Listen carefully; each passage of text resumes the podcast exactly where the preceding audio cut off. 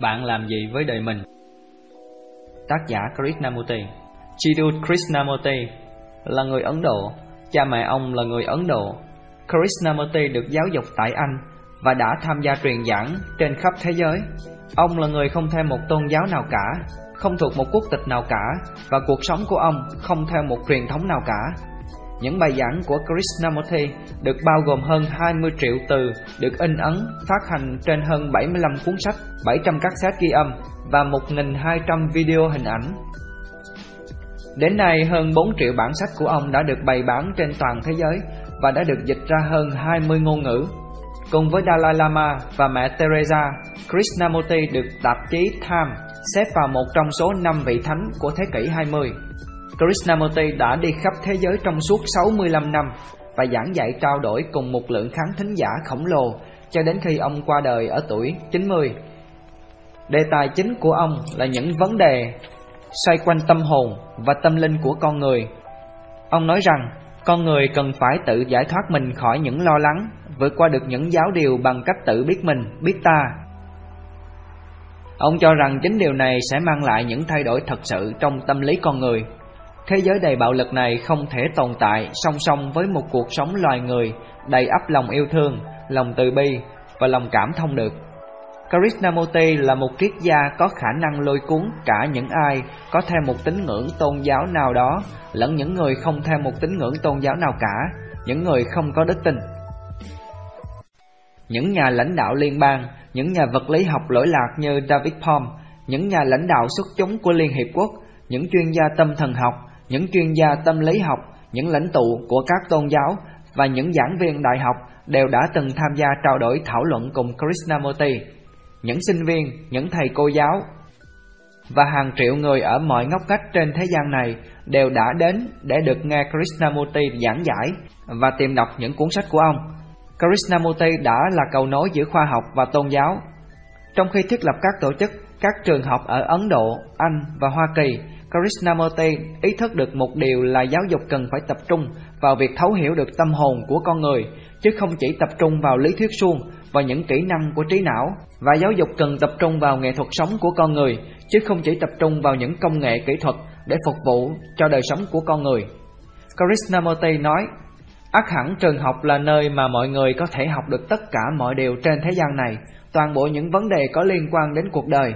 Tính ưu tố của những học thuật rõ ràng là cần thiết, nhưng một trường học cần phải là nơi truyền đạt nhiều điều hơn thế. Trường học là nơi mà cả giáo viên và những bài giảng cần phải không những khám phá những điều bên ngoài thế giới, thế giới của kiến thức mà còn khám phá cả những suy nghĩ và thái độ cơ xử của con người. Ông đã nói về công việc của mình, không cần phải có đức tin, không cần phải có môn đồ, không cần phải có thờ phụng, không cần phải có tín ngưỡng, chỉ cần một điều duy nhất là chúng ta cùng chung sống trên hành tinh này, cùng chung sống trên trái đất này và chúng ta đều là những con người bình đẳng như nhau. Chúng ta có thể cùng nhau quan sát, khám phá những hiện tượng kỳ lạ của sự tồn tại của con người trên hành tinh này. Lời giới thiệu Những mối quan hệ giữa các bạn và tôi về trí não, về tiền bạc, về công việc, về giới tính, tất cả những mối quan hệ như thế này tạo ra mối quan hệ quần thể xã hội. Mối quan hệ của chúng ta với chính chúng ta và với hơn 6 tỷ sinh linh đang tồn tại trên thế gian này Tập hợp tất cả những cá nhân tách rời nhau này, tập hợp tất cả những khát vọng, những tham lam, những yêu thương, những căm thù, những hạnh phúc, những cô đơn của tất cả mỗi người chúng ta. Chúng ta là cả thế giới. Thế giới này không khác gì bản thân chúng ta, thế giới này chính là bản thân chúng ta. Thế nên, một điều đơn giản là nếu chúng ta thay đổi, mỗi người chúng ta thay đổi, thì chúng ta sẽ thay đổi được toàn thế giới. Thậm chí nếu chỉ một người trong chúng ta thay đổi, Thì đó cũng là một gợn sóng lăn tăng Làm thay đổi thế giới này. Những điều tốt đẹp là một cái gì đó rất dễ lây lan. Ở trường học, chúng ta được thầy cô giáo giảng dạy rằng Chúng ta cần phải vâng lời cha mẹ và thầy cô giáo. Chính điều này tạo ra ý thức và trí khôn. Nhưng hàng ngàn thế hệ qua vẫn không học được cách khắc phục những đau khổ Và ngưng không gây ra đau khổ cho người khác sự tiến hóa về tâm lý của con người đã không bắt kịp sự tiến hóa về thể chất của con người cũng như sự tiến hóa về khoa học trong đời sống. Ở trường học, mỗi người trong chúng ta đều được học nghệ thuật sống. Tuy nhiên, mỗi người trong chúng ta cần phải nghiên cứu học hỏi về chính đời sống của bản thân mình. Cuộc sống khiến mọi người chúng ta đều phải đau khổ, những cô đơn, những bối rối, những lo âu, những thất bại, những chán nản, những thất vọng. Cuộc sống khiến mọi người chúng ta đều phải đau khổ, những nghèo đói, những bệnh tật, những bạo lực, những chiến tranh. Chúng ta được học hỏi nhiều điều trên thế gian này, nhưng hiếm khi nào chúng ta học được cách đối mặt với những xáo trộn và những tổn thương của cuộc đời. Nếu bạn chỉ đơn giản là cố trốn thoát khỏi những đau đớn về tâm hồn bằng cách lạm dụng ma túy, các chất gây nghiện, giải trí, tình dục, công việc, thì những đau đớn đó vẫn luôn tồn tại. Cuối cùng, bạn sẽ kiệt sức vì xa vào thói nghiện ngập. Hiểu được cái tôi của chính mình, hiểu được những sợ hãi, những khát vọng và những tức giận là điều bình thường, tâm hồn bạn sẽ tự giải thoát khỏi những nỗi thống khổ này. Chúng ta cần phải hiểu được cái tôi để hiểu được rằng đó chính là căn nguyên của những rắc rối của bản thân mình. Những lời nói và những dòng chữ này là của một người bình thường như bao người khác sống trong cùng một xã hội này. Trong suốt 65 năm, Krishnamurti đã nói về sự giải thoát tâm hồn với những ai lắng nghe những lời truyền giảng của ông. Ông đã chỉ ra rằng chính sự thật về bản ngã sẽ giải thoát chúng ta khỏi những đau khổ trong cuộc sống này. Không có quyền lực trong tay, không theo một tín ngưỡng tôn giáo nào, không có một đồ đệ, bạn có khả năng nơi chính mình để tự tìm hiểu xem mình là ai, mình sẽ làm gì với đời mình, với những mối quan hệ của mình và với công việc của mình. Bạn cần phải thực nghiệm những điều được nói trong cuốn sách này, bạn cần phải nhìn qua một chiếc kính hiển vi cực mạnh, nếu không bạn sẽ bị bỏ rơi lại cùng những bụi bặm trên thế gian này. Chúng ta thường được giáo dục rằng chúng ta nên suy nghĩ điều gì, nhưng chúng ta lại không được giáo dục phương pháp suy nghĩ. Chúng ta thường được giáo dục cách tránh xa cảm xúc cô đơn và những đau khổ tâm hồn, nhưng chúng ta không học được cách làm thế nào để kết thúc chúng. Nội dung cuốn sách này được trích từ những cuốn sách của Krishnamurti, từ những bài giảng ghi âm của ông và từ những buổi trao đổi trước công chúng của ông. Bạn hãy thử nghiệm ngay sau khi đọc cuốn sách này và rồi bạn hãy quan sát thử xem bạn đã thay đổi như thế nào. Phần 1. Bạn và cuộc đời bạn Chương 1. Bạn là ai? Thấu hiểu tâm hồn Tôi nhận thấy rằng nếu con người chúng ta không thấu hiểu được phương thức hoạt động của tâm hồn thì chúng ta không thể hiểu và giải quyết được những rắc rối phức tạp đa dạng trong đời sống của chúng ta. Để thấu hiểu được tâm hồn, bạn không thể chỉ đơn giản là đọc sách để thu thập kiến thức. Tâm hồn là một vấn đề phức tạp, là bài toán nan giải. Khi đã thấu hiểu được sự tiến triển trong tâm hồn của mình, chúng ta dễ dàng hiểu và kết thúc được những khủng hoảng trong đời sống của mình. Tôi nhận thấy một điều rất quan trọng là chúng ta cần phải thấu hiểu được quá trình tiến triển của tâm hồn mình. Tâm hồn là gì? Chúng ta không biết học cách vận hành hoạt động của tâm hồn mình. Tâm hồn, đúng vậy, không hoạt động theo cách mà nó nên hoạt động hoặc theo cách mà chúng ta muốn nó phải hoạt động. Tâm hồn chỉ là một phương tiện mà chúng ta sở hữu, một phương tiện để chúng ta suy nghĩ, chúng ta hành động. Nhờ có tâm hồn mà chúng ta mới có thể tồn tại. Nếu chúng ta không hiểu được chức năng của tâm hồn trong mỗi chúng ta, những vấn đề mà chúng ta đối mặt sẽ trở nên phức tạp hơn, rắc rối hơn và phá hoại hơn. Thế nên tôi cho rằng tìm hiểu tâm hồn chính là chức năng cần thiết đầu tiên của giáo dục. Tâm hồn của chúng ta là gì? Tâm hồn của bạn và tâm hồn của tôi, của bất cứ một người nào khác. Tâm hồn của chúng ta là gì? Nó là kết quả của môi trường, của truyền thống, của nền văn hóa, của xã hội và của những tác động kinh tế, của những ý tưởng và của những giáo điều mà xã hội in hằn vào tâm hồn qua tôn giáo, qua những gì gọi là kiến thức và thông tin nông cạn. Hãy quan sát chính tâm hồn mình, đừng chỉ đơn giản là nghe theo những lời miêu tả của tôi bởi vì những lời miêu tả này vẫn còn hạn hẹp lắm. Nếu chúng ta có thể quan sát được quá trình vận hành của tâm hồn, có lẽ chúng ta sẽ có khả năng đối mặt với những vấn đề theo đúng bản chất của chúng. Tâm hồn được chia làm hai loại, hữu thức và vô thức. Tất cả những điều hữu thức cũng như vô thức chính là toàn bộ quá trình của suy nghĩ. Chỉ một phần của những gì chúng ta ý thức được và tất cả những gì còn lại, những gì chúng ta không ý thức được, chính là những gì chúng ta gọi là ý thức. Ý thức này phụ thuộc vào thời gian là kết quả của hàng thế kỷ nỗ lực của loài người. Chúng ta được sinh ra để tin vào một số ý tưởng nào đó trong suốt thời niên thiếu của mình. Chúng ta bị ảnh hưởng bởi những giáo điều, bởi những niềm tin và bởi những học thuyết. Mỗi người trong chúng ta đều chịu ảnh hưởng bởi nhiều tác động và từ những ảnh hưởng này, từ những tác động vô thức và hữu hạn đó, những suy nghĩ của chúng ta xuất hiện và được định dạng theo kiểu Hindu, Hồi giáo hoặc di vật. Những suy nghĩ rõ ràng nảy nở phát triển dựa trên nền tảng là ký ức. Cuộc sống luôn luôn chuyển biến đổi thay, không bao giờ tĩnh tại, nhưng tâm hồn của chúng ta thì lại tĩnh tại. Tâm hồn của chúng ta bị ảnh hưởng và bị giới hạn bởi những giáo điều, bởi những niềm tin, bởi những kinh nghiệm, bởi những kiến thức. Với tâm hồn bị giới hạn ràng buộc này, với tâm hồn luôn bị tác động bởi ảnh hưởng này, chúng ta phải đối mặt với cuộc sống, một cuộc sống liên tục chuyển biến đổi thay. Cuộc sống với bao điều đổi thay phức tạp, không bao giờ bất động, luôn thay đổi theo từng ngày, từng phút. Thế nên, khi chúng ta đối mặt với cuộc sống này, luôn luôn tồn tại một xung đột giữa tâm hồn bị ảnh hưởng và bị trói buộc giới hạn với một cuộc sống liên tục thay đổi không ngừng nghỉ. Đó chính là những gì đang diễn ra trong tâm hồn chúng ta, không phải thế sao? Không những chỉ có những xung đột đó không thôi, khi tâm hồn giới hạn đó giáp mặt với những cuộc sống muôn màu muôn vẻ này, nhiều vấn đề khác sẽ được phát sinh. Chúng ta tiếp thu được những kiến thức bên ngoài, những phương pháp mới để đối mặt với tự nhiên, nhưng tâm hồn chúng ta lại đòi hỏi những kiến thức không bị thay đổi trong một trạng thái cân bằng. Điều này gần giống như một hình thức của tôn giáo tín ngưỡng. Vì vậy, vấn đề ở đây không phải là chúng ta cần đối mặt với cuộc sống này như thế nào, mà là cách làm thế nào để tâm hồn chúng ta với những ảnh hưởng giới hạn bởi những giáo điều, bởi những niềm tin có thể thanh thoát được. Chỉ có một tâm hồn thanh thoát tự do mới có thể đối mặt với cuộc đời này, chứ không phải là một tâm hồn luôn bị giới hạn ràng buộc bởi bất kỳ một niềm tin hay một kiến thức nào cả. Cái tôi bản ngã là gì? Chúng ta có hiểu được rằng cái tôi là gì không? Khi tôi nói đến cái tôi, tôi muốn nói đến những ý tưởng, những ký ức, những quyết định, những kinh nghiệm và vô số những ý định có thể đặt tên được hoặc không thể được đặt tên. Những nỗ lực hữu thức, những ý thức, những ký ức tích tụ trong vô thức, những tộc người, những nhóm người, những cá nhân, những bè đảng, tất cả những điều này chính là cái tôi và chúng ta biết rằng khi nào chúng ta đối mặt với nó thì nó trở thành một điều có hại. Tôi cố ý sử dụng từ ngữ có hại ở đây bởi vì cái tôi được chia làm hai loại, có những cái tôi đáng quý, đáng trân trọng, nhưng đồng thời cũng có những cái tôi mang tính chất phá hoại. Tự biết mình Vì vậy, để hiểu được vô số những vấn đề mà mỗi chúng ta đều phải đối mặt, điều quan trọng là chúng ta cần phải biết mình biết ta, và đó là một trong số những việc khó khăn nhất, tự nhận thức và tự hiểu được chính mình. Tôi không có ý muốn nói là tự cô lập chính mình đâu nhé.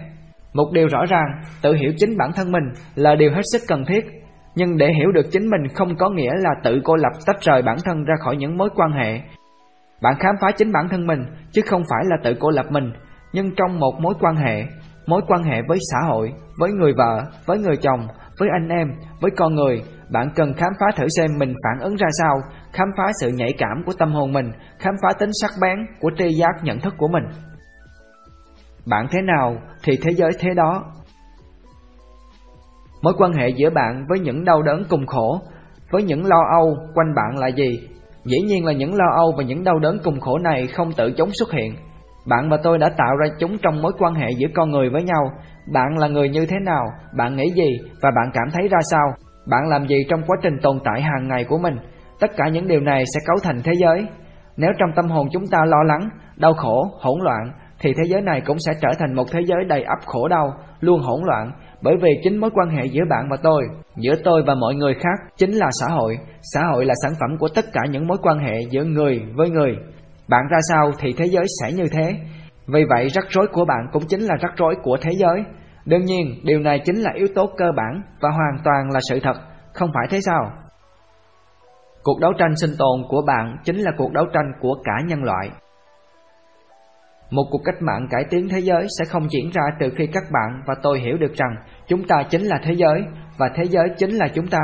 Các bạn và tôi không phải là những cá nhân bị cô lập mà là kết quả của một cuộc đấu tranh sinh tồn của toàn thể thế giới với những ảo tưởng, những niềm vui, những mưu cầu, những ngu dốt, những xung đột, những bất hòa và những đau khổ. Một người có thể không thể nào thay đổi được thế giới nếu người đó không hiểu được chính bản thân mình. Nếu bạn nhận thấy được điều này, ngay lập tức tự trong sâu thẳm lòng, bạn sẽ có một cuộc cách mạng cải tiến, có đúng thế chứ? Bởi vì bạn đang khám phá mối quan hệ giữa chính bản thân mình với mọi người xung quanh và mối quan hệ đó có ý nghĩa hoàn toàn khác nhau. Bạn cần tham gia khám phá chính mình một cách bền bỉ kiên tâm và từ một cuộc khám phá này, những hành động trong bạn sẽ xuất hiện. Vì vậy, bạn không thể tự tìm hiểu được chính mình qua việc tự cô lập chính mình. Những mối quan hệ giữa bạn với mọi người xung quanh chính là hành động và sự tự biết mình là kết quả của ý thức trong hành động. Hãy thay đổi chính bản thân mình và rồi bạn sẽ thay đổi được toàn thế giới. Việc thay đổi được toàn thế giới sẽ diễn ra bởi việc thay đổi chính bản thân mình. Bởi vì cái tôi là sản phẩm và là một phần của toàn bộ quá trình tồn tại của con người. Để thay đổi được chính bản thân mình, sự tự biết mình là điều hết sức cần thiết. Không biết mình là ai thì sẽ chẳng có một nền tảng nào cho những suy nghĩ đúng đắn phát triển, và không biết mình là ai sẽ chẳng bao giờ gây ra được một biến chuyển nào cả. Tại sao phải thay đổi ngay từ lúc này? Không có sự khác biệt thực chất nào giữa người già và người trẻ cả. Cả người già và người trẻ đều là những nô lệ cho chính những khao khát của bản thân mình. Chính chắn hay chưa chính chắn không phụ thuộc vào độ tuổi. Tính chính chắn xuất hiện dựa vào mức độ hiểu biết. Tuổi trẻ thường có một tinh thần sôi nổi, hăng hái, nhiệt tình hơn bởi vì những người già đã chiến đấu với cuộc sống trong suốt một khoảng thời gian dài. Những cuộc đấu tranh đã mài mòn họ và cái chết đang ở một nơi nào đó đón chờ họ. Điều này không có nghĩa là họ là những người bất tài, bất lực, sống không mục đích, mà chỉ có nghĩa là họ gặp nhiều khó khăn hơn. Nhiều người lớn vẫn không hề trưởng thành mà vẫn giống trẻ em hơn, và điều này là một trong những nguyên nhân khiến cho thế giới thêm nhiều đau khổ. Người lớn phải chịu trách nhiệm cho sự phát triển kinh tế và những chuẩn mực đạo đức. Và một trong những điều không may là chúng ta muốn mọi người khác hành động vì bản thân mình và thay đổi cuộc sống của mình hơn. Chúng ta đợi người khác khởi xướng và hành động mà chúng ta vẫn bị động cho đến khi chúng ta biết chắc những kết quả mỹ mãn thì chúng ta mới bắt tay vào hành động. Tất cả mọi chúng ta đều mưu cầu sự an toàn và thành công và một tâm hồn luôn tìm kiếm sự an toàn, một tâm hồn luôn thèm khát sự thành công, một tâm hồn như thế không thể nào là một tâm hồn sáng suốt được. Và vì thế tâm hồn đó sẽ không thể theo đuổi những hành động cao đẹp được. Chúng ta chỉ có thể theo đuổi những hành động cao đẹp khi chúng ta ý thức được những điều kiện hiện có của mình, ý thức được những định kiến về chủng tộc, quốc tịch, tôn giáo và chính trị. Cuộc sống là một giếng nước sâu, người ta không thể đến cạnh giếng với một chiếc gầu nhỏ và múc một ít nước, hoặc người ta không thể đến cạnh giếng với một chiếc chậu to để múc thật nhiều nước. Khi người ta còn trẻ, đó là khoảng thời gian thích hợp để khám phá, để thử nghiệm mọi thứ. Trường học cần giúp những người trẻ tuổi khám phá những kỳ nghỉ của họ, khám phá những bổn phận trách nhiệm của họ, chứ không phải chỉ là nhồi nhét vào tâm trí họ những con số, những kiến thức thuộc về khoa học kỹ thuật. Tuổi trẻ phải là một mảnh đất màu mỡ để họ phát triển vui vẻ, hạnh phúc và trọn vẹn. Suy nghĩ không thể giải quyết được những vấn đề của cái tôi. Chúng ta càng suy nghĩ nhiều về một vấn đề nào đó, chúng ta càng điều tra nghiên cứu, chúng ta càng phân tích, chúng ta càng bàn bạc thảo luận về một vấn đề nào đó, thì vấn đề đó sẽ càng trở nên phức tạp rắc rối hơn. Vì vậy, chúng ta nên có nhìn nhận vấn đề ở góc độ toàn diện bao quát hơn. Theo tôi thì đây là một khó khăn lớn nhất của loài người chúng ta. Những rắc rối của chúng ta ngày càng được nhân lên, nguy cơ xảy ra chiến tranh, những mối quan hệ giữa bản thân chúng ta và mọi người xung quanh liên tục bị ảnh hưởng đổi thay. Vậy thì chúng ta phải làm sao để có thể hiểu được mọi việc ở một góc nhìn toàn diện, tổng quát? Dĩ nhiên, vấn đề chỉ có thể được giải quyết khi chúng ta nhìn nhận nó ở một góc độ toàn diện tổng quát, chứ không phải khi chúng ta nhìn nhận nó ở một góc độ một phần. Để làm được điều này, trong suốt quá trình suy nghĩ của bản thân, chúng ta cần phải ý thức được cái tôi của bản thân, ý thức được truyền thống văn hóa xã hội mà chúng ta đã được sinh ra và lớn lên, ý thức được những nỗi thất vọng. Chúng ta có thể hiểu được cái tôi này hay không? Không phải bằng cách phân tích mà bằng cách nhìn nhận cái tôi theo đúng bản chất của nó. Ý thức được nó là một sự thật chứ không phải chỉ là một lý thuyết suông.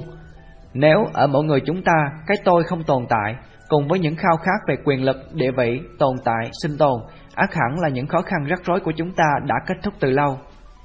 Cái tôi là một vấn đề mà những suy nghĩ không thể giải quyết được, ác hẳn đâu đó phải tồn tại một ý thức. Ý thức này không phải là một suy nghĩ, miễn là chúng ta tìm kiếm một kết quả, hoặc qua phân tích, hoặc qua ý thức, hoặc qua việc kiểm nghiệm mỗi suy nghĩ của mình, chúng ta vẫn quanh quẩn đâu đó trong giới hạn suy nghĩ của mình, và giới hạn suy nghĩ này vẫn tồn tại bên trong giới hạn của cái tôi, của bản ngã. Một khi tâm hồn vẫn còn hoạt động, ác hẳn đâu đó vẫn tồn tại tình yêu thương. Khi tâm hồn xuất hiện tình yêu thương, chúng ta sẽ không bao giờ gặp những khó khăn rắc rối trong xã hội. Chương 2. Bạn muốn những gì? An toàn, hạnh phúc, hài lòng. Chúng ta đang muốn tìm kiếm điều gì nhất? Mỗi người trong chúng ta đang muốn điều gì nhất? Đặc biệt trong một thế giới luôn chuyển động không ngừng nghỉ này, nơi mà tất cả mọi người đều cố gắng tìm kiếm một cái gì đó gọi là yên tĩnh và hòa bình, một cái gì đó gọi là hạnh phúc, một cái gì đó gọi là nơi nương tựa.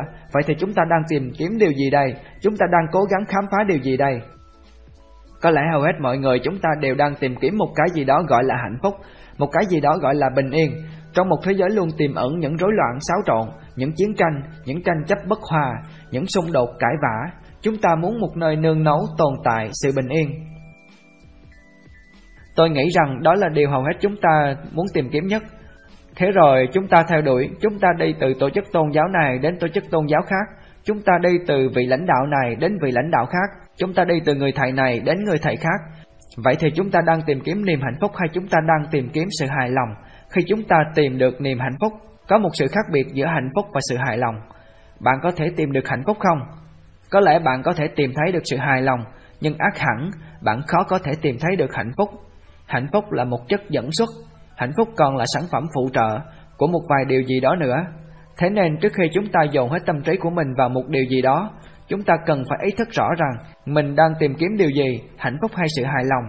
Tôi e rằng hầu hết mọi chúng ta đều đang tìm kiếm sự hài lòng. Chúng ta muốn được hài lòng, chúng ta muốn tìm cái gì đó gọi là no đủ nơi cuối đoạn đường mà chúng ta đang tìm kiếm.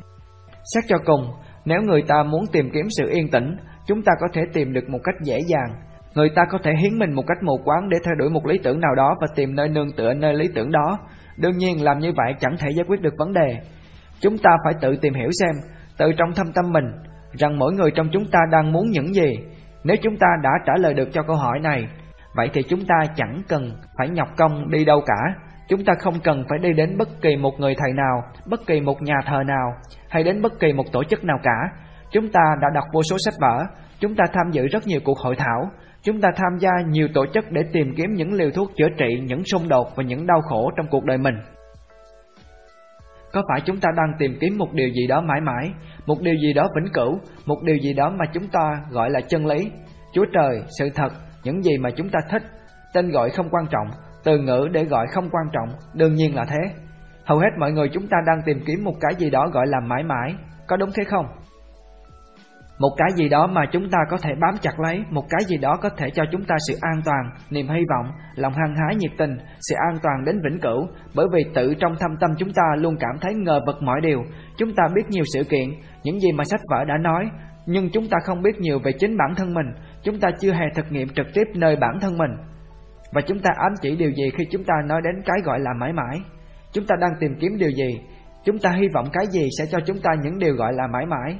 Có phải chúng ta đang tìm kiếm niềm hạnh phúc trường tồn, sự hài lòng bất tận, sự an toàn vĩnh viễn? Chúng ta muốn tìm cái gì đó trường tồn, một cái gì đó sẽ mang đến sự hài lòng cho chúng ta. Nếu chúng ta gạt bỏ mọi điều ra khỏi tâm hồn mình và chúng ta quan sát, thì sẽ thấy những gì chúng ta muốn chính là sự hài lòng. Hạnh phúc không thể mưu cầu. Khi bạn nói đến hai từ hạnh phúc, ý bạn muốn nói đến điều gì? Có người cho rằng hạnh phúc chính là lúc bạn đạt được những gì mình muốn có, bạn muốn một chiếc xe hơi, bạn có một chiếc xe hơi như mong muốn và bạn hạnh phúc. Tôi muốn một bộ đồ, tôi muốn đến Âu Châu và nếu tôi đạt được những điều này, thế là tôi hạnh phúc. Tôi muốn trở thành một chính trị gia lỗi lạc và tôi đạt được điều này và tôi sẽ hạnh phúc. Nếu tôi không thể đạt được, tôi sẽ không hạnh phúc. Vậy thì những gì bạn gọi là hạnh phúc chính là việc bạn đạt được những gì bạn muốn. Miễn là bạn muốn một cái gì đó rồi bạn có được nó, bạn sẽ cảm thấy hoàn toàn hạnh phúc và bạn không thể nản lòng. Nhưng nếu bạn không đạt được những gì bạn muốn, thế là bạn nản lòng.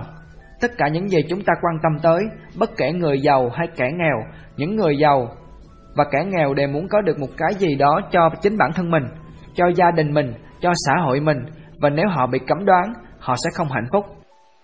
Chúng ta đang cố gắng tìm hiểu xem hạnh phúc là gì và liệu hạnh phúc có phải là một cái gì đó mà bạn ý thức được không? Khoảnh khắc mà bạn ý thức được rằng mình đang hạnh phúc, rằng bạn có được nhiều thứ mà mình muốn, có thực sự là hạnh phúc hay không? Khoảnh khắc mà bạn ý thức được rằng mình đang hạnh phúc, có phải là khoảnh khắc mà bạn không buồn rầu hay không? Câu trả lời là không. Khoảnh khắc mà bạn ý thức được rằng bạn đang khiêm tốn, đó chính là lúc chẳng hề khiêm tốn chút nào. Vì vậy, hạnh phúc là một cái gì đó bạn không thể mưu cầu tìm kiếm, nhưng nếu bạn tìm kiếm nó, nó sẽ lẩn tránh bạn. Sự hài lòng, niềm vui, phụ thuộc và lo sợ sự mất mát. Chúng ta không thực sự thích thú bất kỳ một điều gì cả, chúng ta quan sát nó, chúng ta lộ vẻ hứng thú vì nó, chúng ta có một cảm giác gọi là niềm vui, nhưng sự thích thú là một cái gì đó sâu xa hơn. Khi chúng ta còn trẻ, chúng ta tỏ ra hứng thú với nhiều điều, những trò chơi, những quần áo, đọc sách truyện hoặc sáng tác thơ ca hoặc vẽ tranh. Khi chúng ta lớn lên, mặc dù chúng ta vẫn cảm thấy hứng thú với những điều đó, nhưng cảm xúc hứng thú lúc này đã hạ xuống, chúng ta cảm thấy thích thú với những điều khác hơn, tình cảm, tình dục, quyền lực, địa vị. Khi chúng ta lớn lên, nhiều điều trong cuộc sống sẽ mất dần ý nghĩa với chúng ta, tâm hồn chúng ta bị mờ độc, thiếu nhạy cảm, và thế nên chúng ta cố gắng tìm kiếm sự thích thú, Chúng ta cố gắng tự ép buộc mình chìm đắm một bức tranh nào đó. Nhìn ngắm bọn trẻ đang chơi đùa Chúng ta đọc những cuốn sách nói về thần thánh Và cố gắng tìm hiểu hết những ý nghĩa sâu xa ẩn trong những cuốn sách mà chúng ta đang đọc. Khi bạn trông thấy một cái gì đó tuyệt đẹp, Bạn muốn sở hữu nó, Bạn muốn cầm nắm chạm tay vào nó, Bạn muốn thấy rằng cái đó sẽ thuộc về mình. Đó là cái cây của tôi, Là con chim của tôi, Là căn nhà của tôi, Đó là chồng của tôi, Là vợ của tôi. Chúng ta muốn ôm lấy nó Và trong khi chúng ta đang ôm lấy nó Thì chúng ta vẫn ý thức được rằng Một khi nó biến mất và điều này rất có thể xảy ra Thì cuộc sống của chúng ta sẽ buồn tẻ, chán chường. Để hiểu được đâu là niềm vui thật sự Chúng ta phải đi sâu hơn nữa. Niềm vui là khi tâm hồn không tồn tại cái tôi ham muốn. Chúng ta có thể chuyển từ cái hai cái đẹp này sang cái hai cái đẹp khác Từ niềm vui này sang niềm vui khác. Nhưng nơi tâm điểm của niềm vui này luôn tồn tại một cái tôi. Cái tôi muốn được nhiều niềm vui hơn Cái tôi muốn được nhiều hạnh phúc hơn Cái tôi ham muốn đến bất tận. Lúc này trong tất cả niềm vui của chúng ta Trong tất cả niềm hạnh phúc của chúng ta Luôn tồn tại những đau khổ Những lo lắng sợ rằng niềm vui và niềm hạnh phúc sẽ biến mất. Niềm vui và niềm hạnh phúc như thế không thể tồn tại mãi mãi được Nhưng tâm hồn chúng ta lại tìm kiếm một niềm hạnh phúc mãi mãi. Một cái gì đó trường tồn Một cái gì đó tiến đến bất tận. Một khi tâm hồn chúng ta không tồn tại cái tôi ham muốn này khi đó tâm hồn chúng ta sẽ thật sự được hạnh phúc. Vâng, liên tục hạnh phúc Mà không cần chúng ta phải tìm kiếm. Chúng ta muốn sự an toàn Con người luôn tồn tại một khao khát muốn được an toàn Và chúng ta có thể hiểu được khao khát này khi chúng ta đối mặt với một động vật hoang dã to lớn Một con rắn Hoặc khi chúng ta đang băng ngang qua đường phố Ngoài ra không còn hình thức an toàn nào khác cả bạn muốn có được sự an toàn với vợ mình, với con cái mình, với hàng xóm của mình, với những mối quan hệ của mình. Bạn có mẹ, bạn có cha nhưng bạn không cùng một độ tuổi với họ, bạn hoàn toàn tách rời của họ. Chúng ta sẽ đi sâu vào vấn đề này, hoàn toàn không có sự an toàn, sự an toàn tâm lý vào bất cứ lúc nào, ở bất cứ cấp độ nào với bất kỳ ai. Đây là điều khó nhận thấy nhất hoàn toàn không tồn tại sự an toàn tâm lý với bất kỳ một ai khác bởi vì người đó là một con người và bạn cũng là một con người, người đó không bị ràng buộc và bạn cũng không bị ràng buộc. Nhưng chúng ta muốn sự an toàn trong những mối quan hệ của mình qua việc kết hôn, qua những lời thề nguyền. Vâng, quả thật đúng như vậy. Ý thức được sự thật của an toàn Chúng ta chưa bao giờ thật sự an toàn Chúng ta cần phải có một khả năng hiểu biết thực sự để hiểu thấu được sự an toàn đó. Khi người ta cảm thấy an toàn đến tuyệt đối, người ta cảm thấy sợ hãi, không phải về mặt trí não, không phải chỉ bằng lời nói, không phải chỉ bằng ý chí quyết tâm. Sự thật là không có một sự an toàn nào đòi hỏi một cuộc sống hài hòa, rõ ràng, đơn giản đến mức lạ thường. Tại sao chúng ta phải tìm kiếm một cái gì đó? Chúng ta liên tục tìm kiếm mãi mãi và chúng ta không bao giờ tự hỏi tại sao chúng ta lại phải tìm kiếm như thế. Câu trả lời rõ ràng là chúng ta không thỏa mãn, không hạnh phúc, không may mắn, cô đơn, không được yêu thương, thường xuyên cảm thấy sợ hãi. Chúng ta cần phải có một cái gì đó để bám chặt vào. Chúng ta cần phải có một người nào đó để bảo vệ chúng ta, người cha, người mẹ, vân vân. Và vì thế nên chúng ta liên tục tìm kiếm, chúng ta tìm kiếm, chúng ta luôn luôn tìm thấy. Thật bất hạnh thay, không phải lúc nào chúng ta cũng luôn luôn tìm thấy khi chúng ta tìm kiếm. Vì vậy, việc đầu tiên là bạn không cần phải tìm kiếm, bạn hiểu chứ? Tất cả các bạn đều đã được dạy bảo rằng phải tìm kiếm, phải thực nghiệm những sự thật, phải tìm ra sự thật, phải theo đuổi nó, phải mưu cầu nó, phải săn lùng nó và bạn phải kỷ luật, phải tự chủ bản thân mình. Và rồi một người nào đó nói với bạn, thôi đừng như thế nữa, đừng tìm kiếm nữa. Đương nhiên, phản ứng của bạn lúc này hoặc là bạn yêu cầu người đó biến ngay, hoặc là bạn quay lưng về phía người đó, hoặc là bạn tự trả lời câu hỏi tại sao người đó lại nói những điều như thế, không đồng ý, không phủ nhận. Nhưng đặt câu hỏi, và bạn đang tìm kiếm điều gì vậy? Hãy tự thẩm tra chính bản thân mình, bạn đang tìm kiếm, bạn nói rằng bạn đang thiếu vắng một cái gì đó trong cuộc đời này. Chúng ta đang tìm kiếm điều gì? Chúng ta đang tìm kiếm bởi vì trong mỗi chúng ta luôn tồn tại sự bất mãn nào đó với gia đình, với xã hội, với nền văn hóa, với chính bản thân mình và chúng ta muốn thỏa mãn, muốn vượt qua được sự bất mãn dày vò dây dứt đó và tại sao chúng ta lại bất mãn. Tôi biết rằng sự bất mãn có thể dễ dàng được thỏa mãn. Bạn hãy trao cho một chàng trai trẻ, người đã và đang bất mãn, một nhà xã hội học và một nhà cách mạng, một công việc tốt và anh ta sẽ quên lãng tất cả những điều mà anh ta đã và đang bất mãn đó. Hãy cho anh ta một căn nhà, một chiếc xe tuyệt đẹp, một khu vườn xinh xắn, một địa vị xã hội tốt và bạn sẽ thấy rằng những bất mãn của anh ta sẽ tự nhiên biến mất. Nếu anh ta có thể đạt được một sự thành công trong tư tưởng, những bất mãn đó cũng sẽ tự nhiên biến mất. Nhưng bạn chưa bao giờ tự hỏi tại sao mình lại bất mãn. Chúng ta phải thấu hiểu được căn nguyên gây ra sự bất mãn trước khi chúng ta có thể thẩm định toàn bộ cấu trúc cũng như ý nghĩa của sự hài lòng thỏa mãn và những khổ đau buồn phiền. Chương 3. Suy nghĩ, người suy nghĩ và sự trói buộc của cái tôi Người suy nghĩ và những suy nghĩ Liệu có mối quan hệ nào giữa người suy nghĩ và những suy nghĩ của anh ta không? Hay là chỉ có những suy nghĩ nhưng không có người suy nghĩ? Nếu không có những suy nghĩ thì cũng không có người suy nghĩ Khi bạn có được những suy nghĩ Liệu có tồn tại trong bạn một người suy nghĩ không? Thấu hiểu được tính tạm thời của những suy nghĩ Suy nghĩ tự bản thân nó tạo ra người suy nghĩ Người suy nghĩ này tự trao cho mình tính vĩnh cửu vì vậy, suy nghĩ tạo ra người suy nghĩ. Sau đó, người suy nghĩ kiến tạo chính bản thân mình trở thành một thực tế tạm thời, Tách rời khỏi những suy nghĩ. Những suy nghĩ liên tục tuôn trào, Những suy nghĩ không tạo ra những suy nghĩ, Bởi vì nếu không có những suy nghĩ Thì không tồn tại người suy nghĩ. Người suy nghĩ tự tách bản thân ra khỏi cha mẹ mình Và cố gắng thiết lập một mối quan hệ, Một mối quan hệ giữa cái gì đó gọi là vĩnh cửu Mà chính người suy nghĩ đã tạo ra bởi những suy nghĩ. Với lại, tính tạm thời hoặc tính nhất thời đó chính là những suy nghĩ, vậy thì cả hai đều mang tính tạm thời. Bạn hãy theo đuổi một suy nghĩ đến tận cùng của nó, bạn hãy liên tục suy nghĩ về nó và tự khám phá xem điều gì sẽ xảy ra, bạn sẽ nhận thấy rằng hoàn toàn không tồn tại một người suy nghĩ thật sự, bởi vì khi những suy nghĩ biến mất thì người suy nghĩ cũng không tồn tại. Chúng ta nghĩ về hai trạng thái, người suy nghĩ và những suy nghĩ, cả hai trạng thái này đều chỉ là hư cấu, không có thật, chỉ có suy nghĩ và tập hợp của những suy nghĩ mới tạo ra cái tôi, người suy nghĩ. Suy nghĩ là sự hưởng ứng của ký ức, chủng tộc, dòng giống, gia tộc. Chúng ta ngụ ý muốn nói gì khi chúng ta nói đến suy nghĩ? Khi nào thì bạn thực sự suy nghĩ? Rõ ràng suy nghĩ là kết quả của sự hưởng ứng thuộc hệ thần kinh hoặc tâm lý, sự hưởng ứng của ký ức. Hệ thần kinh hưởng ứng tức thì và lúc đó có một sự hưởng ứng tâm lý đối với ký ức tác động của chủng tộc, của giáo điều, của gia đình, của truyền thống và vân vân. Tất cả những điều đó bạn gọi là suy nghĩ. Vậy thì quá trình suy nghĩ chính là sự hưởng ứng của những ký ức. Có đúng thế không? Bạn sẽ chẳng có một suy nghĩ nào nếu bạn chẳng có ký ức và sự hưởng ứng của ký ức đối với một thực nghiệm nào đó sẽ chuyển những suy nghĩ thành hành động. Căn nguyên của những suy nghĩ Bạn có thể nhận thấy một điều đơn giản là tất cả mọi suy nghĩ đều là phản ứng đối với quá khứ trí nhớ trong quá khứ, kiến thức trong quá khứ, kinh nghiệm trong quá khứ, tất cả mọi suy nghĩ đều là kết quả của quá khứ. Quá khứ chính là thời gian, ngày hôm qua và chính ngày hôm qua, đó trải dài đến mức vô hạn trong quá khứ. Chính là những gì có liên quan đến thời gian, thời gian trong quá khứ, thời gian trong hiện tại, thời gian ở tương lai. Thời gian được chia làm ba phần, quá khứ, hiện tại và tương lai. Thời gian cũng giống như một dòng sông liên tục chảy mãi. Chúng ta chia thời gian làm ba đoạn như thế và suy nghĩ xuất hiện trong ba đoạn này. Ký ức và suy nghĩ phải tồn tại. Chúng ta không có ý nói rằng chúng ta phải ngừng suy nghĩ.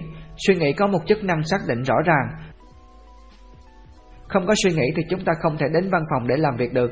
Chúng ta không thể biết được là mình đang sống ở đâu. Chúng ta không thể thực hiện bất kỳ một chức năng nào cả.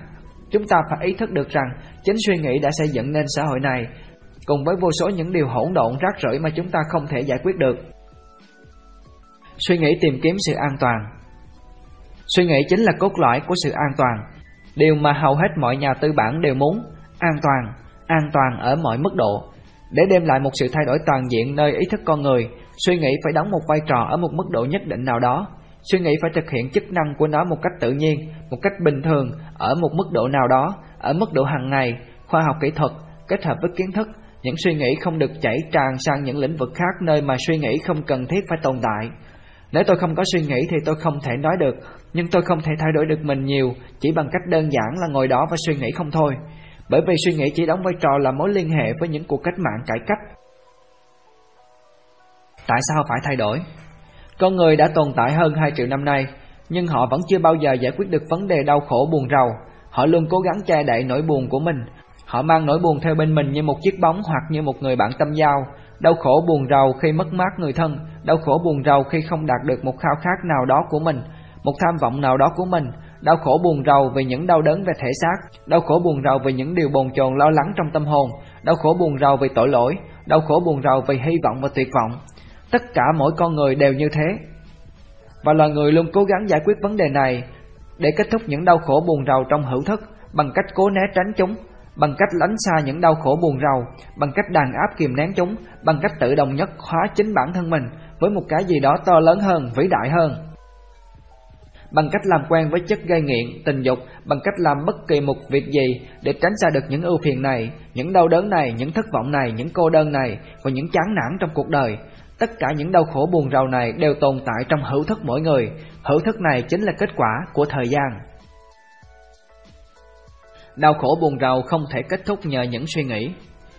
Vì vậy, con người luôn cố gắng rèn luyện, suy nghĩ để tống khứ những đau khổ buồn phiền bằng những nỗ lực đúng đắn, bằng những suy nghĩ đúng đắn, bằng một đời sống đức hạnh, vân vân. Nhưng suy nghĩ là kết quả của thời gian, và thời gian chính là hữu thức. Cho dù bạn có làm gì với hữu thức thì những đau khổ buồn rầu này cũng không thể kết thúc được. Cho dù bạn xuống tóc đi tu, cho dù bạn lạm dụng chất gây nghiện, cũng chẳng thể kết liễu được những đau khổ buồn rầu trong hữu thức của bạn.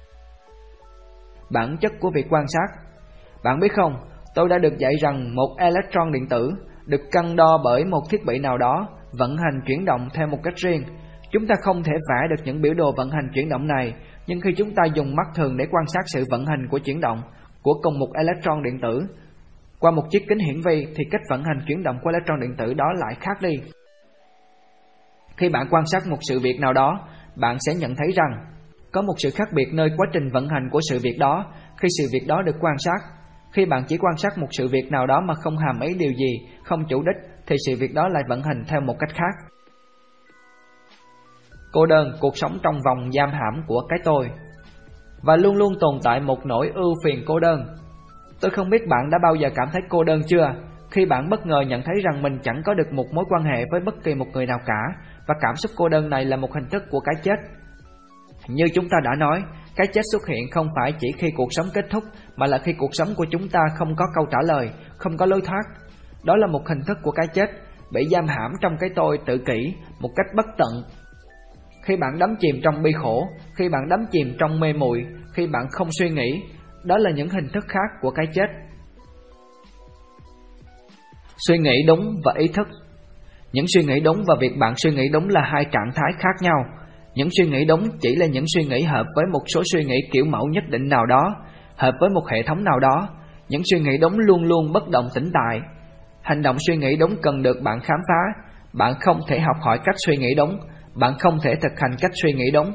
Để có thể suy nghĩ đúng, bạn cần phải liên tục vận động tự biết mình. Sự tự biết mình tồn tại trong ý thức và những mối quan hệ. Suy nghĩ luôn luôn có giới hạn. Vì thế chúng ta phải hiểu rõ rằng suy nghĩ của chúng ta chính là sự hưởng ứng của ký ức và ký ức thuộc về thuyết cơ giới. Kiến thức luôn luôn không hoàn hảo và mọi suy nghĩ được sinh ra nhờ kiến thức đều luôn bị giới hạn. Chương 4. Sáng suốt, hiểu biết và cải cách cuộc sống của mình Khả năng hiểu biết và trí thông minh Việc đào luyện một khả năng hiểu biết không phải là một kết quả của trí thông minh. Hơn nữa, trí thông minh chỉ xuất hiện khi người ta hành động hài hòa, vừa trí óc vừa tình cảm. Có một sự khác biệt giữa khả năng hiểu biết và trí thông minh. Khả năng hiểu biết chỉ là những suy nghĩ đóng vai trò độc lập với tình cảm. Ngày nay, giáo dục hiện đại đang phát triển khả năng hiểu biết, liên tục trao dồi cho học sinh những lời giải thích về các hiện tượng sự việc xảy ra trong cuộc sống, trao dồi cho học sinh những học thuyết mà không kết hợp hài hòa hiệu quả với công việc trao dồi này. Từ đó chúng ta sản sinh ra những cái đầu xảo quyệt khôn ranh và chúng ta cảm thấy hài lòng với những lời giải thích của các nhà khoa học và các triết gia. Tâm hồn được thỏa mãn bởi vô số những lời giải thích đại loại như thế, nhưng trí thông minh thì không. Một điều rõ ràng là mọi suy nghĩ đều bị ảnh hưởng tác động, không hề tồn tại những suy nghĩ không bị ảnh hưởng tác động. Suy nghĩ không bao giờ không bị ràng buộc. Nó là sản phẩm của nền văn hóa, của khí hậu, của xã hội, của môi trường, của nền kinh tế và của thể chế chính trị. Hiểu biết xuất hiện khi trí não được tĩnh lặng. Khi nào thì bạn có thể hiểu thấu? Tôi không biết đã bao giờ bạn nhận thấy một điều là việc thấu hiểu chỉ xuất hiện khi tâm trí được tĩnh lặng chưa? Thậm chí chỉ cần tĩnh lặng trong một vài giây Thấu hiểu sẽ xuất hiện như một tia chớp ngay khi tâm hồn được yên tĩnh. Bạn hãy thử nghiệm với chính mình xem, rồi bạn sẽ thấy. Thế nên việc thấu hiểu được một điều gì đó về một bức tranh hiện đại, về một đứa trẻ, về người vợ của mình, về người hàng xóm của mình, chỉ có thể xuất hiện khi tâm hồn chúng ta bình lặng. Nhưng chúng ta không rèn luyện, trao dồi để đạt được sự bình lặng như thế bởi vì nếu bạn trao dồi một tâm hồn bình lặng như thế thì đó không phải là một tâm hồn bình lặng, đó chính là một tâm hồn đã chết. Điều cần thiết là chúng ta phải có được một tâm hồn bình lặng, một tâm hồn tĩnh lặng để chúng ta có thể hiểu thấu. Bạn càng đam mê một vấn đề nào đó, bạn càng muốn thấu hiểu triệt vấn đề đó hơn. Khả năng hiểu biết có thể bị ảnh hưởng xấu bởi việc phân tích. Điều trước hết bạn cần phải làm là bạn nên tìm hiểu tại sao mình lại suy nghĩ theo một hướng nào đó và tại sao bạn lại có một cảm giác nào đó.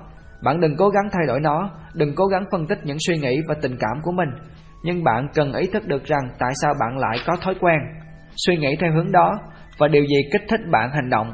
Tôi chắc rằng bạn đã được giáo dục trong trường học những điều phải làm và những điều không được làm. Và thế nên bạn đã tự thiêu hủy những suy nghĩ và những cảm xúc của mình. Bạn đã bị giới hạn và ảnh hưởng bởi nhiều phương pháp giáo dục, bởi nhiều thầy cô giáo. Vì vậy tất cả những gì còn tồn tại trong bạn là phải làm và không được làm. Tâm hồn bạn lúc nào cũng vang vang những từ ngữ tôi phải, tôi không được. Thoát khỏi sự bó buộc của cái tôi. Để giải thoát tâm hồn mình khỏi sự ảnh hưởng tác động, bạn cần nhìn nhận tâm hồn mình một cách bao quát mà không suy nghĩ gì cả. Đây không phải là một thách đố hóc búa gì. Bạn hãy thực nghiệm, thử xem và rồi bạn sẽ thấy bạn đã bao giờ nhìn một vật nào đó mà không hề suy nghĩ gì cả chưa? Bạn đã bao giờ lắng nghe, nhìn ngắm và không hề phản ứng gì chưa? Chắc là bạn sẽ cho rằng không thể nào quan sát một vật gì đó mà không hề suy nghĩ. Bạn sẽ cho rằng không có tâm hồn nào mà không bị ảnh hưởng. Khi bạn nhìn nhận như thế, bạn đã tự ép mình vào những suy nghĩ. Ngu dốt là do thiếu khả năng tự biết mình. Những gì chúng ta cần phải ý thức được là chúng ta không những bị ảnh hưởng, tác động bởi môi trường sống xung quanh chúng ta, cũng chính là môi trường sống, chúng ta là một phần gắn liền với môi trường sống.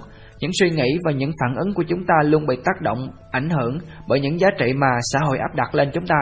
Kiến thức, khôn ngoan và trí thông minh.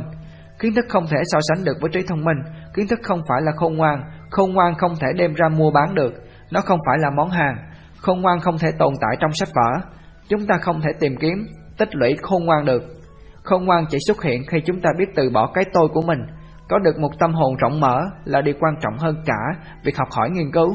Chúng ta có thể có được một tâm hồn rộng mở bằng cách ý thức được những suy nghĩ và những cảm xúc của mình, bằng cách cẩn thận quan sát chính bản thân mình, bằng cách lắng nghe mọi người, bằng cách quan sát những người giàu lẫn người nghèo, chỉ có tình yêu thương và những suy nghĩ đúng đắn mới có thể mang lại những cải cách thay đổi thật sự, những cải cách thay đổi thật sự trong lòng chúng ta.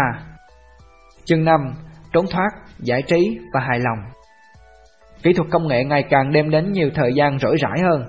Con người ngày nay có nhiều thời gian rỗi rãi hơn qua sự phát triển của kỹ thuật tự động hóa và máy móc, qua việc kiến tạo những bộ máy điện tử thông minh, vân vân.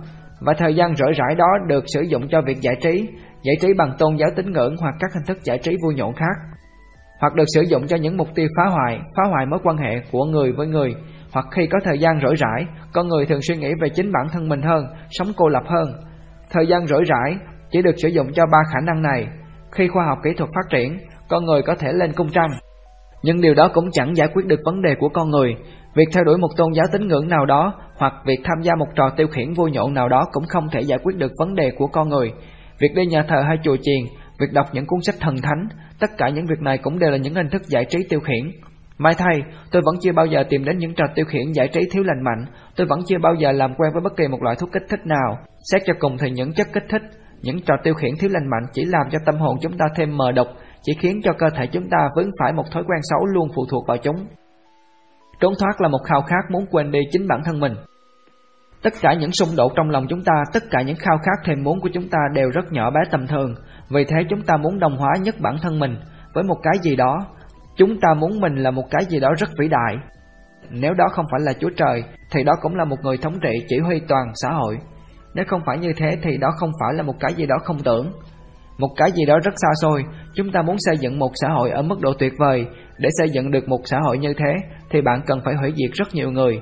Nhưng điều đó không khiến bạn phải bận tâm. Bạn quên cả bản thân mình để đánh đổi lấy vật chất. Những người như thế được gọi là những người duy vật, quá thiên về vật chất, và những người quên cả bản thân mình để đổi lấy thế giới tâm linh gọi là những người duy tâm. Cả hai loại người này đều có cùng một ý định, một người quên mình vì những kỹ thuật khoa học, và một người quên mình vì những gì thuộc về thần thánh, ngồi thiền định bên bờ sông hàng giờ liền. Cả hai loại người này đều muốn quên đi bản thân mình bởi vì họ cảm thấy mình rất nhỏ bé. Khi bạn còn trẻ thì cái tôi của bạn có thể không nhỏ bé lắm. Nhưng khi bạn lớn lên thêm, bạn sẽ dần nhận thấy rằng cái tôi của mình nhỏ bé biết bao, cái tôi của mình có giá trị nhỏ bé biết bao, nó giống như một chiếc bóng, trong nó chỉ có một vài phẩm chất, đầy rẫy những xung đột, đầy rẫy những khổ đau, đầy rẫy những nỗi ưu phiền và chỉ thế thôi. Vì thế lúc này khi bạn lớn dần, bạn sẽ cảm thấy chán nản vì cái tôi của mình và bạn sẽ theo đuổi một cái gì đó khác hơn nhằm quên đi chính bản thân mình. Đó là tất cả những gì mà tất cả mọi người chúng ta đang theo đuổi thực hiện. Người giàu có muốn quên mình trong những hộp đêm, trong những trò tiêu khiển, trong việc sưu tầm xe hơi, trong việc du lịch khắp bốn phương trời. Những người khôn ngoan hơn lại muốn quên đi chính bản thân mình bằng cách tham gia, thám hiểm, phát minh. Họ có những niềm tin mạnh mẽ đến mức lạ thường, những kẻ ngốc nghếch thì lại muốn quên đi chính bản thân mình bằng cách theo sau những người khác để được sai khiến. Những người mang nhiều tham vọng thì lại muốn quên đi chính bản thân mình bằng cách dồn hết sức vào việc thực hiện một trong số những tham vọng của mình. Vì vậy, tất cả mọi chúng ta, khi chúng ta trưởng thành, khi chúng ta lớn lên, đều muốn quên đi chính bản thân mình và vì thế chúng ta cố gắng tìm kiếm một cái gì đó vĩ đại hơn, to tác hơn để hiến mình theo đuổi, để đồng nhất hóa với điều đó. Tại sao tình dục lại là hình thức trốn thoát phổ biến nhất? Tại sao tình dục lại là một vấn đề nổi cộm trong đời sống của chúng ta? Chúng ta hãy tìm hiểu xem, không gượng ép, không háo hức, không lo âu, không sợ hãi, không kết tội. Chắc chắn là đối với hầu hết mọi người chúng ta thì tình dục là một trong những vấn đề đáng quan tâm nhất. Tại sao vậy? Có lẽ bạn vẫn chưa từng bao giờ tự hỏi mình câu hỏi này. Chúng ta hãy cùng nhau tìm hiểu xem. Tình dục là một vấn đề đáng quan tâm bởi vì khoảng thời gian chúng ta thực hiện hành vi tình dục thì hầu như cái tôi của chúng ta biến mất. Trong khoảnh khắc bạn thực hiện hành vi tình dục thì bạn cảm thấy vui sướng bởi vì ngay trong khoảnh khắc đó bạn không còn ý thức về bản thân mình nữa, bạn không còn cảm thấy ngượng ngập bối rối lo âu nữa. Trong khoảnh khắc bạn thực hiện hành vi tình dục, bạn không còn ý thức được quá khứ hay tương lai nữa. Cái tôi của bạn lúc đó thật sự biến mất bởi vì tình dục là một cái gì đó cho tôi thêm một niềm vui trọn vẹn, một sự quên mình đến trọn vẹn. Thế nên tôi thật sự ham muốn tình dục, tôi muốn ngày càng có nhiều hơn. Tại sao tôi lại muốn nhiều hơn? Bởi vì trừ khoảnh khắc thực hiện hành vi tình dục ra thì tôi luôn ý thức được cái tôi của mình, hoặc ít hoặc nhiều. Rốt cuộc, bạn thích tình dục là bởi vì tình dục cho bạn niềm vui sướng. Trong khi tất cả những khoảng thời gian còn lại thì bạn đều phải đối mặt với ưu phiền, với những xáo trộn, với những xung đột, với những bối rối, với những phản kháng, với những chiến tranh, với những phá hoại. Thế nên, hành vi tình dục trở thành một yếu tố vô cùng ý nghĩa, một yếu tố vô cùng quan trọng. Vậy thì, vấn đề ở đây không phải là tình dục, rõ ràng là như thế, mà vấn đề ở đây là chúng ta phải làm gì để trốn thoát được cái tôi của mình. Bạn đã trải qua trạng thái cái tôi của bạn không tồn tại trong bạn, dù trạng thái này chỉ kéo dài một vài giây đồng hồ, và một khi cái tôi của bạn xuất hiện trở lại, bạn lại tiếp tục phải đối mặt với những ưu phiền, đối mặt với những xung đột bất hòa. Dù ít dù nhiều, thế là tự trong sâu thẳm của mình, bạn liên tục khao khát được trốn thoát khỏi cái tôi của mình. Vấn đề cốt lõi ở đây là làm thế nào để phủ nhận được cái tôi của mình. Bạn đang tìm kiếm niềm hạnh phúc, trạng thái mà ở đó cái tôi không còn tồn tại. Chính trong lúc bạn thực hiện hành vi tình dục thì trạng thái này xuất hiện. Nếu chúng ta thoát được cái tôi của mình, nếu chúng ta thoát được những xung đột đang diễn ra trong lòng mình, chúng ta sẽ cảm thấy hạnh phúc ở mọi mức độ khác nhau của sự tồn tại. Có gì không ổn với sự hài lòng? Tại sao người ta không nên hài lòng? Bạn trông thấy một cảnh hoàng hôn tuyệt vời, một cái cây thật dễ thương, một dòng sông êm đềm hoặc một gương mặt tuyệt đẹp. Và khi bạn nhìn vào gương mặt ấy thì bạn cảm thấy hài lòng hứng khởi. Có gì đó không ổn ở đây. Tôi e rằng một khi cảnh hoàng hôn đó, cái cây đó, dòng sông đó, gương mặt đó trở thành ký ức của bạn, thì những ưu phiền, những đau khổ sẽ xuất hiện. Và rồi ký ức này sẽ đòi hỏi một sự hài lòng liên tục. Chúng ta sẽ liên tục muốn cảm giác hài lòng đó lặp đi lặp lại. Tất cả mọi chúng ta đều biết rõ điều này. Tôi đã từng có một cảm giác hài lòng thỏa mãn, hoặc bạn đã từng có một cảm giác hài lòng thỏa mãn với một cái gì đó, và chúng ta cảm giác, và chúng ta muốn cảm giác đó lặp đi lặp lại. Và tôi nghĩ rằng đó chính là nguyên nhân khiến cảm xúc muốn được hài lòng thỏa mãn làm cho tâm hồn chúng ta bị xỉn độc, lu mờ và tạo ra những giá trị sai lạc không có thật. Vấn đề ở đây là chúng ta cần hiểu rõ bản chất thực sự của hài lòng, thỏa mãn, chứ không phải là chúng ta cần phải cố gắng tống khứ nó đi. Đó là một hành vi xuẩn ngốc, không ai có thể tống khứ được cảm xúc hài lòng thỏa mãn cả. Bạn biết đây, có hai hình thức trống rỗng. Có một loại trống rỗng mà ở đó tâm hồn tự soi xét chính bản thân nó và nói tôi trống rỗng và có một loại trống rỗng thật sự, có một loại trống rỗng mà tôi muốn làm cho đầy bởi vì tôi không thích loại trống rỗng đó. Loại trống rỗng đó chính là cảm giác cô đơn, cảm giác bị cách ly, cảm giác xa rời với mọi sự vật sự việc.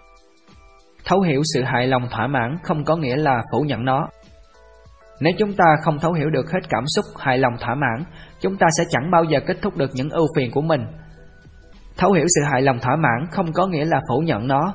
Bởi vì sự hài lòng thỏa mãn là một trong số những đòi hỏi cơ bản của đời sống con người, cũng giống như niềm vui vậy.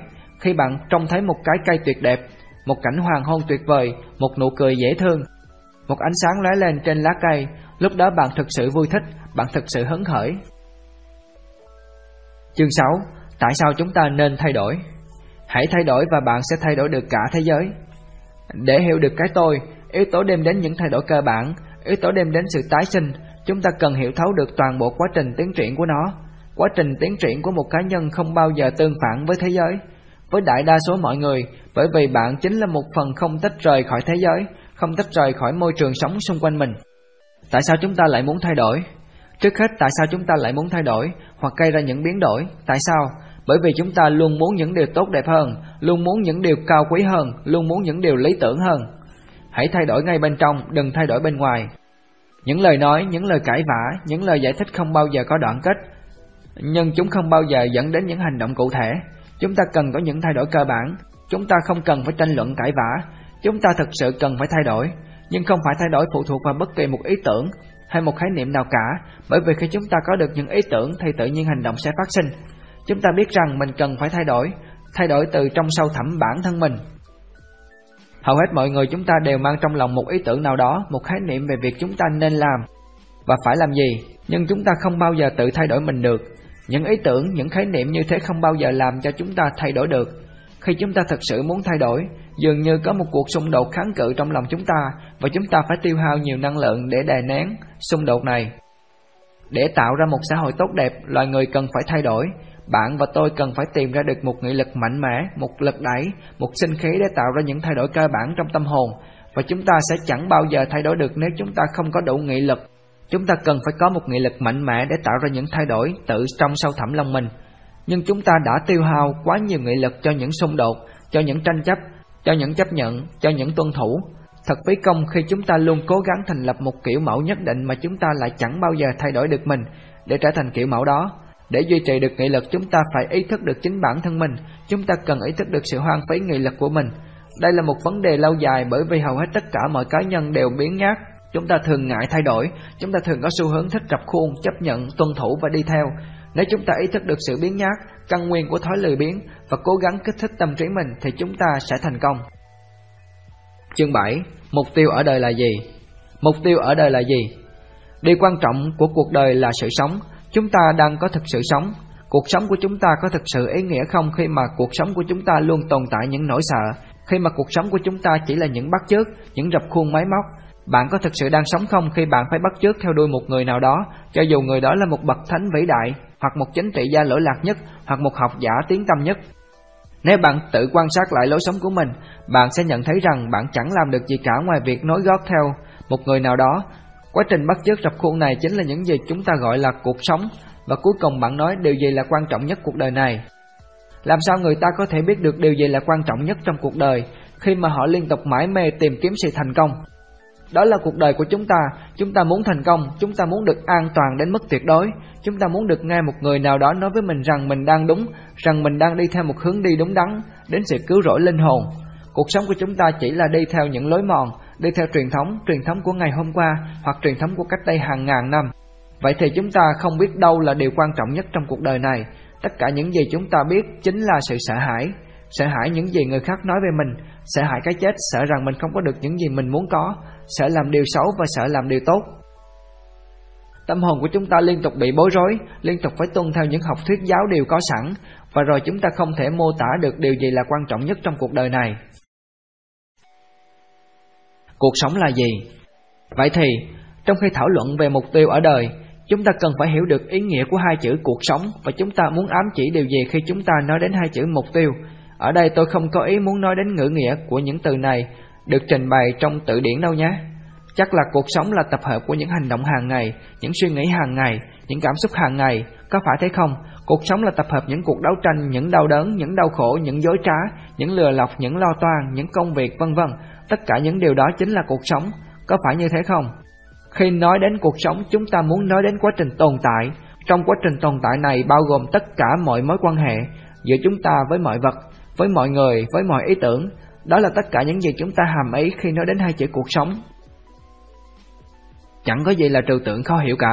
Điều đó là những gì chúng ta hàm ý khi muốn nói đến hai chữ cuộc sống. Vậy thì cuộc sống có mục tiêu của nó chứ? Chúng ta cần có một mục tiêu ở đời để mục tiêu đó dẫn dắt chúng ta đi đúng hướng trong mỗi hành động hàng ngày của mình. Rốt cuộc thì, tùy thuộc vào thiên kiến của tôi, tùy thuộc vào ý muốn của tôi, tùy thuộc vào khao khát của tôi, tùy thuộc vào sở thích của tôi mà tôi sẽ quyết định xem mục tiêu ở đời của tôi là gì. Vậy thì chính những khao khát của tôi sẽ tạo ra những mục tiêu của tôi, những mục tiêu ở đời của tôi. Vậy thì điều gì là quan trọng hơn?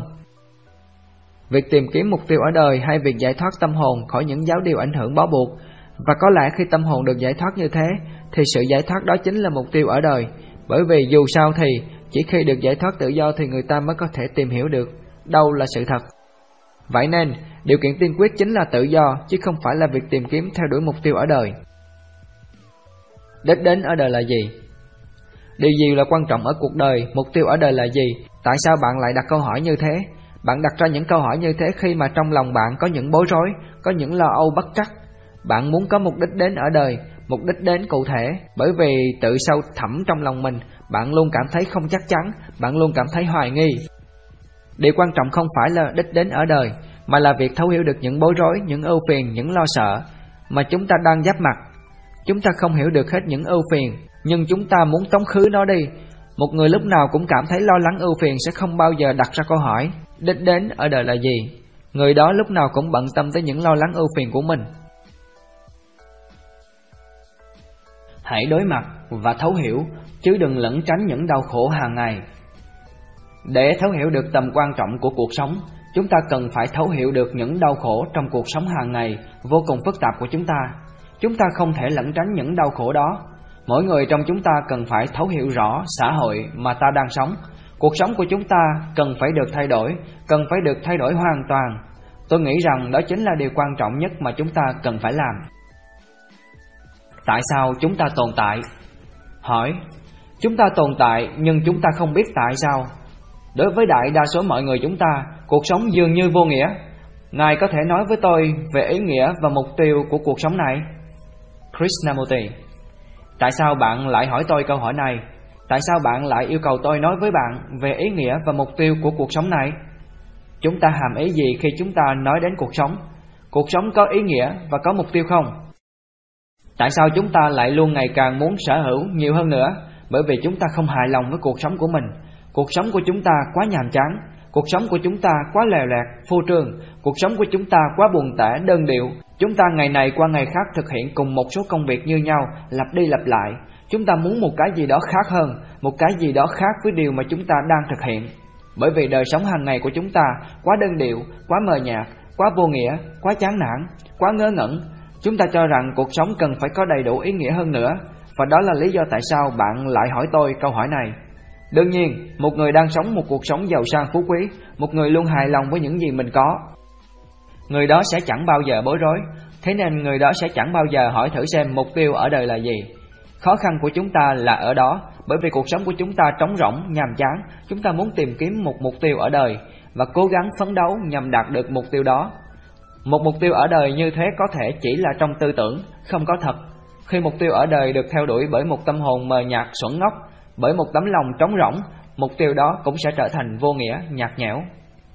Khi chúng ta nói đến mục tiêu ở đời là được hạnh phúc, mục tiêu ở đời là tìm được Chúa Trời, ắt hẳn là mục tiêu tìm được Chúa Trời chẳng qua chỉ là một khát vọng muốn được trốn thoát khỏi cuộc đời.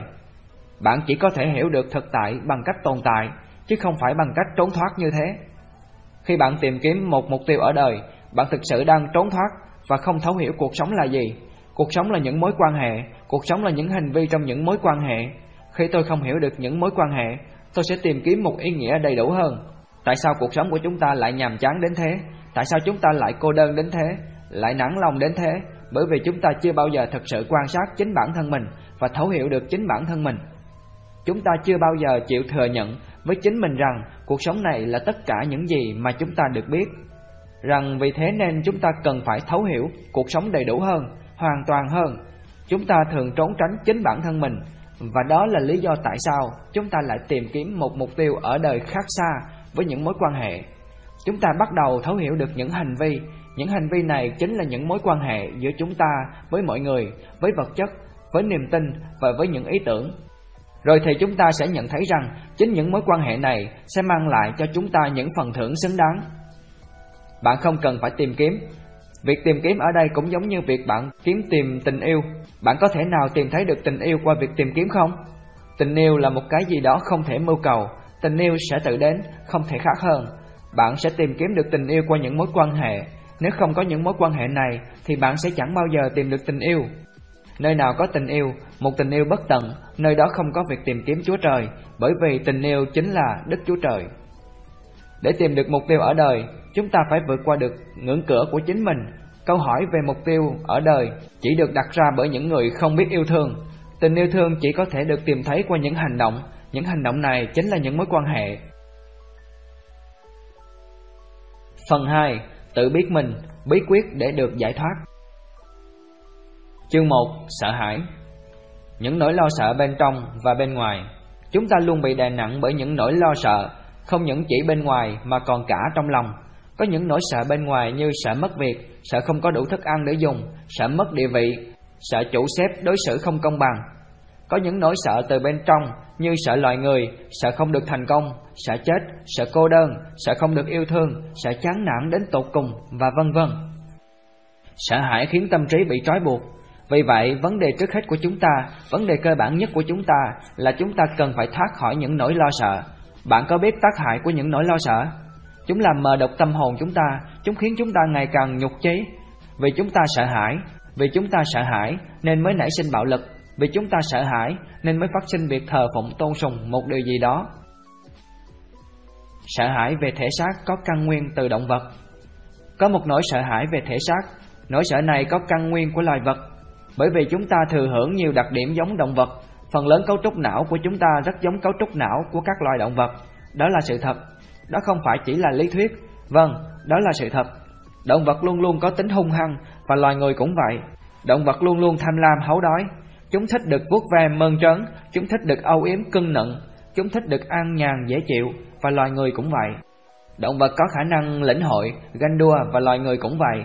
Động vật thích sinh sống theo bầy theo đàn và loài người cũng vậy. Động vật có cấu trúc xã hội nhất định và loài người cũng vậy. Chúng ta còn có thể liệt kê thêm nhiều điểm tương đồng giữa động vật và con người nữa. Nhưng điều quan trọng là chúng ta cần phải hiểu rằng phần lớn con người rất giống loài động vật. Sợ hãi về thể xác nhằm bảo vệ cơ thể là điều tốt, sợ hãi về tâm lý là một vấn đề khó khăn của chúng ta. Đương nhiên, phản ứng nhằm tự bảo vệ chính mình không phải là nỗi sợ. Chúng ta cần thức ăn, cần quần áo và cần nơi trú ngụ. Tất cả mọi chúng ta, bất kể giàu hay nghèo, người sang hay kẻ hèn, tất cả mọi người đều cần những thứ này và những chính trị gia không thể giải quyết được vấn đề này. Những chính trị gia đã chia thế giới này thành những quốc gia, ví dụ như Ấn Độ. Mỗi quốc gia có một nhà nước nắm quyền lực tối cao, mỗi quốc gia có một lực lượng quân đội riêng. Khi căn nhà chung bị cháy, Thưa quý vị, bạn không nói về người mang nước đến để chữa lửa, bạn không nói về màu tóc của người đã làm cho căn nhà bốc cháy, bạn chỉ mang nước đến để chữa lửa mà thôi. Chủ nghĩa dân tộc đã phân chia loài người, cũng như tôn giáo đã phân chia loài người, và chính điều này đã chia các con người, khiến cho con người phải chống lại con người. Và thế nên con người cần phải thoát ra khỏi những sợ hãi, và đó là một trong những số việc khó khăn nhất mà con người cần phải thực hiện. Hầu hết mọi chúng ta đều không ý thức được rằng mình sợ hãi, và chúng ta không ý thức được rằng mình sợ hãi điều gì. Và khi chúng ta phát hiện ra rằng mình sợ hãi điều gì, chúng ta không biết phải ứng phó ra sao. Vì vậy chúng ta cố gắng chạy thật xa nhằm trốn tránh những nỗi lo sợ đó.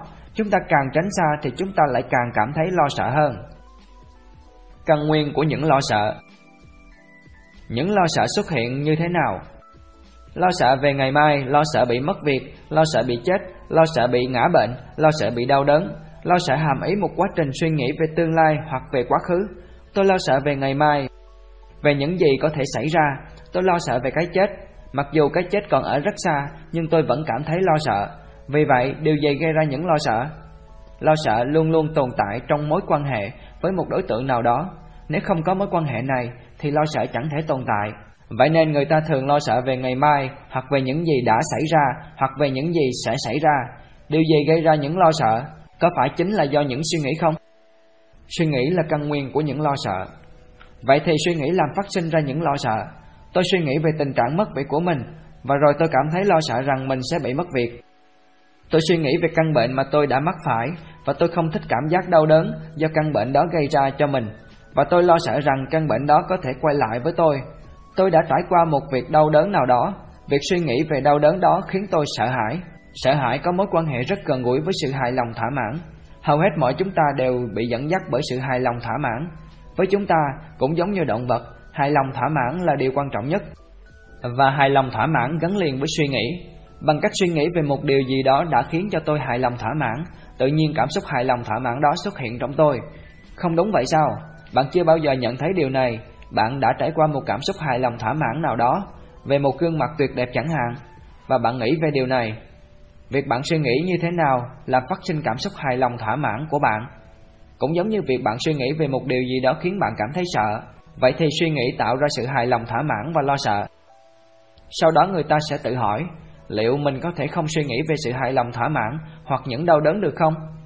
Thưa quý vị, khi bạn đến văn phòng để làm việc, khi bạn đang thực hiện một công việc, bạn cần phải có những suy nghĩ, nếu không, bạn sẽ chẳng thể làm được việc gì cả.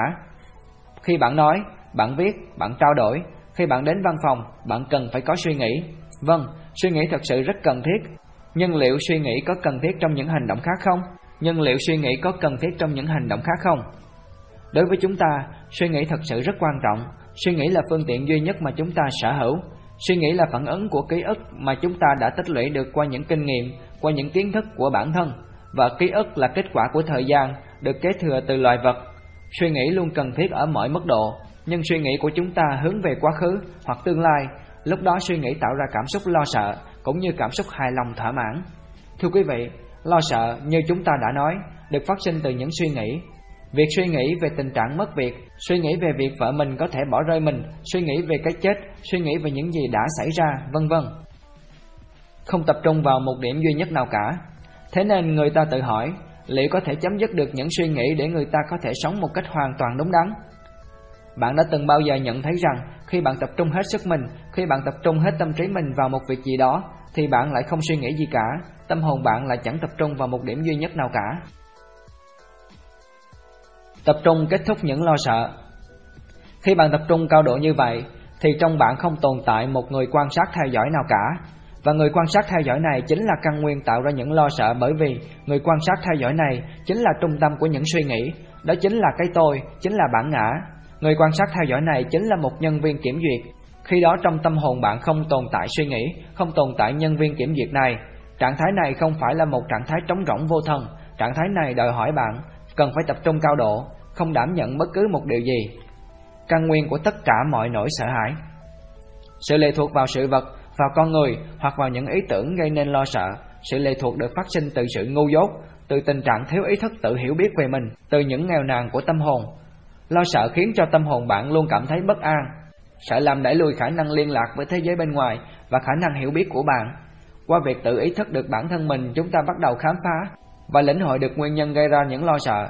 Lo sợ vừa xuất hiện từ bẩm sinh Vừa xuất hiện qua việc tích lũy kinh nghiệm theo thời gian.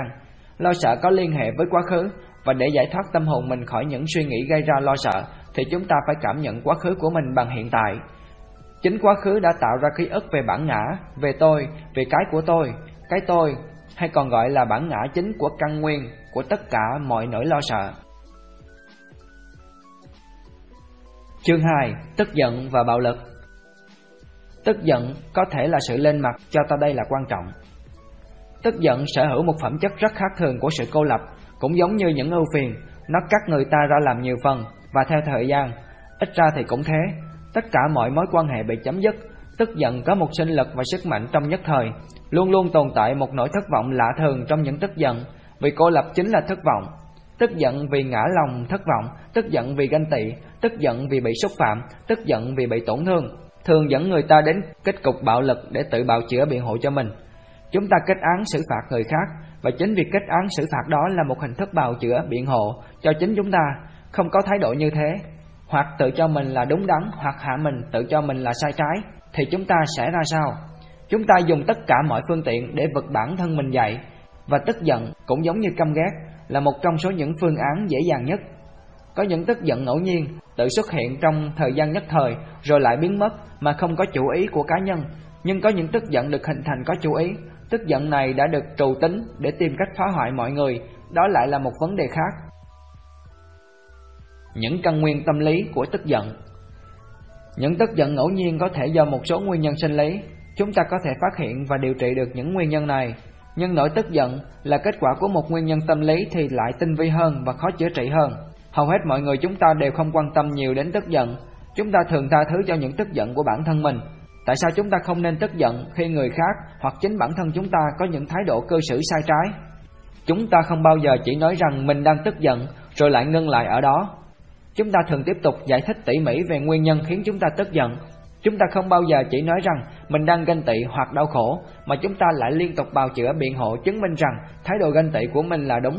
Chúng ta thường tiếp tục nói rằng đã yêu thương thì phải có ganh tị, hoặc chúng ta liên tục nói về hành động của những người nào đó đã khiến chúng ta đau khổ và vân vân. Chính những lời giải thích đó, những lời nói dài dòng đó, hoặc êm dịu hoặc lớn tiếng, đã làm duy trì kéo dài cảm xúc tức giận trong chúng ta, làm cho cảm xúc tức giận thêm lớn mạnh. Những lời giải thích biện hộ như thế, hoặc im lặng hoặc phát biểu thành lời, đóng vai trò giống như một tấm chắn bảo vệ, ngăn chúng ta không tự soi xét khám phá chính bản thân mình nữa.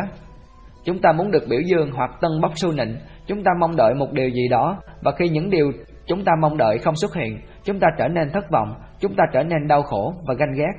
Rồi thì mãnh liệt hoặc nhẹ nhàng, chúng ta đổ lỗi cho một người nào đó, chúng ta cho rằng người đó phải chịu trách nhiệm về sự đau khổ của chúng ta. Ẩn trong sự phụ thuộc là tức giận. Các bạn đóng một vai trò quan trọng và vô cùng ý nghĩa bởi vì tôi phụ thuộc vào các bạn mới có được niềm hạnh phúc, mới có được địa vị của mình, mới có được thanh thế uy tín của mình. Nhờ có các bạn, tôi được đáp ứng những nhu cầu của mình. Vì vậy nên với tôi các bạn luôn là những người quan trọng, tôi phải bảo vệ các bạn. Nhờ có các bạn, tôi mới có thể trốn thoát được chính mình và khi tôi bị ném trở lại với chính mình, tôi cảm thấy sợ hãi lo lắng vì tình trạng của mình, tôi trở nên tức giận. Tức giận xuất hiện dưới nhiều hình thức, thất vọng, oán giận, đau khổ, ganh ghét, vân vân. Tức giận dồn nén là một vấn đề rắc rối. Việc dồn nén tức giận, ví dụ như thất vọng, đòi hỏi phải có một liều thuốc kháng trị, đó là sự tha thứ. Nhưng việc dồn nén tức giận lại quan trọng hơn nhiều so với sự tha thứ. Khi không có sự dồn nén những tức giận, thì không cần thiết phải có sự tha thứ. Sự tha thứ không chỉ cần thiết khi tồn tại những thất vọng, chúng ta không thể xua tan tống khứ được tức giận chỉ bằng những hành vi của ý chí, bởi vì ý chí cũng chỉ là một phần của bạo lực. Ý chí là sản phẩm của những khao khát, sự thèm muốn và khao khát có bản chất là hung hãn, công kích, lấn át vượt trội. Chúng ta chỉ có thể dùng ý chí để trừ khử tức giận bằng cách chuyển giận sang một mức độ khác, trao cho nó một cái tên, nhưng dù sao thì ý chí cũng chỉ là một phần của bạo lực. Để tránh khỏi bạo lực thì chúng ta cần phải thấu hiểu được lòng khao khát, những mong đợi gây ra đau đớn và tức giận. Nếu bạn tức giận đến cùng cực, bạn sẽ ra sao? Tại sao người ta lại phải tức giận? Bởi vì người ta bị tổn thương khi một người nào đó phát biểu một câu nói mất lòng nào đó, và khi một người nào đó nói những câu tân bốc xu nịnh thì người ta lại cảm thấy hài lòng thỏa mãn. Tại sao bạn lại bị tổn thương? Có phải là do bạn lúc nào cũng xem ta đây là quan trọng? Có đúng thế không? Và tại sao chúng ta lại xem ta đây là quan trọng? Bởi vì mỗi người có một ý tưởng riêng, có một cá tính riêng, có một hình tượng riêng, Họ tự biết mình nên làm gì và không nên làm gì Tại sao mỗi người lại tạo cho mình một hình tượng riêng như thế Bởi vì họ chưa bao giờ thực sự nghiên cứu thử xem bản thân mình là ai Vâng, đúng như thế Chúng ta nghĩ rằng chúng ta nên làm cái này hoặc cái kia Chúng ta có những ý tưởng của riêng mình Và khi những ý tưởng của chúng ta bị công kích, Thì chúng ta trở nên tức giận Nhưng một khi bạn thực sự nghiên cứu và thấu hiểu được chính bản thân mình, Không ai có thể khiến bạn bị tổn thương cả Nếu một người lúc nào cũng nói dối, Người này bị một người khác chỉ thẳng vào mặt và nói thẳng rằng, hắn ta là một kẻ nói dối. Vậy thì lúc này theo bạn, hắn có tức giận không? Đương nhiên là không rồi. Nhưng khi bạn giả vờ rằng mình là một người không nói dối và người khác bảo rằng bạn nói dối, lúc này bạn sẽ trở nên tức giận. Vì chúng ta đang liên tục tồn tại trong một thế giới của những tư tưởng quan niệm, một thế giới đầy ắp những câu chuyện thần thoại hoang đường, một thế giới không tồn tại điều thật. Để hiểu rõ được cuộc sống này, chúng ta cần phải hòa mình vào cuộc sống. Điều đó có nghĩa là chúng ta không phán xét, không đánh giá, không thành kiến và không sợ hãi. Hiểu biết xua tan tức giận. Đương nhiên là bạn sẽ trở thành những gì bạn chống đối lại. Nếu tôi tức giận và bạn đến gặp tôi Cũng trong trạng thái tức giận Kết quả sẽ ra sao?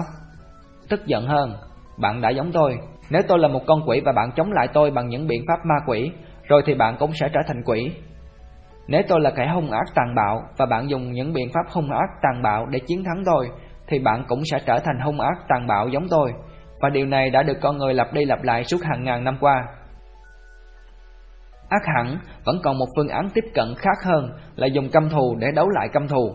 Chúng ta cần nghiên cứu và thấu hiểu tức giận bằng lòng khoan dung. Chúng ta không thể dùng những biện pháp bạo lực để áp chế tức giận.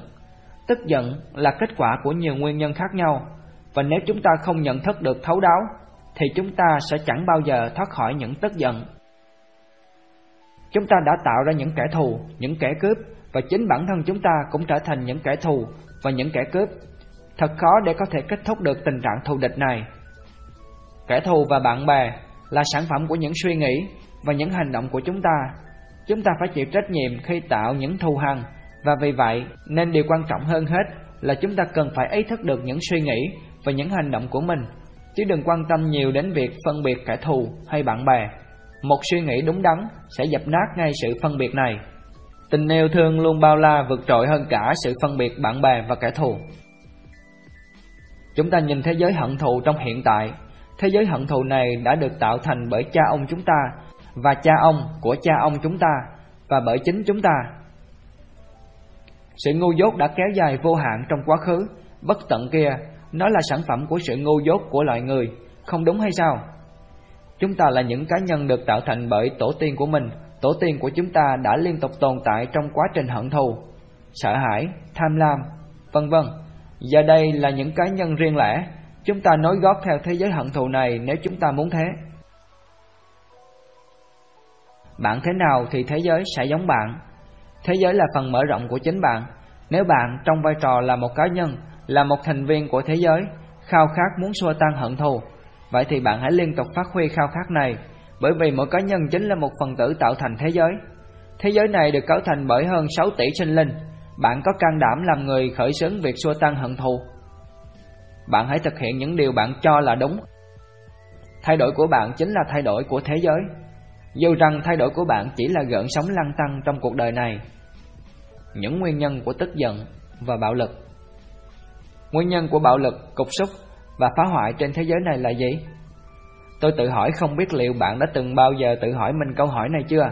Hay là bạn chấp nhận rằng bạo lực là một phần tất yếu không thể tránh khỏi là một phần tất yếu của cuộc sống. Mỗi người trong chúng ta đều mang trong mình một mầm móng tức giận tiềm tàng. Chúng ta tức giận, chúng ta không thích mọi người phê bình chỉ trích chúng ta, chúng ta không chấp nhận những can thiệp từ bên ngoài vào cuộc sống riêng tư của chúng ta. Chúng ta rất bảo thủ và vì thế nên chúng ta hung hăng. Vì vậy, chúng ta bảo thủ và hung hăng trong đời sống riêng tư của mình và cả với những mối quan hệ với mọi người xung quanh. Khi chúng ta thèm muốn, tham lam, hám lợi, chúng ta cũng tỏ ra hung hăng đến cùng cực Tôi tự hỏi tại sao tình trạng này lại đang diễn ra ngay trong hiện tại, trong suốt lịch sử loài người. Lịch sử loài người đã kể lại biết bao cuộc chiến, tại sao lại như thế?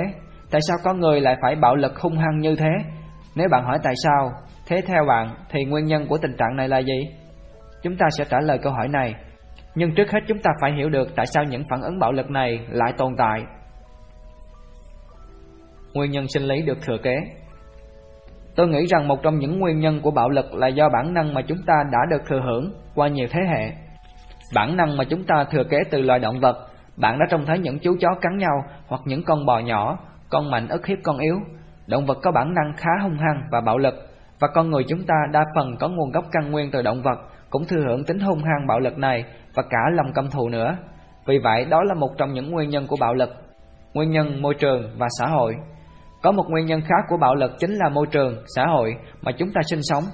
Nền văn hóa mà chúng ta đã và đang được dung dưỡng, nền giáo dục mà chúng ta đã nhận được, chúng ta bị đời sống xã hội cưỡng buộc, chúng ta phải hung hăng. Mỗi người tự chiến đấu với chính mình, mỗi người đều muốn có địa vị, có quyền lực, có thanh thế. Điều quan tâm hàng đầu của con người chính là bản thân mình. Mặc dù con người cũng quan tâm đến gia đình mình, đến cộng đồng mình, đến quốc gia mình, nhưng đặc biệt là họ quan tâm đến chính bản thân mình. Họ làm việc cùng gia đình, cùng cộng đồng, cùng quốc gia, nhưng họ luôn đặt bản thân mình lên trên hết. Vì thế xã hội mà chúng ta đang sinh sống là một trong những nguyên nhân góp phần tạo nên bạo lực, thái độ cư xử mà xã hội áp đặt lên chúng ta. Để tồn tại, người ta nói thế, bạn cần phải hung hãn, bạn cần phải chiến đấu, vì vậy môi trường đóng một vai trò quan trọng trong việc tạo ra bạo lực và xã hội này, xã hội mà chúng ta đang sinh sống là sản phẩm của tất cả con người. Chính chúng ta đã tạo ra nó Nguyên nhân chính của tức giận là nhu cầu tâm lý đòi hỏi được an toàn. Nhưng nguyên nhân chính của bạo lực theo tôi nghĩ là mỗi người trong chúng ta từ trong sâu thẳm lòng mình trong tâm lý đều tìm kiếm sự an toàn. Có một cái gì đó luôn hối thúc chúng ta tìm kiếm sự an toàn. Vâng, từ trong sâu thẳm mình, mỗi chúng ta đều muốn được an toàn. Đó là lý do tại sao chúng ta lại ban hành luật hôn nhân và gia đình. Để chúng ta sở hữu một người phụ nữ hoặc một người đàn ông và để được an toàn trong mối quan hệ của mình. Nếu mối quan hệ đó bị công kích chúng ta trở nên hung hăng, đó là do đòi hỏi của tâm lý, nhu cầu tâm lý bên trong, muốn an toàn trong mọi mối quan hệ của mình. Nhưng thực ra thì chẳng có một sự chắc chắn an toàn nào trong những mối quan hệ cả. Từ trong sâu thẳm chúng ta đều muốn an toàn, nhưng thực tế thì chẳng có điều gì là an toàn đến vĩnh cửu cả. Người vợ của bạn, người chồng của bạn rất có thể một ngày nào đó sẽ bỏ bạn mà ra đi, tài sản của bạn rất có thể sẽ bị biến mất chỉ qua một cuộc cách mạng hoặc một biến động nho nhỏ nào đó. Cách mạng, quân đội trong xã hội luôn tồn tại những cuộc cách mạng, những cuộc khởi nghĩa. Có những cuộc cách mạng đáng trân trọng, có những cuộc cách mạng không đáng để trân trọng, nhưng chúng luôn tồn tại trong mọi lĩnh vực của đời sống, trong giới hạn của xã hội. Và một điều rất hiển nhiên là xã hội luôn được đặt trên cơ sở là lòng tham, lòng ganh tị, sự đố kỵ, khao khát, tội ác, chiến tranh. Vậy thì xã hội cần có những cuộc cách mạng. Xét cho cùng, nếu bạn thường xuyên xem phim ảnh, bạn sẽ nhận thấy một điều là phim ảnh luôn đầy ắp những cảnh bạo lực chiến đấu. Lịch sử loài người đã trải qua hai cuộc chiến tranh thế giới. Hai cuộc chiến này đại diện cho toàn bộ vấn đề bạo lực của toàn cầu. Một quốc gia tồn tại hệ thống quân đội ác hẳn, đến một lúc nào đó sẽ tham chiến. Khi chiến tranh xảy ra thì ai là người gánh chịu những hậu quả cuộc chiến? Câu trả lời là những công dân của quốc gia đó. Xin hãy lắng nghe kỹ điều này, không có quốc gia nào thực sự hòa bình khi quốc gia đó tồn tại một lực lượng quân đội, bất chấp lực lượng quân đội đó để bảo vệ hay tấn công. Một lực lượng quân đội dù phục vụ với mục đích là bảo vệ hay tấn công thì cũng chẳng thể đem lại trạng thái hòa bình cho thế giới. Chương 3: Buồn chán và vui thích. Nếu bạn không có việc gì để làm, liệu bạn có buồn chán không? Nếu bạn nói, tôi buồn chán quá, tôi phải đi tìm một việc gì đó để làm thôi. Khi đó bạn chỉ đơn giản là muốn trốn thoát khỏi sự buồn chán, và hầu hết mọi hoạt động của chúng ta đều là những hành vi trốn thoát. Những mối phiền lụy sẽ trở nên mạnh mẽ hơn, dây dứt hơn khi bạn cố tình trốn tránh chúng. Vậy nên bạn hãy đối mặt với chúng, sống cùng với chúng.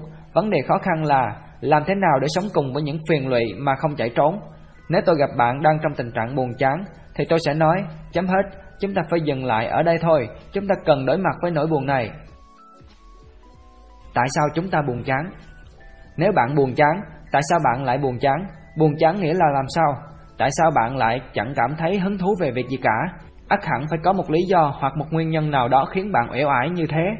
Nếu bạn tìm hiểu được tại sao mình lại buồn chán, tại sao mình lại chẳng thấy hứng thú với bất kỳ điều gì cả, chắc chắn bạn sẽ giải quyết được vấn đề. Không đúng thế sao? Khi bạn buồn chán, bạn tự ép mình tham gia vào một việc nào đó, bạn tự ép mình đứng lên và đi dạo một vòng quanh vườn. Đó là điều mà hầu hết chúng ta thường làm trong khi cảm thấy buồn chán. Chúng ta tự ép mình xem phim, đọc báo, vẽ tranh, lái xe và rồi chúng ta sẽ kiệt sức và rồi chúng ta lại cảm thấy buồn chán. Thế nên, chỉ khi chúng ta tìm hiểu và đối mặt với nguyên nhân chính khiến chúng ta cảm thấy buồn chán thì khi đó chúng ta mới có thể giải quyết được vấn đề. Buồn chán có thể dẫn đến tình trạng kiệt sức.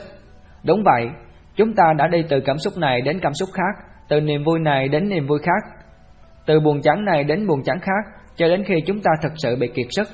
Giờ đây, ý thức được điều này, bạn đừng cố gắng đi xa hơn nữa nhé. Hãy nghỉ ngơi đi bạn, hãy tĩnh lặng, hãy để cho tâm hồn hồi phục lại sức lực của nó, đừng ép buộc nó quá sức chịu đựng. Cũng giống như một mảnh đất được hồi phục sau khoảng thời gian mùa xuân, bạn hãy để tâm hồn mình được hồi phục trong tĩnh lặng. Nhưng bạn khó có thể để cho tâm hồn mình được tĩnh lặng, bạn khó có thể để cho tâm hồn mình hoang vắng, bởi vì tâm hồn bạn luôn muốn tìm kiếm một việc gì đó để làm.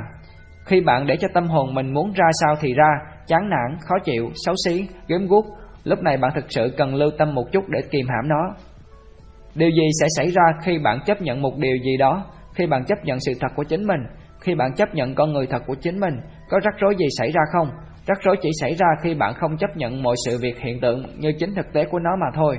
Khi chúng ta chấp nhận, nhìn nhận vào đúng con người thật của mình, chúng ta sẽ nhận ra rằng chúng ta sẽ nhận thấy được những gì khiến chúng ta lo sợ, nhận thấy được những gì khiến chúng ta chán nản, nhận thấy được những gì khiến chúng ta thất vọng và rồi chúng ta mới có thể tìm cách giải quyết tốt vấn đề.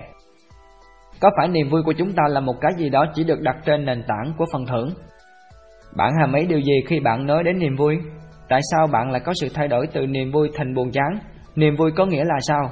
Bạn cảm thấy vui đối với những gì khiến bạn hài lòng thỏa mãn, đối với những gì có thể ban phần thưởng cho bạn, có phải thế không? Niềm vui có phải là một quá trình phát huy tính hám lợi?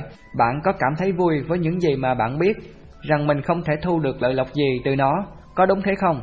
Niềm vui sẽ liên tục tồn tại miễn là bạn được liên tục trục lợi được cho mình. Sự trục lợi chính là niềm vui, không phải thế sao? Bạn cố gắng tìm kiếm sự hài lòng từ mọi thứ mà bạn giao cận và khi bạn đã sử dụng chúng mòn mỏi đến kiệt quệ thì tự nhiên bạn cảm thấy chán ngái chúng. Chúng ta muốn thay đổi món đồ chơi của mình ngay khi chúng ta không còn cảm thấy hứng thú nữa. Chúng ta quay sang món khác và thực tế thì những món đồ chơi mới luôn tồn tại sẵn quanh ta. Chúng ta quay sang một món nào khác để chúng ta thu lợi. Chúng ta thu lợi về kiến thức, về cảm xúc hài hòa thỏa mãn, về danh tiếng, về quyền lực, về hiệu suất. Khi không còn gì để trục lợi từ một tín ngưỡng nào đó, từ một đấng cứ thế nào đó, chúng ta không còn cảm thấy vui thú nữa và rồi chúng ta quay sang tín ngưỡng khác. Sự phục hồi tái sinh nằm giữa những suy nghĩ. Tâm hồn chúng ta khó có thể tĩnh tại được, bởi vì tâm hồn luôn luôn bất an, nó luôn theo đuổi một cái gì đó, đòi hỏi hoặc phủ nhận, tìm kiếm và tìm thấy. Tâm hồn không bao giờ tĩnh tại, nó liên tục vận động, thời gian trôi qua liên tục không ngừng nghỉ, những suy nghĩ liên tục được sản sinh không ngừng nghỉ, tâm hồn liên tục tự mài dũa và cuối cùng thì nó mòn hẳn. Nếu một chiếc bút chì liên tục được trao chuốt mài dũa, chẳng bao lâu sau nó sẽ chẳng còn gì nữa. Tương tự, tâm hồn liên tục hoạt động như thế, tự mài dũa trao chuốt như thế, và rồi tâm hồn sẽ đi đến kiệt sức. Tâm hồn luôn luôn lo lắng về một sự kết thúc tất yếu, nhưng cuộc sống có nghĩa là đang ngày một tiến gần đến kết thúc, cái chết.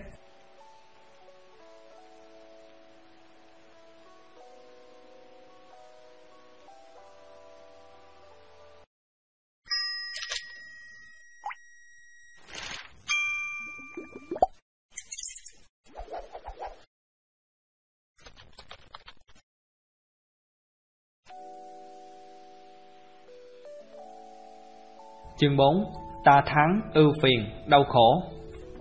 Ưu phiền là gì? Con người đã cố gắng vượt qua được ưu phiền bằng nhiều cách Bằng cách thờ phụng, bằng cách trốn thoát Bằng cách lạm dụng chất gây nghiện Bằng cách giải trí nhưng ưu phiền vẫn có đó. Chúng ta cần phải thấu hiểu triệt để ưu phiền Cũng như chúng ta cần phải thấu hiểu triệt để nhiều điều khác. Đừng bao giờ phủ nhận nó, Đừng bao giờ đè nén nó, Đừng bao giờ cố gắng vượt qua nó. Nhưng hãy hiểu nó, Hãy nhìn vào chính bản chất của nó. Ưu phiền là gì? Bạn có biết ưu phiền là gì không? Ưu phiền là cô đơn. Ưu phiền là khi bạn đánh mất một người nào đó Mà bạn nghĩ rằng bạn yêu thương. Ưu phiền là khi bạn không được bù đắp hoàn toàn, Đầy đủ. Ưu phiền là khi bạn bị từ chối một cơ hội, Một khả năng. Ưu phiền là khi bạn muốn đáp ứng Nhưng không có cách nào để đáp ứng Ưu phiền là khi bạn phải đối mặt với một tình trạng trống rỗng đến tuyệt đối của chính mình, nỗi cô đơn. Và ưu phiền được đè nén bằng những lời ta thắng. Bạn có biết ta thắng là gì không? Ta thắng là một nhân tố của ưu phiền. Ta thắng là khi bạn phàn nàn về chính bản thân mình một cách vô thức hoặc hữu thức. Khi bạn cảm thấy thương tiếc cho chính bản thân mình, khi bạn nói tôi chẳng thể nào làm được một việc gì để đối kháng lại với môi trường mà tôi đang sinh sống khi bạn tự gọi chính mình là một loài sâu bọ, khi bạn tự thương khóc cho chính mình và thế là những ưu phiền xuất hiện. Để hiểu được ưu phiền, trước hết chúng ta cần ý thức được sự ta thắng. Ta thắng là một nhân tố ưu phiền. Khi một người nào đó chết đi, chỉ còn lại bạn và bạn ý thức được rằng mình cô đơn biết bao. Hoặc nếu một người nào đó chết đi, chỉ còn lại bạn mà không có lấy một xu nào, bạn cảm thấy không an toàn, bạn đã sống nhờ vào người đó và bạn bắt đầu phàn nàn, bạn bắt đầu có những lời ta thắng, bạn hãy ngưng ngay những lời ta thắng, bạn hãy nhìn thẳng vào sự thật. Sự thật lúc này là bạn chỉ còn lại một mình. Bạn hãy thẳng thắn nhìn vào sự thật, đừng mơ tưởng về những ngày đã qua, những ngày mà bạn sống dựa vào người khác và rồi bạn sẽ nhận thấy rằng và rồi bạn sẽ nhận thấy rằng những lời ta thắng chẳng đáng tồn tại chút nào. Nỗi ưu phiền của cô đơn một trong những nhân tố của ưu phiền là cảm xúc cô đơn đến lạ thường của con người bạn có thể có những bạn bè, bạn có thể có những thần thánh, bạn có thể có vô số kiến thức, bạn có thể là người rất sôi nổi linh hoạt và cảm xúc cô đơn này vẫn tồn tại. Thế nên con người liên tục tìm kiếm một ý nghĩa của cuộc đời và khám phá ý nghĩa đó, nhưng cô đơn vẫn tồn tại. Bạn có thể đối mặt trực tiếp với cô đơn mà không có bất kỳ một sự so sánh nào. Hãy nhìn thẳng vào nó theo đúng bản chất của nó, không trốn chạy khỏi nó, không cố gắng vượt qua nó. Bạn hãy thực nghiệm thử xem và rồi bạn sẽ nhận thấy rằng cô đơn là một cái gì đó rất khác. Chúng ta không cô đơn, chúng ta là kết quả của hàng ngàn những tác động, của hàng ngàn những hoàn cảnh, của hàng ngàn những tư tưởng, của hàng ngàn những nền văn hóa. Chỉ có những người ngây ngô đến mức hoàn toàn mới là những người thật sự cô đơn, và chính mức độ ngây ngô này sẽ giải thoát tâm hồn khỏi những ưu phiền. Đó là những giọt nước mắt cho chính bạn hay cho người đã chết. Bạn đã từng bao giờ bị đau răng đến cùng cực chưa? Bạn bị đau răng, bạn hành động, bạn đến gặp bác sĩ nha khoa. Nhưng khi bạn gặp những ưu phiền thì bạn lại lảng tránh nói bằng những lời giải thích, bằng những niềm tin, bằng chất gây nghiện và vân vân. Bạn hành động nhưng hành động của bạn không phải là hành động để giải thoát tâm hồn khỏi những ưu phiền, có phải thế không? Tôi không biết phải làm gì bây giờ và đó là lý do tại sao tôi lại đến đây. Khi bạn chịu đựng đau đớn do một cơn đau răng, bạn không phát sinh những suy nghĩ và những ý kiến quan điểm về nỗi đau đớn đó. Bạn chỉ chấp nhận nỗi đau đớn đó và hành động. Để hiểu được những đau đớn, bạn cần phải nhìn thẳng vào nó, đối mặt với nó, bạn không được bỏ chạy và đối với những ưu phiền cũng thế. Bố tôi đã qua đời rồi và tôi giờ đây rất đau khổ, tôi phải làm sao đây? Chúng ta chịu đau khổ bởi vì chúng ta không hiểu hết được sự thật của đau khổ. Sự thật và những gì chúng ta hư cấu hoàn toàn khác nhau, chúng đi về hai hướng khác nhau. Ngài vẫn chưa trả lời câu hỏi của tôi thưa ngài, anh ta này nỉ, tôi phải làm sao đây? Thoát khỏi liều thuốc độc của những lời ta thắng. Bạn có muốn thoát khỏi những đau khổ? Nếu bạn chỉ đơn giản là muốn trốn thoát, vậy thì có một viên thuốc, một niềm tin, một lời giải thích, một trò giải trí có thể giúp bạn đạt được đấy. Nhưng nếu bạn muốn chấm dứt đau khổ, bạn phải ngưng ngay và hãy đối mặt với đau khổ đó. Bạn phải nhìn thẳng vào nó, hãy nghiên cứu nó, hiểu hết mọi đặc tính của nó, rồi bạn sẽ chẳng hề cảm thấy sợ hãi nó nữa, và rồi bạn sẽ ngưng những lời ta thán của mình. Vậy thì tôi phải sống cuộc sống hàng ngày của mình như thế nào đây? Tôi xin phép được hỏi, người ta nên sống cuộc sống hàng ngày của mình như thế nào? Giả sử người đó chỉ còn một ngày hoặc một giờ để sống. Nếu bạn chỉ còn duy nhất một giờ đồng hồ để sống, bạn sẽ làm gì? Tôi thật sự không biết, anh ta đáp lời một cách băn khoăn lo lắng. Bạn không sắp xếp những gì bạn cảm thấy là cần thiết với mọi người xung quanh hay sao? Bạn không gọi gia đình và bạn bè mình đến để xin họ tha thứ những lỗi lầm mà bạn đã gây ra với họ và để tha thứ cho họ về những lỗi lầm mà họ đã gây ra cho bạn sao? Và nếu một giờ đồng hồ bạn có thể làm được điều đó, vậy thì bạn cũng có thể làm được điều đó trong nhiều ngày, nhiều năm còn lại của đời mình. Như thế được sao thưa ngài? Bạn hãy thử xem và rồi bạn sẽ thấy. Thấu hiểu những đau khổ Tôi có thể thấu hiểu được những đau khổ không? Tôi hạnh phúc khi tôi không đau khổ nhưng giây phút mà tôi ý thức được điều này Thì tôi lại không cảm thấy hạnh phúc. Vậy thì tôi cần phải thấu hiểu được đau khổ là gì? Sự thật về hạnh phúc sẽ xuất hiện nếu bạn biết cách lắng nghe. Tôi phải biết cách lắng nghe những đau khổ. Nếu tôi có thể lắng nghe những đau khổ Vậy thì tôi có thể lắng nghe những hạnh phúc. Đau khổ là hạnh phúc. Tâm hồn và đau khổ của mọi người đều giống nhau. Đau khổ của bạn có khác với đau khổ của tôi? Hay khác với đau khổ của một người đang sống ở châu Á, ở châu Mỹ hay ở Nga không? Những hoàn cảnh, những tình tiết có thể khác nhau, nhưng xét về bản chất thật thì đau khổ của tất cả mọi người đều giống nhau. Đau khổ là đau khổ, ác hẳn là như thế rồi. Không có những đau khổ của bạn hoặc những đau khổ của tôi, thỏa mãn hài lòng là thỏa mãn hài lòng. Không phải những thỏa mãn hài lòng của bạn hay những thỏa mãn hài lòng của tôi. Khi bạn đói bụng, đó không phải là cơn đói của riêng bạn, đó cũng là cơn đói của toàn châu Á khi bạn yêu một người nào đó, đó không phải là tình yêu của bạn. Tương tự, đau khổ chính là đau khổ, nó không phải là của bạn và cũng không phải là của tôi. Khi người ta đau khổ, người ta sẽ thực sự đau khổ. Khi một người không có thức ăn, không có quần áo, không có nơi ở, anh ta đau khổ, bất kể anh ta đang sinh sống ở đâu. Châu Á hay châu Âu, tất cả những ai đang bị giết chóc hay đang bị sát thương, bất kể đó là người Việt Nam hay người Mỹ, đều đang chịu đau khổ. Để thấu hiểu được đau khổ này, không phải của bạn cũng không phải của tôi, đòi hỏi chúng ta phải thấm nhuần tự trong lòng và việc đau khổ kết thúc sẽ tự nhiên mang đến hòa bình yên tĩnh, không chỉ trong lòng chúng ta mà cả đối với tất cả mọi người. Chương 5: Ghen tị, chiếm hữu, đố kỵ. Nghĩ rằng chúng ta sở hữu một con người làm chúng ta cảm thấy mình quan trọng hơn. Ghen tị là một trong những cách để giữ cho một người đàn ông hoặc một người phụ nữ, có đúng thế không? Chúng ta càng ghen tị, chúng ta càng muốn chiếm hữu. Việc chiếm hữu được một cái gì đó giúp chúng ta cảm thấy hạnh phúc, một cái gì đó, ví dụ như một chú chó chẳng hạn, một chú chó thuộc về của riêng ta giúp ta cảm thấy ấm áp và dễ chịu. Sự sở hữu thuộc riêng của chúng ta giúp chúng ta cảm thấy an toàn và tự tin về bản thân mình hơn. Việc chiếm hữu một cái gì đó giúp chúng ta cảm thấy mình quan trọng hơn, sự quan trọng mà chúng ta bám chặt. Việc suy nghĩ rằng chúng ta sở hữu không phải là một chiếc bút chì hay một căn nhà, chúng ta cảm thấy mình mạnh mẽ và hài lòng mãn nguyện đến lạ thường. Nhưng tôi không phải là người quan trọng, tôi chẳng là gì cả, chồng tôi là tất cả những gì tôi có. Tất cả chúng ta đều chỉ có một cái gì đó để chúng ta bám chặt vào. Bất chấp nó ở hình thức nào Bạn bám chặt và dựa vào chồng bạn Người khác lại bám chặt và dựa vào con cái của mình. Và những người khác lại bám chặt và dựa vào một niềm tin nào đó. Nhưng tất cả đều có cùng một mục đích. Nếu chúng ta không có một cái gì đó để bám chặt Dựa dẫm vào Thì chắc có lẽ chúng ta tuyệt vọng lắm. Tất cả mọi chúng ta đều sợ hãi cảm giác cô đơn. Nỗi sợ hãi chính là gan tị, căm thù, đau đớn Không có sự khác biệt nhiều giữa đố kỵ và căm ghét. Gan tị không phải là yêu thương Nhưng chúng tôi yêu thương nhau. Vậy thì tại sao bạn lại gan tị? Chúng ta không yêu thương Và gan tị là một phần bất hạnh của yêu thương. Bạn tận dụng chồng bạn Và chồng bạn cũng tận dụng bạn. Để được hạnh phúc để có bạn tâm giao chứ không phải để cảm thấy cô đơn. Có thể bạn không sở hữu được nhiều, Nhưng ít ra thì bạn cũng đang sở hữu Một cái gì đó thật quý giá. Nhu cầu qua lại lẫn nhau, Như vậy chúng ta gọi là tình yêu thương. Bạn không nên ghen tị với chồng mình, Có phải thế không? Bạn thật sự không nên ghen tị với chồng mình. Bạn muốn tìm một cái gì đó để thay thế chồng mình, Và bạn vẫn không thoát khỏi cảm xúc ghen tị. Tất cả mọi chúng ta đều như thế này. Trước khi chúng ta từ bỏ một cái gì đó Chúng ta luôn muốn chắc chắn về cái mà chúng ta sắp sửa theo đuổi. Một khi bạn không chắc chắn Thì bạn đừng nên ghen tị đố kỵ. Nơi nào còn tồn tại sự chiếm hữu Thì nơi đó không thể tồn tại tình yêu. Chiếm hữu nghĩa là hủy diệt tình yêu. Quyến luyến với danh tiếng, với vật chất, với con người gây nên đau khổ. Nền văn hóa hiện tại được đặt trên nền tảng là ganh đua, đố kỵ, hám lợi. Thành công luôn được mọi người theo đuổi bằng nhiều cách khác nhau. Thành công trở thành một họa sĩ, một thương gia, một nhà truyền giáo.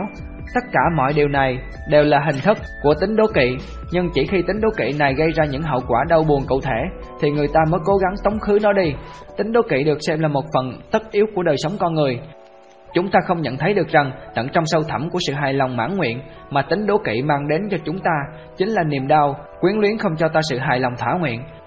Nhưng nó cũng gieo mầm cho thói ghen tị và quyến luyến cũng không phải là tình thương yêu. Tôi nghĩ rằng tôi đã hiểu được một ít rồi đấy, nhưng tôi phải làm gì đây? Trước khi cân nhắc đến việc mình nên làm gì, chúng ta hãy cùng nhau xem xét thử xem rắc rối của bạn là gì. Tôi luôn bị hành hạ bởi cảm xúc ghen tị và tôi muốn thoát khỏi cảm xúc đó.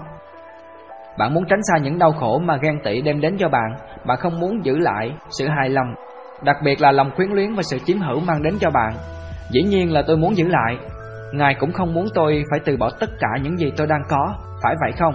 Chúng ta không quan tâm đến sự từ bỏ, nhưng chúng ta quan tâm đến khao khát muốn được chiếm hữu. Chúng ta muốn sở hữu con người cũng như sở hữu mọi vật. Chúng ta bám chặt vào những niềm tin cũng như bám chặt vào những hy vọng. Thế tại sao chúng ta lại có khao khát muốn chiếm hữu người và vật này? Tôi không biết, tôi chưa bao giờ nghĩ đến điều này. Tôi cảm thấy dường như tính ghen tị là một yếu tố gắn liền với đời mình. Chúng ta thực sự cần có một số vật chất, thức ăn, quần áo, nơi trú ngụ và vân vân, nhưng chúng được sử dụng vì mục đích làm hài lòng tâm lý của chúng ta. Điều này sẽ gây ra rất nhiều rắc rối. Tương tự, sự phụ thuộc tâm lý vào người khác sẽ làm phát sinh tính ghen tị, bồn chồn và sợ hãi. Tôi nghĩ là tôi thật sự đang phụ thuộc vào một số người nào đó. Họ thật sự rất cần thiết đối với tôi, và nếu không có họ thì có lẽ tôi đã chết mất. Nếu tôi không có chồng mình và con cái mình Thì tôi nghĩ là tôi sẽ bị điên mất Hoặc tôi sẽ quyến luyến gắn liền chính bản thân mình với một người nào đó khác hơn Nhưng tôi vẫn không nhận thấy là lòng quyến luyến Thì có gì không đúng chứ Chúng ta không nói đến việc đâu là đúng, đâu là sai Mà chúng ta chỉ nói đến những nguyên nhân và kết quả Có đúng vậy không? Chúng ta không kết án xử tội hay bào chữa biện hộ cho tính phụ thuộc Nhưng tại sao người ta lại phải phụ thuộc tâm lý vào một người khác? Tôi biết là mình đang phụ thuộc nhưng tôi thật sự không suy nghĩ về vấn đề này. Tôi cho rằng tất cả mỗi người đều phụ thuộc vào người khác. Phụ thuộc sinh lý không phải là phụ thuộc tâm lý. Dĩ nhiên chúng ta luôn phụ thuộc lẫn nhau về sinh lý, điều này là bản năng và là điều không thể tránh được. Nhưng nếu chúng ta hiểu được sự phụ thuộc tâm lý của chúng ta vào người khác, thì bạn có nghĩ rằng những đau khổ của tính ghen tị sẽ còn tồn tại không? Tại sao lại tồn tại nhu cầu tâm lý vào người khác? Tôi cần gia đình của tôi bởi vì tôi yêu họ nếu tôi không yêu họ thì tôi cũng chẳng màng Bạn muốn giữ cho mình sự hài lòng, mãn nguyện của lòng quyến luyến, Liệu có được không? Tại sao không? Lòng quyến luyến bao hàm những lo sợ Có phải thế không? Bạn lo sợ cho chính mình, Bạn lo sợ rằng không biết mình sẽ ra sao nếu người mình đang quyến luyến bỏ rơi mình hoặc chết đi Và bạn càng tỏ ra quyến luyến hơn nữa bởi vì bạn lo sợ điều này Khi bạn đang quyến luyến đến đam mê thì những lo sợ này ẩn náu đâu đó và bạn không thể nhận thấy Nhưng thật bất hạnh thay, những lo sợ đó vẫn còn tồn tại mà không hề mất đi. Một khi nó xuất hiện thì bạn phải chịu sự tra tấn của cảm xúc ghen tị. Đỉnh cao danh vọng Bạn có biết cuộc đời này là gì không? Cuộc đời này trải dài từ khi bạn được sinh ra cho đến khi bạn chết đi, và có lẽ còn hơn thế nữa. Cuộc đời thật bao la, phức tạp, nó giống như một căn nhà mà trong đó tất cả mọi việc chỉ diễn ra một lần duy nhất. Bạn yêu thương và bạn căm ghét, bạn tham lam, ghen tị, đố kỵ và cùng lúc đó bạn nghĩ rằng mình không nên như thế chút nào. Bạn tham vọng và bạn sẽ hoặc thất bại hoặc thành công. Rồi kết hôn, rồi sinh con, rồi bệnh tật và rồi thù địch, chiến tranh, hòa bình. Cuối con đường của cuộc đời này luôn luôn là cái chết tất yếu. Cuộc đời là như thế đó và còn hơn nữa và bạn bị ném vào mớ hỗn độn này. Thường thì bạn sẽ bị đắm chìm, ngập lặng, đau khổ và mất mát. Và nếu bạn may mắn bám được một cái gì đó và bạn leo lên được nấc thang cao nhất của cuộc đời thì bạn cũng chẳng là gì cả, bạn cũng vẫn cứ là một phần tử của mớ hỗn độn này. Đây là tất cả những gì chúng ta nói về cuộc đời, đấu tranh và đau buồn đến mãi mãi, kèm với một ít niềm vui nho nhỏ. Bạn muốn nổi tiếng và hàng xóm của bạn cũng muốn nổi tiếng, hàng xóm của hàng xóm của bạn cũng muốn nổi tiếng và tất cả mọi người đều muốn nổi tiếng từ người cao nhất cho đến người thấp nhất trong cuộc đời này. Thế là chúng ta xây dựng một xã hội dựa trên nền tảng là ganh đua, khát vọng, đố kỵ và hám lợi. Trong xã hội này, mỗi cá nhân chính là kẻ thù của những cá nhân còn lại và bạn được giáo dục để thích nghi với một xã hội như thế này. Nhưng chúng ta phải làm gì đây? Tôi nhận thấy rằng nếu tôi không tự thay đổi mình để thích nghi với một xã hội thì tôi sẽ bị hủy diệt ngay. Liệu chúng ta có còn cách nào khác hơn không, thưa ngài? Hiện tại bạn đang được gọi là giáo dục để thích nghi với xã hội này. Khả năng của bạn được phát huy để giúp bạn tồn tại trong xã hội này. Cha mẹ của bạn, thầy giáo của bạn, chính phủ của bạn, tất cả đều quan tâm đến năng lực và vấn đề tài chính của bạn, có đúng không? Vâng, họ muốn bạn trở thành những công dân tốt. Công dân tốt có nghĩa là luôn tham vọng, luôn tham lam và xã hội này chấp nhận cho bạn được phép hơi tàn nhẫn một chút, hơi độc ác một chút để bạn có thể ganh đua cùng mọi người. Đây là tất cả những gì người ta hàm ý khi nói đến ba chữ công dân tốt. Nhưng liệu như thế có ổn không? Hay đó là một điều xấu xa đến mức tồi tệ? Một tình yêu trách nhiệm Những gì cha mẹ gọi là trách nhiệm đó không phải là tình yêu thương, đó là một hình thức của sự cưỡng bách và xã hội sẽ ủng hộ các bậc cha mẹ. Cha mẹ cho rằng con cái có trách nhiệm phải hòa nhập cùng xã hội để được ngưỡng mộ, để được an toàn.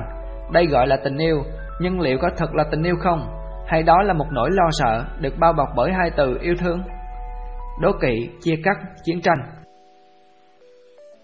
Người lớn nói với bạn, những thế hệ theo sau là bạn phải tạo ra một thế giới khác, nhưng họ lại hoàn toàn không có ý như thế.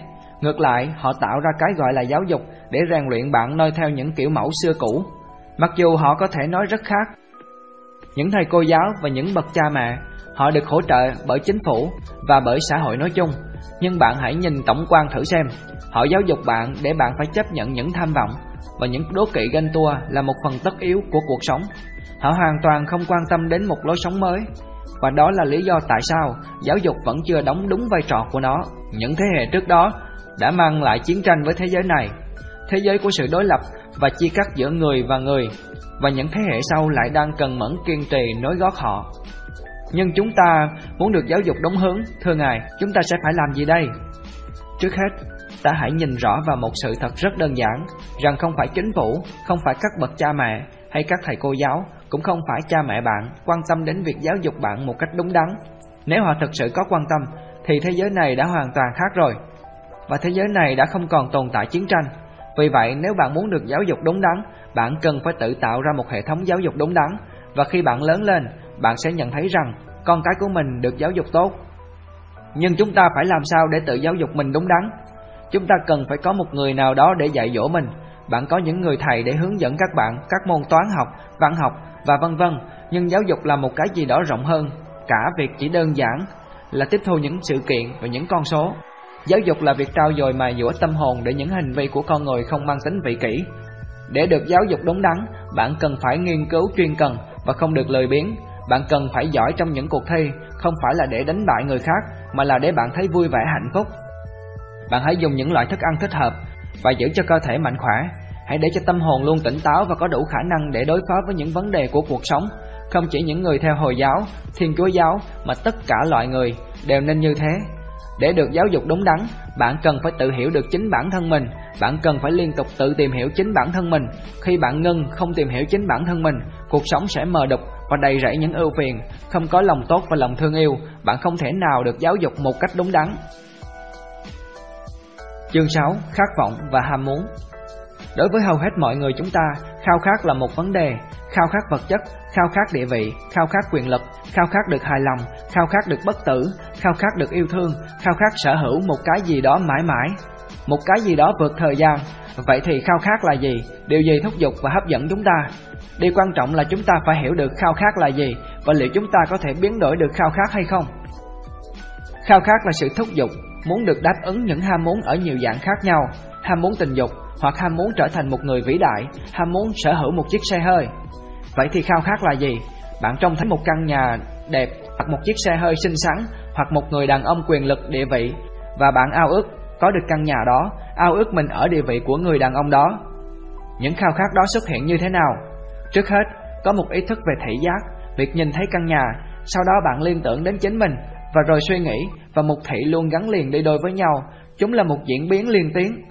Giữa suy nghĩ và mục thị không có một khoảng trống nào cả, chúng trộn lẫn vào nhau, lớn dần lên, và rồi khao khát xuất hiện. Tôi trông thấy một phụ nữ đẹp.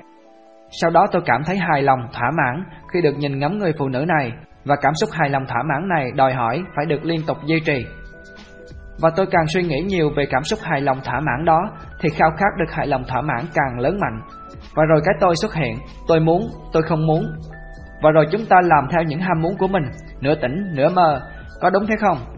Tôi muốn trở thành một người giàu có, có nghĩa là khao khát của tôi nói rằng tôi phải trở thành một người giàu có bởi vì tôi đã trông thấy những người giàu có, sở hữu vô số tài sản. Khao khát bảo tôi, mình phải có, mình phải có. Khao khát luôn muốn được đáp ứng đầy đủ, những đối tượng nhằm đáp ứng cho khao khát là những đối tượng rất hấp dẫn. Nhưng mỗi đối tượng này thường mâu thuẫn lẫn nhau. Khao khát tạo ra những mâu thuẫn và tâm hồn hoàn toàn không muốn sống trong mâu thuẫn. Thế nên nó cố gắng tống khứ những khao khát này Liệu chúng ta có thể khao khát mà không hành động gì? Nhưng hầu hết mọi chúng ta đều khao khát một cách mù quáng Tôi muốn cái đó, tôi phải có nó Bất chấp đó là căn nhà đẹp hay xấu, tôi phải có nó Tại sao? Tại sao chúng ta phải có nó? Tại sao khao khát lại bảo ta phải có nó? Chính điều này khiến chúng ta phải đau khổ Quá trình hoạt động của khao khát và cảm xúc hài lòng là những gì chúng ta gọi là làm việc Tôi muốn một cái gì đó, tôi làm việc, tôi làm việc làm việc để có được cái mà tôi muốn có. Tôi muốn trở thành một nhà văn, tôi muốn trở thành một họa sĩ và tôi làm tất cả những gì mà tôi có thể nghĩ ra để trở thành nổi tiếng. Thường thì tôi bị bỏ rơi lại trong cuộc đua của cuộc đời, tôi thất bại và cả thế giới này chẳng ai biết đến tôi, họ lờ đi, họ không thèm ngoảnh lại. Vì thế tôi đau khổ, tôi thực sự sống trong nỗi thống khổ và rồi tôi trở thành một người hay hoài nghi, hay ngờ vực, hay nhạo báng, hay giễu cợt và giả tạo Tại sao chúng ta nhiều ham muốn như vậy? Vì vậy chúng ta tự hỏi mình, tại sao những khao khát cần được đáp ứng? Nếu bạn muốn một chiếc áo khoác, một chiếc áo sơ mi, một chiếc cà vạt hay một đôi giày và bạn có nó, nhưng đằng sau sự đòi hỏi khăng khăng này vẫn cứ là một đòi hỏi vô hạn, một cảm giác cô đơn lạc lõng. Tôi không thể sống mà không sở hữu gì cả. Bạn hiểu biết nhiều hơn tôi, bạn đẹp hơn tôi, bạn thông minh hơn tôi, bạn có cái này hơn tôi, bạn có cái nọ hơn tôi và tôi muốn tất cả những gì bạn đang có hoặc còn hơn thế nữa. Tại sao vậy? Tôi không biết bạn đã bao giờ tự hỏi mình câu hỏi này chưa? Tôi muốn biết tại sao người ta lại đòi hỏi thèm muốn nhiều đến thế. Người ta muốn hạnh phúc, muốn tìm được Chúa Trời, muốn được giàu có, muốn được nổi tiếng, muốn được hoàn toàn, muốn tất cả những gì họ có thể nghĩ ra. Người ta muốn một cuộc hôn nhân hoàn hảo, một mối liên hệ hoàn toàn với Chúa Trời và vân vân. Tại sao vậy? Có phải điều đó cho thấy rằng tâm hồn họ thật nông cạn? Không đúng vậy sao? Có phải điều đó cho thấy rằng tâm hồn họ thật đơn điệu trống rỗng? Chương 7. Lòng tự trọng, thành công và thất bại Lòng tự trọng Tất cả mọi người chúng ta đều tự đặt mình vào vô số những vị trí khác nhau Và chúng ta không ngớt tụt lại dần từ những vị trí này Một khi chúng ta bị tụt lại, bị thất bại Chúng ta cảm thấy xấu hổ Lòng tự trọng là nguyên nhân gây ra cảm giác xấu hổ của chúng ta, chứ không phải là do những thất bại. Vậy thì chúng ta cần phải hiểu thấu được lòng tự trọng chứ không phải hiểu thấu những thất bại. Nếu chúng ta không tự đặt mình lên bệ đỡ lòng tự trọng như thế, thì liệu nó có còn tồn tại những thất bại không? Bạn chính là con người thật của bạn. Tại sao bạn lại tự đặt mình lên một bệ đỡ gọi là lòng tự trọng, là chân lý giá trị con người, là lý tưởng và vân vân? Nếu bạn có thể thấu hiểu được điều này Vậy thì bạn chẳng có cái gì phải xấu hổ vì quá khứ của mình Quá khứ đã hoàn toàn qua đi, nếu bạn không tự đặt mình lên bệ đỡ, độ cao giúp bạn nhìn lên và nhìn xuống, vậy thì bạn chính là những gì bạn muốn trốn tránh. Chính sự trốn tránh này, trốn tránh chính bản thân mình đã mang đến những xáo trộn và những đối lập phản kháng, những xấu hổ và sự oán giận. Bạn không cần phải nói với tôi hoặc nói với một người nào khác về chính bản thân bạn, nhưng bạn cần phải ý thức được chính con người thật của mình, bất chấp con người thật của bạn là gì. Tham vọng làm lu mờ sự sáng suốt. Hỏi, thưa ngài, chức năng của suy nghĩ trong đời sống hàng ngày là gì? Krishnamurti, chức năng của suy nghĩ là để suy nghĩ rõ ràng, khách quan, hiệu quả, chính xác và bạn có thể không suy nghĩ chính xác, rõ ràng, hiệu quả nếu bạn trói buộc tâm hồn mình với những điều hảo huyền phù phiếm, với sự thành công của bản thân mình, với việc thỏa mãn cho chính bản thân mình. Tham vọng là sợ hãi. Tham vọng đã làm nên điều gì trong thế gian này? Khi một người nào đó liên tục phấn đấu để leo lên đỉnh vinh quang, leo lên đỉnh cao hơn tất cả mọi người khác, khi tất cả mọi người đều cố gắng để gặt hái, để đạt được, vậy thì họ tìm được những gì trong chính tấm lòng của mình. Nếu bạn nhìn thẳng vào tấm lòng của chính mình, nhìn thẳng vào trái tim của chính mình, khi bạn đang có những tham vọng, khi bạn đang cố gắng đánh bại một người nào đó, bạn sẽ nhận thấy bên trong trái tim đó có những dung dế, có những côn trùng, có những mầm móng của sợ hãi. Một người tham vọng nhất chính là người luôn cảm thấy sợ hãi nhất, bởi vì anh ta luôn sợ hãi chính con người thật của mình, bởi vì anh ta nói Nếu tôi chính là tôi, thì tôi sẽ chẳng là gì cả. Vì thế, tôi phải trở thành một con người nào đó khác hơn, tôi phải trở thành một kỹ sư, một thợ máy, một quan tòa, một bộ trưởng. Hứng thú có giống với tham vọng. Hỏi, nếu một người nào đó có tham vọng muốn trở thành một kỹ sư, liệu điều đó có nghĩa là anh ta hứng thú với chức danh kỹ sư đó? Krishnamurti, ý của anh muốn nói rằng việc hứng thú với một cái gì đó chính là tham vọng. Tham vọng, như chúng ta đã biết, là sản phẩm của những sợ hãi, nếu tôi cảm thấy hứng thú với việc trở thành một kỹ sư bởi vì tôi yêu thích công việc đó, bởi vì tôi muốn chính tay mình xây dựng nên những tòa nhà xinh đẹp, bởi vì tôi muốn xây dựng những giao lộ tốt nhất, điều đó có nghĩa là tôi thích công việc của một kỹ sư. Thế nên ở đây không tồn tại tham vọng, ở đây không tồn tại những sợ hãi. Vậy thì tham vọng và hứng thú là hai việc hoàn toàn khác nhau, không phải vậy sao? Tôi cảm thấy hứng thú với việc vẽ tranh, tôi yêu thích công việc vẽ tranh, tôi không muốn cạnh tranh với những thợ vẽ. Tôi chỉ đơn giản là yêu thích công việc vẽ tranh, có thể bạn vẽ tranh giỏi hơn tôi, nhưng tôi không quan tâm. Tôi không tự so sánh bản thân mình với bạn. Tôi yêu thích những gì tôi thực hiện. Tôi yêu thích những động tác của mình khi tôi thực hiện công việc vẽ tranh. Đó mới là điều quan trọng đối với tôi. Hãy làm những gì bạn thích. Khi bạn cảm thấy thích một điều gì đó, bạn ý thức được đó là một việc làm đúng đắn và bạn bắt tay vào hành động. Trong khi thực hiện công việc, bạn không hề mang trong mình tham vọng, bạn không hề có ý định ganh đua với ai, bạn không định làm việc này để hạ bệ một ai đó, bạn làm công việc này chỉ bởi vì bạn cảm thấy thích làm, đơn giản thế thôi. Và có lẽ chỉ khi đó bạn mới có thể tạo dựng được một thế giới mới. Và trong thế giới mới đó, tất cả mọi điều tồi tệ của những thế hệ đi trước sẽ không còn tồn tại. Những cuộc chiến tranh của họ, những trò ma mảnh nguy hại của họ, những chủ nghĩa phân biệt chủng tộc của họ, những lễ nghi vô nghĩa của họ, những chính phủ của họ, những bạo lực của họ. Trong thế giới đó, nhiệm vụ của thầy cô giáo và của bạn thật tuyệt vời, bởi vì bạn có thể tạo ra một thế giới mới, một nền văn minh mới, một lối sống mới. Nếu bạn yêu thích hoa, bạn hãy trở thành người làm vườn. Vì vậy, điều liên tục xảy ra trong thế giới này là tất cả mọi người đều cạnh tranh và hạ bệ lẫn nhau. Mỗi người đều muốn trở thành một người nào đó khác hơn chính bản thân mình. Một thành viên của nghị viện muốn trở thành một nhà lãnh đạo của nghị viện, một nhà lãnh đạo của nghị viện lại muốn trở thành bộ trưởng và vân vân, cứ như thế tiếp diễn. Xã hội này luôn tồn tại những cuộc chiến đến bất tận Xã hội này chính là một cuộc chiến giữa những con người chống lại nhau và cuộc chiến này được gọi là tham vọng để trở thành một cái gì đó. Những người lớn tuổi lại khuyến khích bạn thực hiện điều đó, bạn phải có tham vọng, bạn phải trở thành một cái gì đó, bạn phải kết hôn với một người đàn ông giàu có, bạn phải kết hôn với một người đàn bà lắm tiền nhiều của, bạn phải có những người bạn địa vị chức tước. Vì thế, những thế hệ trước, những người luôn cảm thấy lo sợ trong lòng, những người luôn sở hữu một tâm hồn mờ đục, cố gắng đào tạo huấn luyện bạn trở thành những con người giống như họ, và chính bạn cũng muốn trở thành những con người giống họ bởi vì bạn nhận thấy được sức quyến rũ của những tham vọng này. Rồi khi có một kẻ thống trị tàn ác xuất hiện, tất cả mọi người đều cúi rạp khuất phục. Đó là lý do tại sao điều quan trọng nhất lại là bạn nên chọn cho mình một hướng đi đúng đắn. Bạn có biết hướng đi ở đây có nghĩa là gì không? Một cái gì đó mà bạn thích thực hiện, một cái gì đó rất tự nhiên. Xét cho cùng thì đó chính là chức năng của giáo dục, của trường học để giúp bạn phát triển một cách độc lập và nhờ thế, nhờ thế bạn mới được lựa chọn cho mình một hướng đi đúng đắn, một định hướng đúng đắn, một công việc yêu thích. Một người tham vọng sẽ không bao giờ tìm được một định hướng đúng đắn cho mình. Tính so sánh sẽ dung dưỡng tính ganh đua cạnh tranh và tham vọng. Chúng ta luôn luôn so sánh chính bản thân mình với những người khác.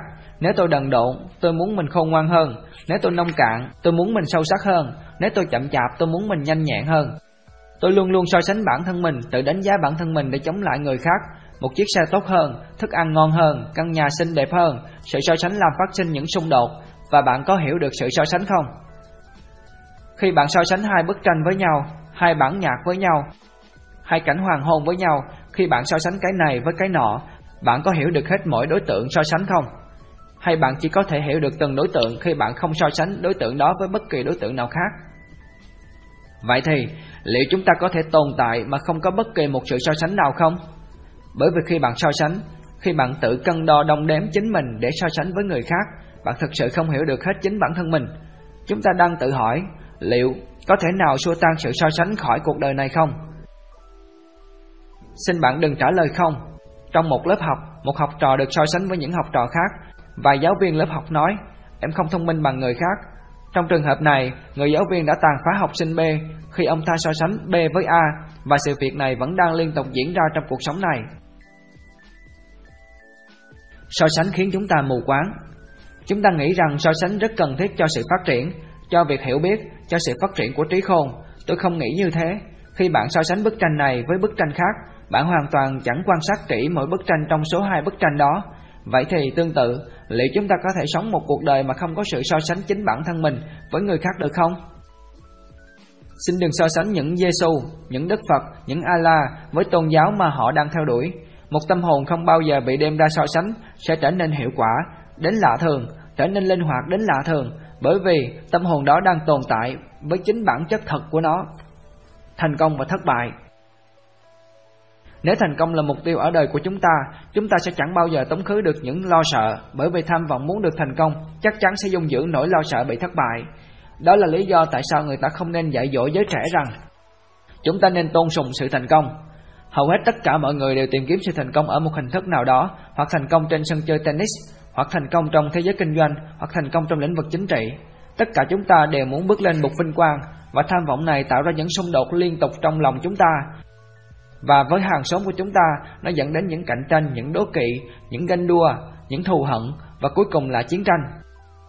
Giống như những thế hệ đi trước, tuổi trẻ cũng tìm kiếm sự thành công và sự an toàn. Mặc dù ban đầu chúng có thể cảm thấy bất mãn với điều này, nhưng về sau chúng sẽ dần dần bị tác động, ảnh hưởng và đi theo lối mòn này. Chẳng có sự khác biệt to tác nào giữa người cao tuổi và những người trẻ tuổi, bởi vì tất cả bọn họ đều là những nô lệ cho những tham vọng của chính mình. Chính chắn hay chưa chính chắn không phụ thuộc vào độ tuổi, tính chính chắn xuất hiện dựa vào mức độ hiểu biết. Tuổi trẻ thường có một tinh thần sôi nổi hăng hái nhiệt tình hơn, bởi vì những người già đã chiến đấu với cuộc sống trong suốt một khoảng thời gian dài, những cuộc đấu tranh đã mài mòn họ và cái chết đang ở một nơi nào đó chờ đón họ. Điều này không có nghĩa là họ là những người bất tài bất lực sống không mục đích, mà chỉ có nghĩa là họ đã gặp nhiều khó khăn hơn. Nhiều người lớn vẫn không hề trưởng thành, mà vẫn giống trẻ em hơn, và điều này là một trong những nguyên nhân khiến cho thế giới thêm nhiều đau khổ. Người lớn phải chịu trách nhiệm về sự phát triển kinh tế và những chuẩn mực đạo đức. Và một trong những điều không may là chúng ta muốn mọi người khác hành động vì bản thân mình và thay đổi cuộc sống của mình hơn. Chúng ta đợi người khác khởi xướng và hành động, và chúng ta vẫn bị động cho đến khi chúng ta biết chắc những kết quả mỹ mãn thì chúng ta mới bắt tay vào hành động. Tất cả mọi chúng ta đều mưu cầu sự an toàn và thành công và một tâm hồn luôn tìm kiếm sự an toàn, một tâm hồn luôn thèm muốn sự thành công, không thể nào là một tâm hồn sáng suốt được. Và vì thế tâm hồn đó sẽ không thể theo đuổi những hành động cao đẹp được. Chúng ta chỉ có thể theo đuổi những hành động cao đẹp khi chúng ta ý thức được những điều kiện hiện có của mình, ý thức được những định kiến về chủng tộc, quốc tịch, tôn giáo và chính trị. Cuộc sống là một giếng nước sâu, người ta không thể đến cạnh giếng với một chiếc gầu nhỏ và múc một ít nước Người ta cũng không thể đến cạnh giếng với một chiếc chậu to để múc thật nhiều nước. Khi người ta còn trẻ, đó là khoảng thời gian thích hợp để khám phá, để thử nghiệm mọi thứ. Trường học cần giúp đỡ những người trẻ tuổi khám phá những kỳ nghĩ của họ, khám phá những bổn phận trách nhiệm của họ, chứ không phải là chỉ nhồi nhét vào tâm trí họ những con số và những kiến thức thuộc về khoa học kỹ thuật. Tuổi trẻ phải là một mảnh đất màu mỡ để họ phát triển vui vẻ, hạnh phúc và trọn vẹn. Chương 8. Cô đơn, đau buồn, bối rối Cô đơn có giống với cô độc Tất cả chúng ta đều biết cô đơn có đúng vậy không? Trạng thái cô đơn chẳng có gì lạ lẫm với mỗi chúng ta. Bạn có thể sở hữu vô số tài sản, bạn có thể hài lòng mãn nguyện, bạn có thể có khả năng đến tuyệt vời, nhưng tận đáy lòng bạn vẫn luôn tiềm ẩn một dấu hiệu của cô đơn. Người giàu, kẻ nghèo, người viết lách, những người kiến tạo, những người sùng bái, tất cả những người này đều rất hiểu trạng thái cô đơn. Khi chúng ta rơi vào trạng thái cô đơn, tâm hồn chúng ta làm gì? Tâm hồn chúng ta liền muốn mở radio lên nghe, lật sách báo ra đọc, xem một bộ phim. Khi tâm hồn ý thức được sự cô đơn của nó, nó tháo chạy, chạy thật xa. Những người trốn chạy khỏi nỗi cô đơn của mình bằng cách uống rượu cũng chẳng có gì là sai trái hơn so với những người trốn chạy nỗi cô đơn của mình bằng cách theo đuổi một tôn giáo tín ngưỡng nào đó. Tất cả bọn họ đều giống nhau, tất cả bọn họ đều trốn chạy. Liệu chúng ta có thể sống mà không cảm thấy cô đơn? Chúng ta có ý thức được trạng thái trống rỗng trong lòng mình, một trạng thái thất vọng, một trạng thái cô đơn. Chúng ta đã từng trải qua những giây phút cô đơn đến lạ thường, ưu phiền đến cùng cực mà không vì một lý do nào cả, một trạng thái thất vọng đến chán trường. Vậy tôi có thể sống cùng với nỗi cô đơn đó mà không trốn chạy khỏi nó được không? Tôi có thể sống cùng với nó mà không hề cố gắng thay đổi nó, không cố gắng điều khiển được nó không? Nếu tâm hồn chúng ta có thể, thì có lẽ nó sẽ vượt qua được nỗi cô đơn đó, vượt qua được nỗi thất vọng để đạt được trạng thái thành tâm. Nếu tôi có thể thấu hiểu và sống cùng với nỗi cô đơn, không trốn tránh nó, vậy thì tôi có ý thức được nỗi cô đơn này. Liệu tâm hồn tôi có thể tồn tại cùng với nó được không? Hãy đối mặt với cô đơn mà không hề trốn chạy, hãy xem chuyện gì sẽ xảy ra. Bạn đã bao giờ từng cố gắng tìm đến với cô đơn? Khi bạn thực sự cố gắng, bạn sẽ cảm thấy điều đó hết sức khó khăn bởi vì tâm hồn chúng ta không cho phép chúng ta cô đơn. Tâm hồn chúng ta luôn bận rộn, luôn hoạt động. Chúng ta khám phá mọi điều quanh mình, chúng ta nghiên cứu học hỏi, chúng ta mở radio lên nghe. Chúng ta từ trong vô thức luôn cố gắng bù đắp tình trạng trống rỗng của tâm hồn bằng nhiều loại kiến thức khác nhau, bằng nhiều mối quan hệ khác nhau. Đó thực sự là một quá trình hoạt động của chúng ta, đó chính là sự tồn tại của chúng ta. Sự thật là chúng ta hoàn toàn trống rỗng. Liệu trạng thái trống rỗng trong tâm hồn chúng ta có thể được lấp đầy? Nếu không, liệu chúng ta có thể trốn chạy khỏi tình trạng trống rỗng đó? Bất chấp bạn lấp đầy trạng thái trống rỗng này bằng cách này hay cách nọ, cái gọi là thiền định cũng chính là một trong những phương thức trốn thoát khỏi trạng thái trống rỗng trong tâm hồn, trạng thái cô đơn trong tâm hồn. Vậy thì chúng ta phải làm gì với trạng thái cô đơn này? Bạn chỉ có thể tìm được một phương pháp để ứng phó với trạng thái này khi bạn ngưng không trốn chạy, khi bạn đã sẵn sàng để đối mặt với chính thực tại trong tâm hồn mình, chỉ khi đó bạn mới có hy vọng kết liễu được trạng thái cô đơn. Đau buồn cuộc sống bên trong cái tôi. Hỏi, sự khác biệt giữa ý thức và sự nội quan là gì? Krishnamurti Trước hết chúng ta hãy xét xem sự nội quan là gì. Chúng ta có ý muốn nói đến việc tự xem xét nội tâm mình khi chúng ta nói đến sự nội quan. Người ta tự xem xét nội tâm của mình để làm gì? Để cải thiện, để thay đổi, để sửa đổi chính nội tâm của mình. Bạn tự nội quan để trở thành một cái gì đó. Nếu không bạn sẽ chẳng bao giờ theo đuổi sự nội quan. Tôi tức giận và tôi nội quan. Tôi tự xem xét lại chính mình để tôi tống khứ cảm giác tức giận đó đi hoặc để tôi biến đổi cảm xúc tức giận đó. Nơi nào có sự nội quan nhằm thay đổi những phản ứng của cái tôi, nơi đó có giải đáp để đạt được mục đích của nội quan. Khi mục đích đã không thể đạt được thì trạng thái buồn rầu đau khổ xuất hiện. Vì thế nội quan luôn luôn lúc nào cũng đi cùng với những nỗi buồn. Đã bao giờ bạn nhận ra một điều là khi bạn tự xem xét bản thân mình nhằm thay đổi chính mình thì khi đó trong tâm hồn bạn luôn xuất hiện những làn sóng của những ưu phiền. Luôn tồn tại trong tâm trí bạn một nỗi ưu phiền gợn sóng mà bạn phải cố gắng đấu tranh để kháng cự lại. Bạn phải tự xem xét lại chính bản thân mình một lần nữa nhằm vượt qua được trạng thái ưu phiền đó. Lúc này cái tôi đang tự xem xét lại chính nó để tự thay đổi chính nó. Chúng ta có cần những chuyên gia phân tích tâm lý để giải quyết những bối rối của mình? Hỏi, giờ đây chúng ta đã biết có nhiều căn bệnh được phát sinh do những đau buồn trong tâm lý và chúng ta thường không ý thức được điều này. Vậy thì chúng ta có cần đến những chuyên gia phân tích tâm lý để giải quyết những bối rối của mình? Krishnamurti Hầu hết tất cả mọi người chúng ta đều bị xáo trộn, hầu hết mọi người chúng ta đều bị bối rối, thậm chí ngay cả những người rất thành công, những người rất giàu có cũng bị xáo trộn, bối rối. Và những xáo trộn bối rối này làm phát sinh những chứng bệnh cả về tinh thần lẫn thể chất. Và câu hỏi được đặt ra là liệu chúng ta có cần phải tìm đến những chuyên gia tâm lý để họ giúp đỡ chúng ta, để họ gỡ bỏ những bối rối ưu phiền trong lòng chúng ta, để chúng ta khỏe mạnh trở lại. Tại sao chúng ta lại bị xáo trộn bối rối ưu phiền trong lòng? Tôi muốn một cái gì đó nhưng tôi không có được. Thế là tôi rơi vào trạng thái này, tôi rất tham vọng.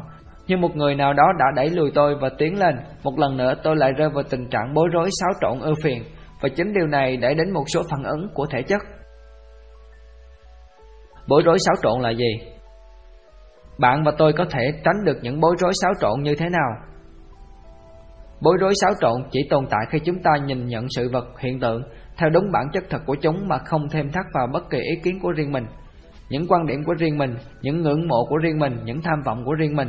Nếu chúng ta có thể nhìn thấy được mọi sự vật hiện tượng theo đúng bản chất thật của chúng, thì những bối rối xáo trộn sẽ chẳng bao giờ xuất hiện. Nếu tôi ý thức được một sự thật hiển nhiên là con đường này chắc chắn sẽ dẫn đến Ventura, vậy thì tôi sẽ chẳng hề bối rối xáo trộn. Bối rối xáo trộn chỉ xuất hiện khi tôi nghĩ rằng, hoặc tôi khăng khăng cho rằng, con đường đó dẫn đến một nơi nào khác hơn là Ventura. Và thực tế là hầu hết chúng ta đều hay có những băn khoăn như thế. Ý kiến quan điểm của chúng ta làm xáo trộn sự thật. Quan điểm của chúng ta, niềm tin của chúng ta, khát vọng của chúng ta, tham vọng của chúng ta quá mạnh mẽ. Chúng ta bị đè nặng, chúng ta bị ảnh hưởng bởi những quan điểm của chính mình. Và rồi chúng ta không thể nhìn nhận mọi sự việc trong hiện tượng đúng với sự thật hiển nhiên. Vậy thì, chính việc chúng ta thèm khát những ý kiến, những quan điểm, những phán xét, những giá trị đã gây nên những bối rối xáo trộn và đương nhiên là xáo trộn sẽ ngày càng bị xáo trộn nếu chúng ta không biết dừng lại. Hầu hết mọi người chúng ta đều e ngại những kiến thức mà mình đang bị bối rối, những kiến thức bị xáo trộn trong tâm trí chúng ta. Vì thế khi chúng ta lựa chọn ra những người lãnh đạo, những thầy cô, những nhà chính trị thì đương nhiên những người được lựa chọn chắc chắn cũng bị bối rối và xáo trộn. Và tôi không nghĩ là các nhà phân tích có thể giải quyết được chuyện này. Họ có thể nhất thời giúp bạn thích nghi với một kiểu mẫu nào đó của xã hội, kiểu mẫu mà họ gọi là quá trình tồn tại bình thường, nhưng thực tế thì vấn đề luôn sâu sắc hơn như thế nhiều và không ai có thể giải quyết được. Bạn và tôi đã tạo ra xã hội này, xã hội này là kết quả của những hành vi của chúng ta, của những suy nghĩ của chúng ta, của những ý tưởng của chúng ta, của chính con người chúng ta. Chỉ có việc tự thấu hiểu được chính bản thân mình, thấu hiểu được con người thật sự của mình mới có thể mang lại sự sáng suốt và những hành vi đúng đắn hợp lý. Phần 3. Giáo dục, công việc và tiền bạc Chương 1. Giáo dục là gì? Hình thức giáo dục đúng đắn Người dốt nát không phải là người không được dạy dỗ Họ là những người không hiểu biết về chính bản thân mình Và người được dạy dỗ là những người xuẩn ngốc khi họ luôn phải dựa vào sách vở Dựa vào kiến thức Và dựa vào những người truyền đạt những hiểu biết cho mình. Những hiểu biết chỉ xuất hiện thật sự qua sự tự biết mình. Sự tự biết mình là một ý thức về toàn bộ quá trình diễn biến tâm lý của chính bản thân mình. Do đó, giáo dục chính là sự am hiểu về chính bản thân mình, bởi vì trong mỗi chúng ta luôn tụ hợp toàn bộ quá trình tồn tại. Những gì ngày nay chúng ta gọi là giáo dục chính là vấn đề tích lũy thông tin và kiến thức từ sách vở, và bất kỳ một người nào cũng làm được điều này chỉ với một điều kiện duy nhất là họ cần phải biết đọc. Hình thức giáo dục như thế cũng gần giống như một hình thức trốn chạy khỏi chính bản thân mình, cũng giống như tất cả mọi cuộc trốn chạy khác. Nó đương nhiên tạo ra những đau khổ ngày một tăng cao, những xung đột và những bối rối chính là kết quả từ những mối quan hệ sai lạc của chúng ta với mọi người, với mọi vật và với mọi ý tưởng. Và cho đến khi chúng ta hiểu ra được mối quan hệ sai lạc đó và thay đổi được nó thì chúng ta mới có thể nhận chìm được những bối rối và những phá hoại. Khi xã hội được hình thành, chúng ta gửi con gái của mình đến trường học để hỏi một số kỹ thuật hoặc kỹ năng nào đó, và nhờ đó chúng ta dần dần tìm cách kiếm sống để tồn tại. Chúng ta muốn con cái của mình phải trở thành những chuyên gia thượng thặng Chúng ta luôn mong ước con cái mình một địa vị kinh tế an toàn tuyệt đối. Nhưng liệu việc trao dồi một kỹ thuật nào đó có thể giúp chúng ta hiểu được chính bản thân mình không? Một điều hết sức hiển nhiên là chúng ta cần phải biết đọc và biết viết, và chúng ta cần phải học hỏi một kỹ thuật nào đó. Nhưng liệu kỹ thuật đó có cho chúng ta khả năng am hiểu được cuộc đời? Đương nhiên, kỹ thuật chỉ là một vấn đề thứ yếu trong cuộc sống này, và nếu kỹ thuật là một cái gì đó chúng ta luôn đặt lên hàng đầu để theo đuổi, vậy thì chắc có lẽ chúng ta đã phủ nhận được những gì gọi là một phần cao đẹp trong cuộc sống. Cuộc sống là khổ đau, là niềm vui, là vẻ đẹp, là xấu xí, là tình yêu thương. Và khi chúng ta thấu hiểu cuộc sống ở một mức độ nào đó, thì chính sự thấu hiểu đó sẽ tạo ra những kỹ thuật. Còn ngược lại, kỹ thuật không bao giờ có thể đem đến những hiểu biết sáng tạo. Giáo dục ngày nay là một thất bại hoàn toàn bởi vì nó đã cường điệu hóa quá mức vai trò và chức năng của kỹ thuật. Một khi chúng ta cường điệu hóa quá mức như thế, chúng ta đã hủy hoại con người. Việc trao dồi khả năng và hiệu quả mà không cần đến sự hiểu biết về cuộc sống, không cần đến những kiến thức phổ thông về quá trình hình thành của những suy nghĩ và những tham vọng, chỉ có thể khiến cho chúng ta ngày một thêm nhẫn tâm và ác độc, và điều này sẽ dẫn đến chiến tranh và gây nguy hiểm cho sự an toàn thể chất của chúng ta. Việc trao dồi những kỹ năng kỹ thuật riêng biệt đã sản sinh ra những nhà khoa học, những nhà toán học, những kỹ sư xây dựng, những nhà chinh phục vũ trụ. Nhưng liệu những người này có am hiểu về cuộc sống hay không?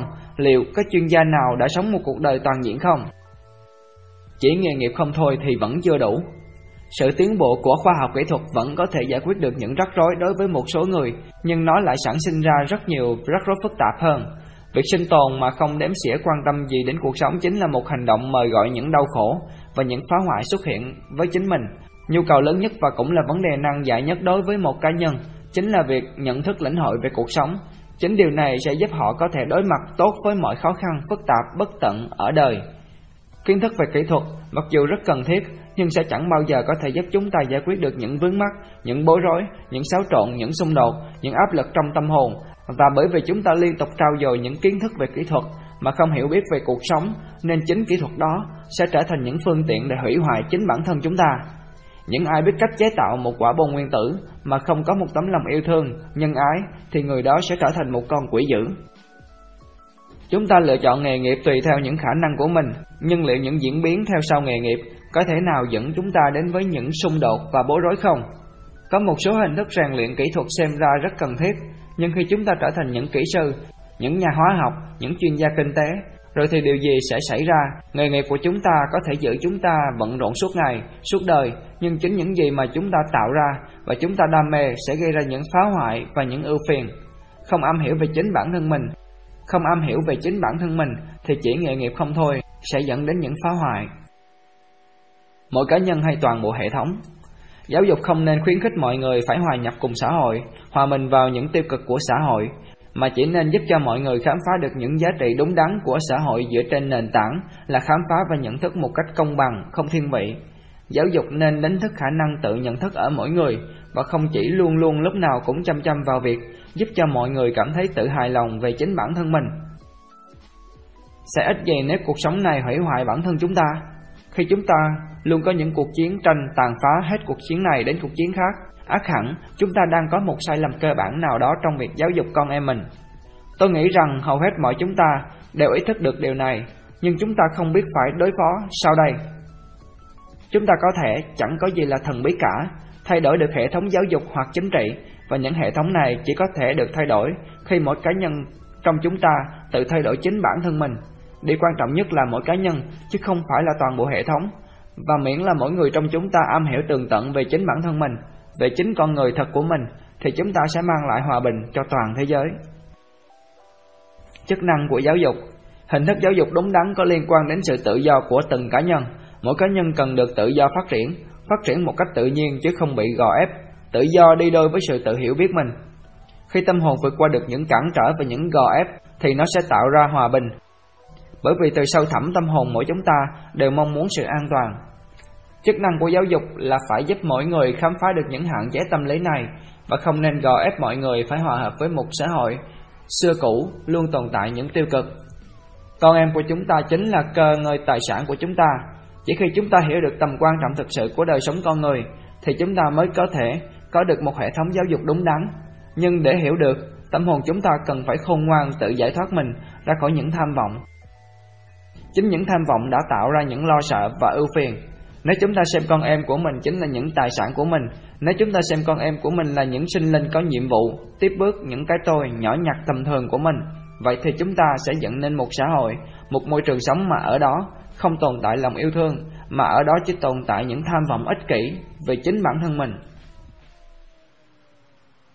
Kiến thức là sự tích lũy trong quá khứ, nghiên cứu thuộc về hiện tại. Có sự khác biệt giữa việc trau dồi kiến thức và việc nghiên cứu học hỏi. Bạn phải có kiến thức để nghiên cứu học hỏi, bạn phải có kiến thức. Nếu không thì bạn sẽ chẳng biết được là mình đang sống ở nơi đâu, bạn sẽ quên mất tên của mình và vân vân. Chương 2: So sánh và ganh đua hay hợp tác chung sức. So sánh làm phát sinh những lo sợ. Một trong những nhân tố khiến con người chúng ta không cảm thấy an toàn chính là so sánh. Khi bạn bị so sánh với một người nào đó về vẻ bề ngoài, về kiến thức, bạn liền có một cảm xúc lo âu, một cảm xúc lo sợ, một cảm xúc không an toàn. Vì vậy, như chúng ta đã thảo luận ở chương trước, các thầy cô giáo cần ngưng ngay việc so sánh học sinh này với học sinh nọ, nói câu học sinh A không thông minh bằng học sinh B sẽ làm thui chột lòng tự tin và gây cảm xúc lo lắng nơi học sinh A. Bạn sẽ nghiên cứu học hỏi tốt hơn khi bạn tự do, khi bạn được vui vẻ thoải mái, khi bạn hứng thú. Tất cả các bạn đều biết rằng khi các bạn chơi trò chơi, khi các bạn ca hát giải trí, khi các bạn đi ngắm cảnh, khi các bạn có được sức khỏe tốt thì các bạn dễ dàng nghiên cứu học hỏi và tiếp thu hơn. Nhưng một khi nỗi lo sợ của sự so sánh xuất hiện, một khi nỗi lo sợ về sự xếp loại xuất hiện, một khi nỗi lo sợ về những kỳ kiểm tra xuất hiện, thì các bạn không thể nghiên cứu học hỏi và tiếp thu tốt được như thế nữa. Các thầy cô giáo chỉ quan tâm đến một điều duy nhất là bạn cần vượt qua được những kỳ kiểm tra và lên lớp. Và cha mẹ bạn lúc nào cũng chỉ muốn bạn ngày càng tiến lên. Ganh đua, hỏi, tôi không muốn tranh đua, nhưng làm sao người ta có thể tồn tại mà không tranh đua trong một xã hội mang tính cạnh tranh cao như thế này? Xã hội này là xã hội hám lợi, nó tôn sùng sự thành công, và nếu bạn cũng muốn thành công, vậy thì đương nhiên là bạn phải cạnh tranh. Nhưng vấn đề thâm sâu hơn và quan trọng hơn thế nữa, điều gì ẩn đằng sau những tranh đua đó? Chúng ta được dạy cách tranh đua trong các trường học, không đúng vậy sao? Tình trạng tranh đua trong lớp học được minh họa bằng hình thức chấm điểm, bằng hình thức so sánh những học sinh yếu kém với những học sinh thông minh, bằng việc liên tục giảng giải với học sinh rằng một học sinh nghèo vẫn có thể một ngày nào đó phấn đấu trở thành một bộ trưởng hoặc giám đốc hoặc một tập đoàn nào đó. Chắc các bạn hiểu rõ điều này hơn tôi. Tại sao chúng ta lại nhấn mạnh quá nhiều vào việc kênh đua cạnh tranh như thế? Có gì quan trọng ẩn đằng sau những kênh đua đó? Xét về một mặt nào đó thì ganh đua có nghĩa là kỷ luật, không phải vậy sao? Bạn phải kiềm chế, bạn phải hội nhập, bạn phải đặt mình trên đường ray. Bạn phải giống như tất cả mọi người khác, bạn chỉ được quyền giỏi hơn người khác, bạn không được thất bại, vì vậy bạn tự kỷ luật chính mình để trở nên thành công. Xin hãy lắng nghe kỹ điều này, nơi nào có sự khuyến khích ganh đua, nơi đó chắc chắn tồn tại quá trình tự kỷ luật tâm hồn theo một kiểu mẫu nào đó nhằm đạt đến thành công. Nếu bạn muốn trở thành một cái gì đó, bạn phải kiềm chế, bạn phải tự kỷ luật mình, bạn phải ganh đua với mọi người, Chúng ta đã được nuôi dưỡng trên nền tảng cơ sở là như thế và chúng ta truyền đạt lại điều này cho thế hệ con cái của mình. Nếu bạn muốn tìm hiểu chính bản thân mình, liệu bạn có ganh đua cùng mọi người không? Liệu bạn có sự so sánh chính mình với mọi người không? Bạn có hiểu được chính bản thân mình nhờ sự so sánh chính bản thân với mọi người khác không? Bạn có hiểu được điều gì qua việc so sánh? Qua việc phán xét không? Bạn có hiểu hết được một bức tranh khi bạn so sánh nó với một bức tranh khác hay bạn chỉ có thể hiểu được bức tranh đó khi tâm hồn bạn hoàn toàn để tâm vào bức tranh đó mà không so sánh nó với bất kỳ một bức tranh nào khác? Ganh đua chỉ che giấu nỗi lo sợ thất bại. Bạn khuyến khích một tinh thần ganh đua nơi con trai của mình bởi vì bạn muốn con trai mình thành công ở những gì mà bạn đã thất bại. Bạn muốn bù đắp hoàn thiện bản thân mình qua con trai của mình. Chỉ khi bạn không chắc chắn về chính bản thân mình, khi bạn không hiểu về chính bản thân mình, khi trong lòng bạn luôn tồn tại những lo lắng, sợ hãi, thì bạn mới có những ý nghĩ ganh đua như thế. Hiểu được chính bản thân mình có nghĩa là hiểu được toàn bộ một cuộc đời và sự tự biết mình là một bước khởi đầu khôn ngoan. Nhưng nếu bạn không tự biết mình thì sẽ chẳng thấu hiểu được bất kỳ một điều gì cả. Khi đó chỉ còn lại sự dốt nát. Ganh đua là sự tôn sùng vẻ hào nhoáng bên ngoài. Thế nên, liệu có cần phải ganh đua để tìm được chính bản thân mình không? Tôi có cần phải ganh đua với bạn, tôi có cần ganh đua với bạn để tìm hiểu chính bản thân tôi không? Và tại sao lại có sự tôn sùng thành công như vậy? Những người không sáng tạo, những người không có được bất kỳ một điều gì nơi chính mình là những người luôn chìa tay ra, hy vọng có được một cái gì đó, hy vọng được trở thành một cái gì đó. Và hầu hết mọi chúng ta, từ trong sâu thẳm, đều là những người nghèo túng, những người có tâm hồn nghèo sơ sát. Chúng ta ganh đua để trở nên giàu có ở vẻ bề ngoài. Vẻ bên ngoài, địa vị, quyền lực, sức mạnh đã làm hoa mắt chúng ta bởi vì đó là những thứ khiến chúng ta khao khát muốn có. Chung sức hợp tác Chung sức hợp tác chỉ xuất hiện khi bạn và tôi không là gì cả, chỉ là những con số không. Bạn hãy tìm hiểu ý nghĩa của nó. Bạn hãy suy nghĩ và chiêm nghiệm về điều này. Đừng đặt ra câu hỏi, trạng thái hư vô nghĩa là gì? Chúng ta ngụ ý điều gì khi muốn nói như thế? Chúng ta chỉ biết đến một trạng thái lưu hoạt động của cái tôi, những hoạt động vị kỷ. Nếu bạn muốn có được sự hợp tác chung sức nơi vợ mình, nơi con cái mình hoặc nơi hàng xóm láng giềng của mình, vậy thì bạn phải bắt đầu như thế nào đây? Bạn hãy bắt đầu bằng tình yêu thương của mình dành cho người đó, dĩ nhiên là như thế. Tình yêu thương không phải là một cái gì đó của tâm hồn, tình yêu thương cũng không phải là một ý tưởng. Tình yêu thương chỉ xuất hiện khi cái tôi của một người biến mất. Vậy thì một người thực sự muốn theo đuổi và tìm hiểu sự thật về lòng chung sức hợp tác, thì người đó chắc chắn cần phải kết thúc những hành vi vị kỷ của cái tôi của mình.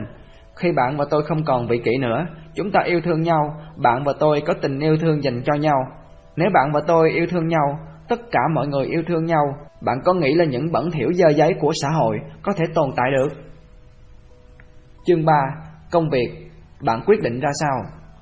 Cuộc sống của bạn không có nghĩa là phải hủy diệt người khác. Bạn có muốn tìm hiểu xem liệu chúng ta có thể tồn tại trong một thế giới giàu có, đầy đủ, hạnh phúc, sáng tạo như thế này mà không cần phải có những tham vọng và những ganh đua không? Bạn có muốn tìm hiểu xem làm cách nào để mình có thể sống một cuộc đời đúng nghĩa mà không cần phải hủy diệt người khác không? Bạn thấy đấy, chúng ta cho rằng đây là một giấc mơ không tưởng, một giấc mơ không bao giờ có thể trở thành hiện thực. Nhưng tôi không có ý muốn nói đến những điều không tưởng. Bạn và tôi, những người bình thường, có thể sống trong thế giới này mà không có những tham vọng, những tham vọng tự bộc phát ở nhiều hình thức.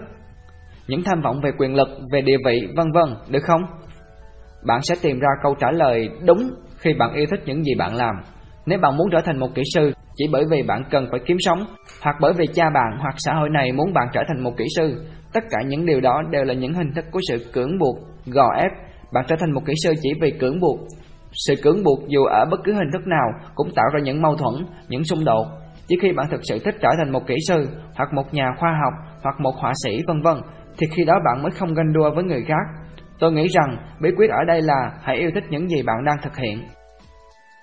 Hãy tìm hiểu xem mình yêu thích điều gì. Nhưng khi bạn còn trẻ, bạn thật khó để có thể tìm hiểu xem mình thích làm gì, bởi vì bạn muốn làm rất nhiều những công việc khác nhau, bạn muốn trở thành một kỹ sư, một tài xế, một phi công, hoặc có thể bạn muốn trở thành một nhà hùng biện, hoặc một chính trị gia, có thể bạn muốn trở thành một họa sĩ, một nhà khoa, một nhà sĩ, một nhà thơ, hoặc một thợ mộc. Có thể bạn muốn làm việc bằng đầu óc, hoặc có thể bạn muốn làm việc bằng chân tay. Liệu những công việc này có phải là những công việc mà bạn thực sự yêu thích? hay đó chỉ là những phản ứng của bạn trước áp lực của xã hội? Bạn làm sao biết được rằng mình thực sự yêu thích làm những công việc nào đây? Để có thể tìm hiểu được rằng mình thực sự thích làm những công việc nào, chúng ta cần phải khá sáng suốt. Bởi vì nếu bạn muốn bận tâm lo lắng về việc kiếm sống hoặc bận tâm lo lắng về việc hòa nhập với xã hội một nát này, vậy thì bạn sẽ chẳng bao giờ tìm hiểu được. Nhưng nếu bạn không hề bận tâm lo lắng về những điều như thế, nếu bạn từ chối không bị cưỡng ép bởi nếp sống theo truyền thống của cha mẹ mình, của thầy cô giáo mình, của xã hội chỉ khi đó bạn mới có khả năng tìm hiểu được rằng mình thực sự yêu thích làm công việc gì. Vậy thì, để tìm hiểu được rằng mình thực sự yêu thích làm những công việc nào, thì đòi hỏi chúng ta không được lo sợ về việc kiếm sống để tồn tại. Nhưng hầu hết mọi chúng ta đều lo sợ rằng mình sẽ không còn tồn tại. Chúng ta nói, điều gì sẽ xảy ra với tôi nếu tôi không nghe theo những lời dạy bảo của cha mẹ mình, nếu tôi không hòa nhập cùng xã hội này. Một khi chúng ta sợ hãi, chúng ta thường làm theo những lời chỉ bảo của mọi người, và khi đó công việc của chúng ta làm không tồn tại hai từ yêu thích hoặc hứng thú hoặc đam mê mà chỉ tồn tại hai từ mâu thuẫn. Và chính những mâu thuẫn trong lòng này là một trong những nhân tố làm phát sinh những tham vọng sai trái, phá hoại. Vậy thì, chức năng cơ bản của giáo dục là phải giúp bạn tìm hiểu xem mình thực sự yêu thích làm những công việc gì. Nhờ đó bạn mới có thể dồn hết tâm huyết của mình vào công việc mà mình đang tham gia thực hiện. Vâng, đó chính là một lý do tại sao chúng ta cần phải có những người thầy đúng nghĩa. Giáo dục là nghề nghiệp cao quý nhất. Giáo dục là nghề nghiệp cao quý nhất nếu chúng ta gọi đó là một nghề nghiệp. Giáo dục là một nghệ thuật đòi hỏi không chỉ kiến thức yên thâm mà còn đòi hỏi một lòng kiên nhẫn và yêu thương vô bờ bến. Một người được giáo dục đúng nghĩa là một người có khả năng thấu hiểu được những mối quan hệ của con người với tất cả mọi thứ, với tiền bạc, với tài sản, với con người, với thiên nhiên trong quá trình tồn tại bao la này. Những mục nát thối rữa trong cuộc đời Hỏi, trong cuốn sách nói về giáo dục của Ngài, Ngài cho rằng hệ thống giáo dục hiện đại là một thất bại hoàn toàn. Xin Ngài hãy giải thích về điều này. Krishnamurti Không phải là một thất bại sao, thưa bạn? Khi bạn bước ra ngoài đường phố, bạn trông thấy những kẻ nghèo và người giàu, và khi bạn quan sát xung quanh mình, bạn trông thấy những người được gọi là có giáo dục đang cãi vã, đang đánh nhau, đang giết nhau trong những cuộc chiến tranh. Ngày nay, sự phát triển của khoa học kỹ thuật giúp chúng ta có thể sản xuất đủ thức ăn, đủ quần áo, đủ nơi trú ngụ cho tất cả mọi người. Tuy nhiên bạn thấy đấy, tại sao vẫn còn đói những người chết đói, những người không nơi nương tựa? Các chính trị gia và các nhà lãnh đạo trên toàn thế giới là những người có giáo dục. Họ có tước vị, có cấp bậc, có học hàm và học vị. Họ là những tiến sĩ và những nhà khoa học, nhưng họ vẫn không tạo ra được một thế giới mà tất cả mọi sinh linh có thể sống một cuộc đời hạnh phúc. Vì vậy, nền giáo dục hiện đại đã thất bại hoàn toàn, không phải như thế sao? Và nếu bạn cảm thấy hài lòng khi được giáo dục theo một phương pháp xưa cũ như thế, chắc chắn bạn sẽ tạo ra những mục nát thối rữa trong cuộc đời. Bạn có dễ bị ảnh hưởng tác động? Hỏi, tại sao chúng ta lại không nên hòa bình với những kế hoạch dự án của cha mẹ mình trong khi họ chỉ muốn tốt cho chúng ta mà thôi? Krishnamurti, nếu bạn chấp nhận hòa bình theo những kế hoạch dự án của họ, thì điều gì sẽ xảy ra cho bạn? Bạn trở thành những cá nhân được gọi là những cô gái tốt, những chàng trai tốt. Rồi sao nữa? Bạn có hiểu một người tốt nghĩa là sao không? Một người tốt không có nghĩa là một người luôn luôn phải làm theo những gì cha mẹ chỉ bảo hoặc làm theo những xu hướng chung của xã hội. Một người tốt là một cái gì đó hoàn toàn khác, không phải vậy sao? Bạn chỉ có thể là một người tốt khi bạn có óc phán xét, khi bạn có lòng yêu thương, khi bạn không phải lo sợ. Bạn không thể trở thành một người tốt nếu bạn lúc nào cũng mang trong lòng những nỗi lo sợ. Bạn có thể được ngưỡng mộ kính trọng khi bạn thực hiện những công việc mà xã hội yêu cầu. Rồi thì xã hội sẽ trao cho bạn những lẵng hoa khen ngợi. Xã hội sẽ trầm trồ rằng bạn là một người tốt, nhưng chỉ đơn giản là được ngưỡng mộ kính trọng thì vẫn chưa phải là người tốt. Bạn thấy đó, khi chúng ta còn trẻ thì chúng ta không muốn phải làm theo bất kỳ một yêu cầu gò ép nào cả. Chúng ta chỉ muốn làm theo bản năng của mình, bản năng của một con người tốt thật sự. Chúng ta muốn trở nên xinh đẹp, muốn trở nên thùy mị, chúng ta muốn cân nhắc và thực hiện những công việc tốt đẹp mà người khác dàn xếp sắp đặt. Trong khi đó chúng ta vẫn không hiểu hết được ý nghĩa của những công việc đó. Cha mẹ chúng ta bảo, con hãy là người tốt và hầu hết mọi chúng ta đều là những người tốt. Những người tốt như vậy chỉ đơn giản là những người biết cách chiều theo ý kiến của mọi người, chỉ đơn giản là những người thực hiện được những dự định và kế hoạch mà người khác đặt ra cho mình. Đâu là cái sinh nhai đúng đắn? Hỏi, nền tảng cơ bản của một cái sinh nhai đúng đắn là gì? Làm sao tôi có thể biết được rằng cái sinh nhai của mình là đúng đắn hay không? Và làm sao tôi có thể tìm được một cái sinh nhai đúng đắn trong một xã hội về cơ bản là thất bại như thế này? Krishnamurti Trong một xã hội thất bại về mặt cơ bản thì không thể có được một cái sinh nhai đúng đắn. Điều gì đang xảy ra trên toàn thế giới ngay tại khoảnh khắc này? Câu trả lời là những cuộc chiến, những đau khổ và những phá hoại triền miên. Điều này quá rõ ràng, những gì chúng ta đang làm chắc chắn sẽ dẫn chúng ta đến với những xung đột, những suy tàn, những thối nát, những độc ác, những nhẫn tâm và những ưu phiền. Vì thế xã hội hiện tại thật sự đã thất bại về mặt cơ bản. Điều này đã được chứng minh qua những đố kỵ, những căm thù và những tham vọng quyền lực. Và một xã hội như thế chắc chắn sẽ tạo ra những kế sinh nhai sai trái. Ví dụ như sĩ quan quân đội, cảnh sát và luật sư. Xã hội càng có nhiều những sĩ quan quân đội, càng có nhiều những cảnh sát, càng có nhiều những luật sư thì một điều hiển nhiên là xã hội này sẽ càng có nhiều những thối nát và những đồi bại. Đây là những gì đang xảy ra trên toàn thế giới.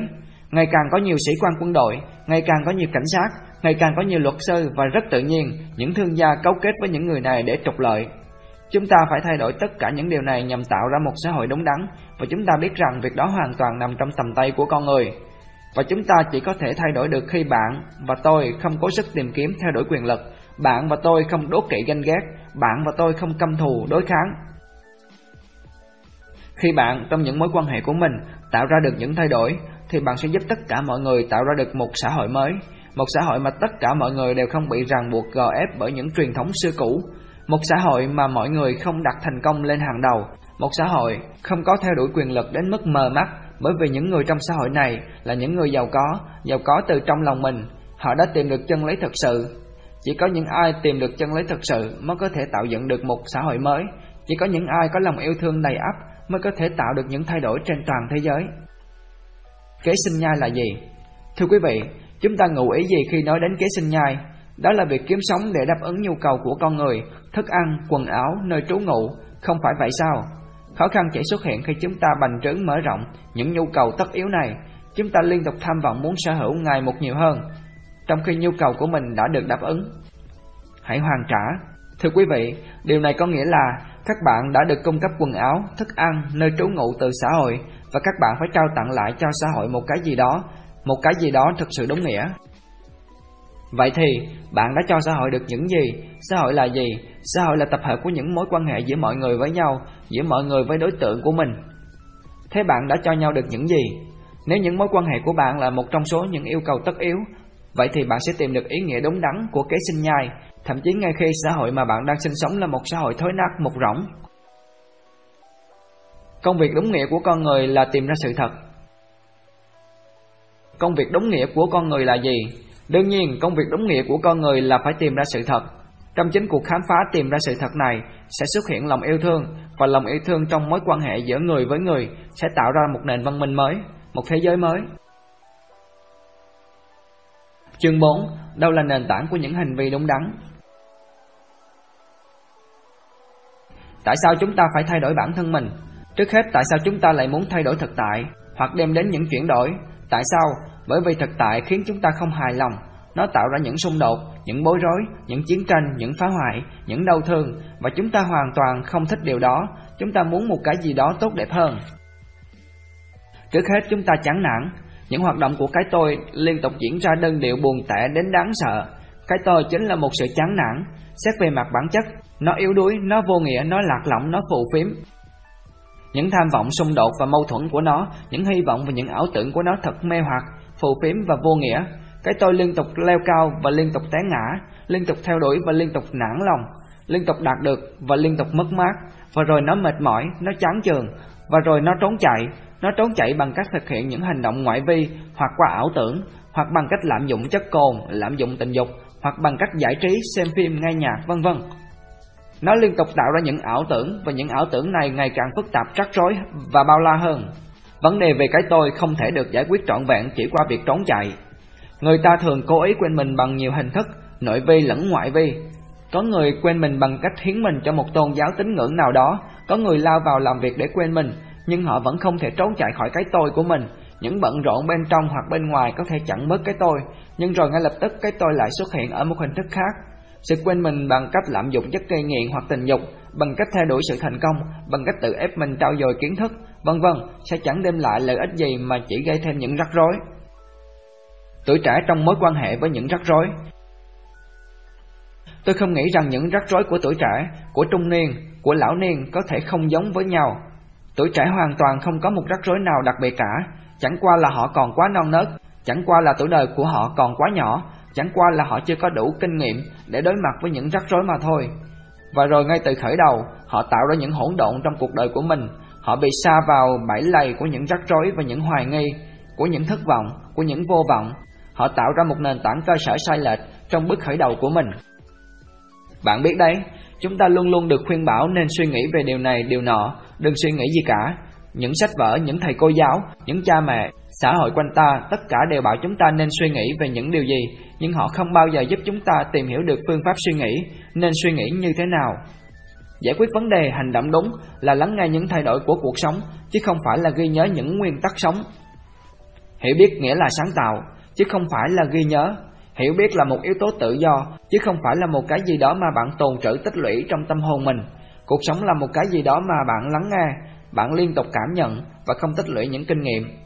Giống như một dòng sông, cuộc sống liên tục trôi qua, liên tục biến đổi, không bao giờ tĩnh tại. Và khi bạn ứng phó với đời sống bằng cách gánh nặng ký ức, tự nhiên bạn sẽ chẳng bao giờ thật sự cảm nhận được cuộc sống. Một khi chúng ta liên tục bị đè nặng bởi ký ức thì chúng ta sẽ chẳng bao giờ cảm nhận được những cái mới và tiếp thu được những cái mới. Trong khi đó thì cuộc sống lại liên tục thay đổi.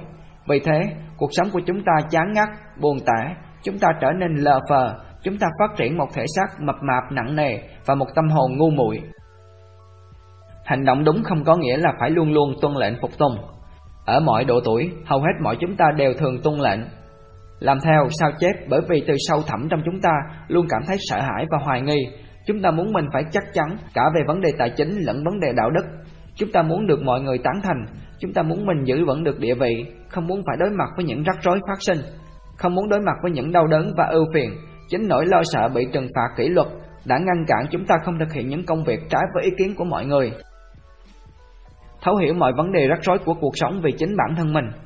Khi chúng ta lớn lên và rời khỏi trường học sau khi nhận được những gì được gọi là giáo dục, chúng ta phải đối mặt với vô số những vấn đề rắc rối.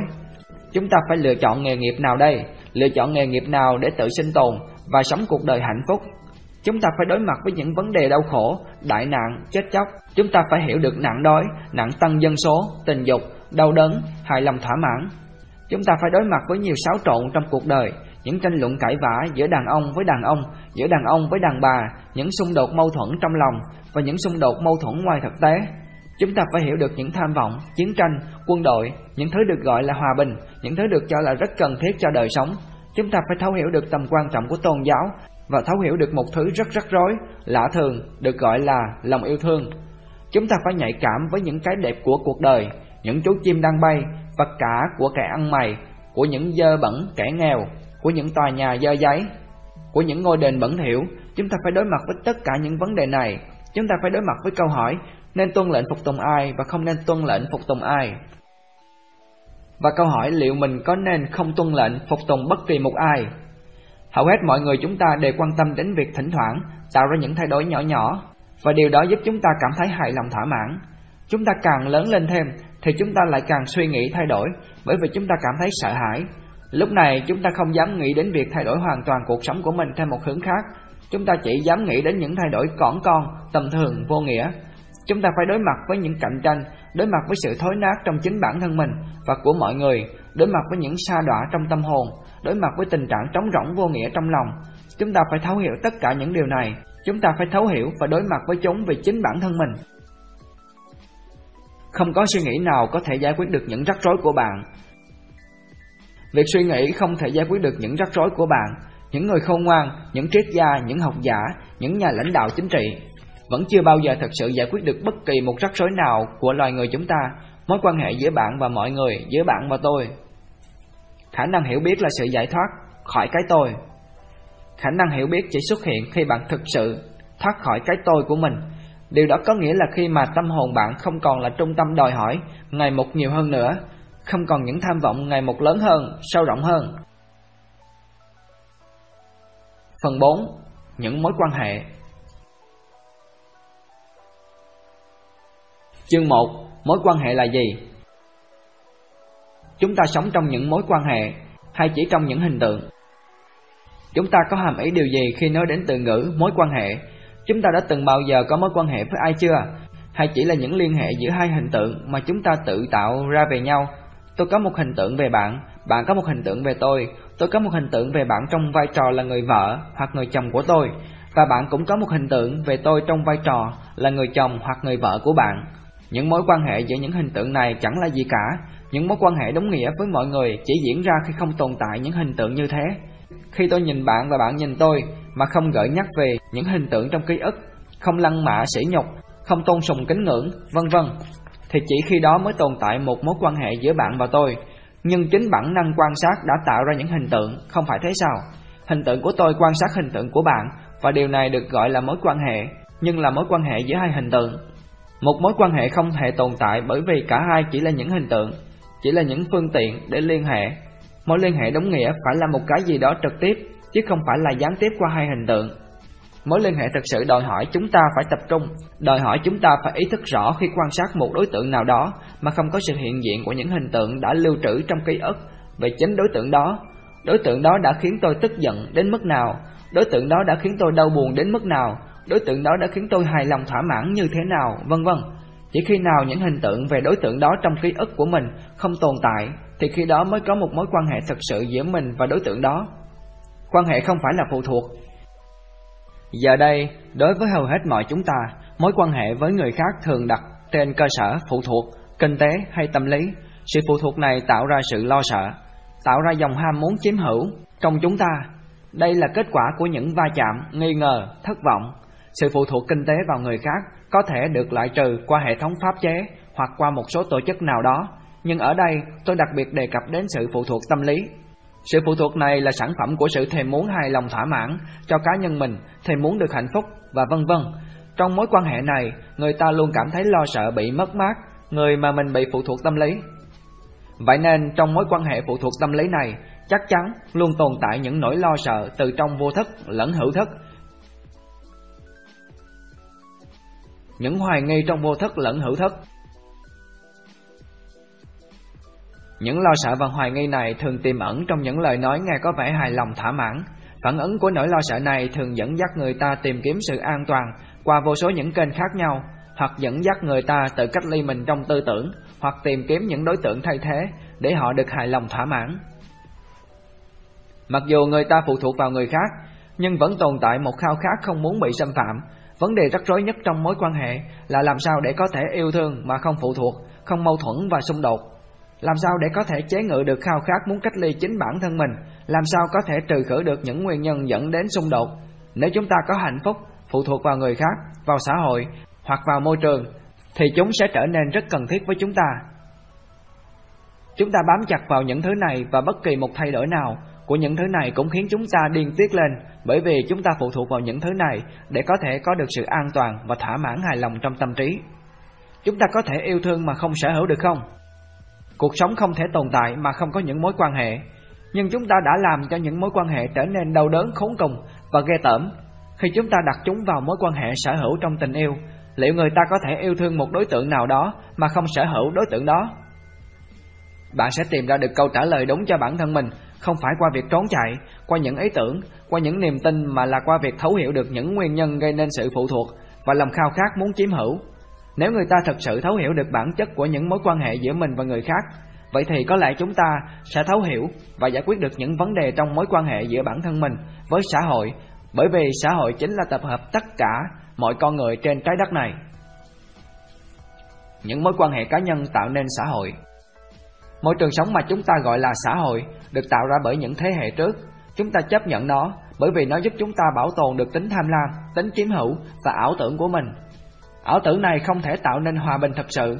Sự hợp nhất về kinh tế không thể kết thúc được chiến tranh. Nếu chúng ta không thấu hiểu được những mối quan hệ cá nhân thì chúng ta không thể có được một xã hội hòa bình. Bởi vì những mối quan hệ của chúng ta luôn được đặt trên nền tảng là chiếm hữu tình yêu thương.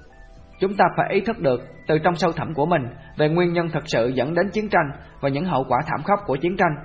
Vì thế, bạn hãy tự xem xét chính bản thân mình, đừng xem xét người khác để giải quyết những xung đột. Cuộc sống là những mối quan hệ với mọi vật, với mọi người và với mọi ý tưởng. Cuộc sống là những mối quan hệ với mọi vật, với mọi người và với mọi ý tưởng. Và nếu chúng ta không ý thức về những mối quan hệ này một cách đúng đắn, đầy đủ, thì những xung đột sẽ xuất hiện từ tác động của những khiêu khích. Hình ảnh trung thực về mối quan hệ Những mối quan hệ dĩ nhiên là tấm gương phản chiếu để bạn tự khám phá chính bản thân mình. Không có những mối quan hệ, bạn không còn là bạn. Tồn tại có nghĩa là được quan hệ, được quan hệ chính là tồn tại, và bạn tồn tại chỉ trong những mối quan hệ, nếu không thì bạn không tồn tại. Nếu không thì sự tồn tại của bạn sẽ chẳng mang một ý nghĩa gì. Bạn tồn tại bởi vì bạn quan hệ với mọi đối tượng, mọi đối tượng quan hệ với bạn, và chính tình trạng thiếu hiểu biết về những mối quan hệ sẽ dẫn đến những xung đột. Bí quyết của hạnh phúc chính là sự tự biết mình trong những mối quan hệ. Bạn đã thấu hiểu được chính bản thân mình qua tấm gương phản chiếu về những suy nghĩ của mình, về những mối quan hệ của mình. Tôi cho rằng hạnh phúc đang nằm trong tầm tay của chúng ta đấy, và bí quyết để đạt được niềm hạnh phúc chính là sự tự biết mình, không phải sự tự biết mình của những người theo học thuyết Freud, của những người theo trường phái tâm lý Jung, của những người theo học thuyết Sankara hay bất kỳ một người nào khác, mà chính là sự tự biết mình của chính sự khám phá tìm hiểu nơi bản thân bạn qua những mối quan hệ của bạn trong đời sống hàng ngày. Qua việc quan sát, qua việc ý thức về những thay đổi trong suy nghĩ của chính mình, ngày này qua ngày khác, khi bạn bước lên xe buýt, khi bạn lái xe, khi bạn đang trò chuyện với một ai đó, với vợ của mình, với con của mình, với người hàng xóm láng giềng của mình, qua việc quan sát tất cả những điều này, giống như việc bạn quan sát một chiếc gương phản chiếu vậy, bạn bắt đầu khám phá được cách nói chuyện của mình, cách suy nghĩ của mình, cách phản ứng của mình và bạn sẽ phát hiện ra rằng qua việc thấu hiểu được chính bản thân mình thì bạn đã tìm được một điều gì đó rất lạ thường, điều mà bạn không thể tìm được qua sách vở, qua các chuyên gia tâm lý, qua việc giáo dục hoặc qua bất kỳ một học thuyết nào. Hãy ngừng cổ máy sinh sản hình tượng lại. Vì thế, thiết lập được những mối quan hệ đúng đắn có nghĩa là phải triệt tiêu ngay những hình tượng. Bạn phải tống khứ ngay cổ máy chuyên tạo ra những hình tượng trong ký ức mình, cổ máy trong chính bạn và trong mỗi người. Nếu không thì bạn có thể triệt tiêu được một hình tượng sai lạc này, nhưng rồi cổ máy lại sản sinh thêm những hình tượng sai lạc khác. Những hình ảnh, quan điểm được hình thành như thế nào? Chúng ta cần phải đi sâu vào khám phá thử xem những hình tượng xuất hiện như thế nào và liệu chúng ta có thể tống khứ cổ máy sinh sản hình tượng được không? Chỉ có những mối quan hệ giữa con người với con người, không có những mối quan hệ giữa hình tượng này với hình tượng khác, bởi vì những hình tượng chính là những thực thể đã chết đi. Điều này rất đơn giản, bạn tân bốc, su nịnh, ngưỡng mộ tôi và tôi cũng có một hình tượng về bạn. Tôi đã từng kinh qua những đau đớn, những chết chóc, những đau khổ, những xung đột, những cô đơn. Tất cả những điều này tạo ra một hình tượng trong tôi. Tôi là hình tượng đó.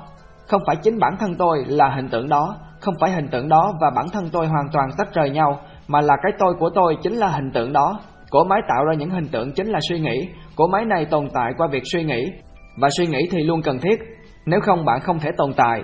Vì vậy, suy nghĩ tạo nên người suy nghĩ, người suy nghĩ bắt đầu tạo nên hình tượng về chính mình, anh ta tạo nên hình tượng và sống cùng với nó.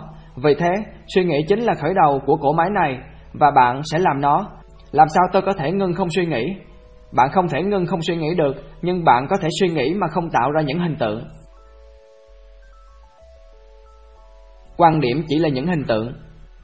Và một điều hiển nhiên là không có mối quan hệ giữa các hình tượng.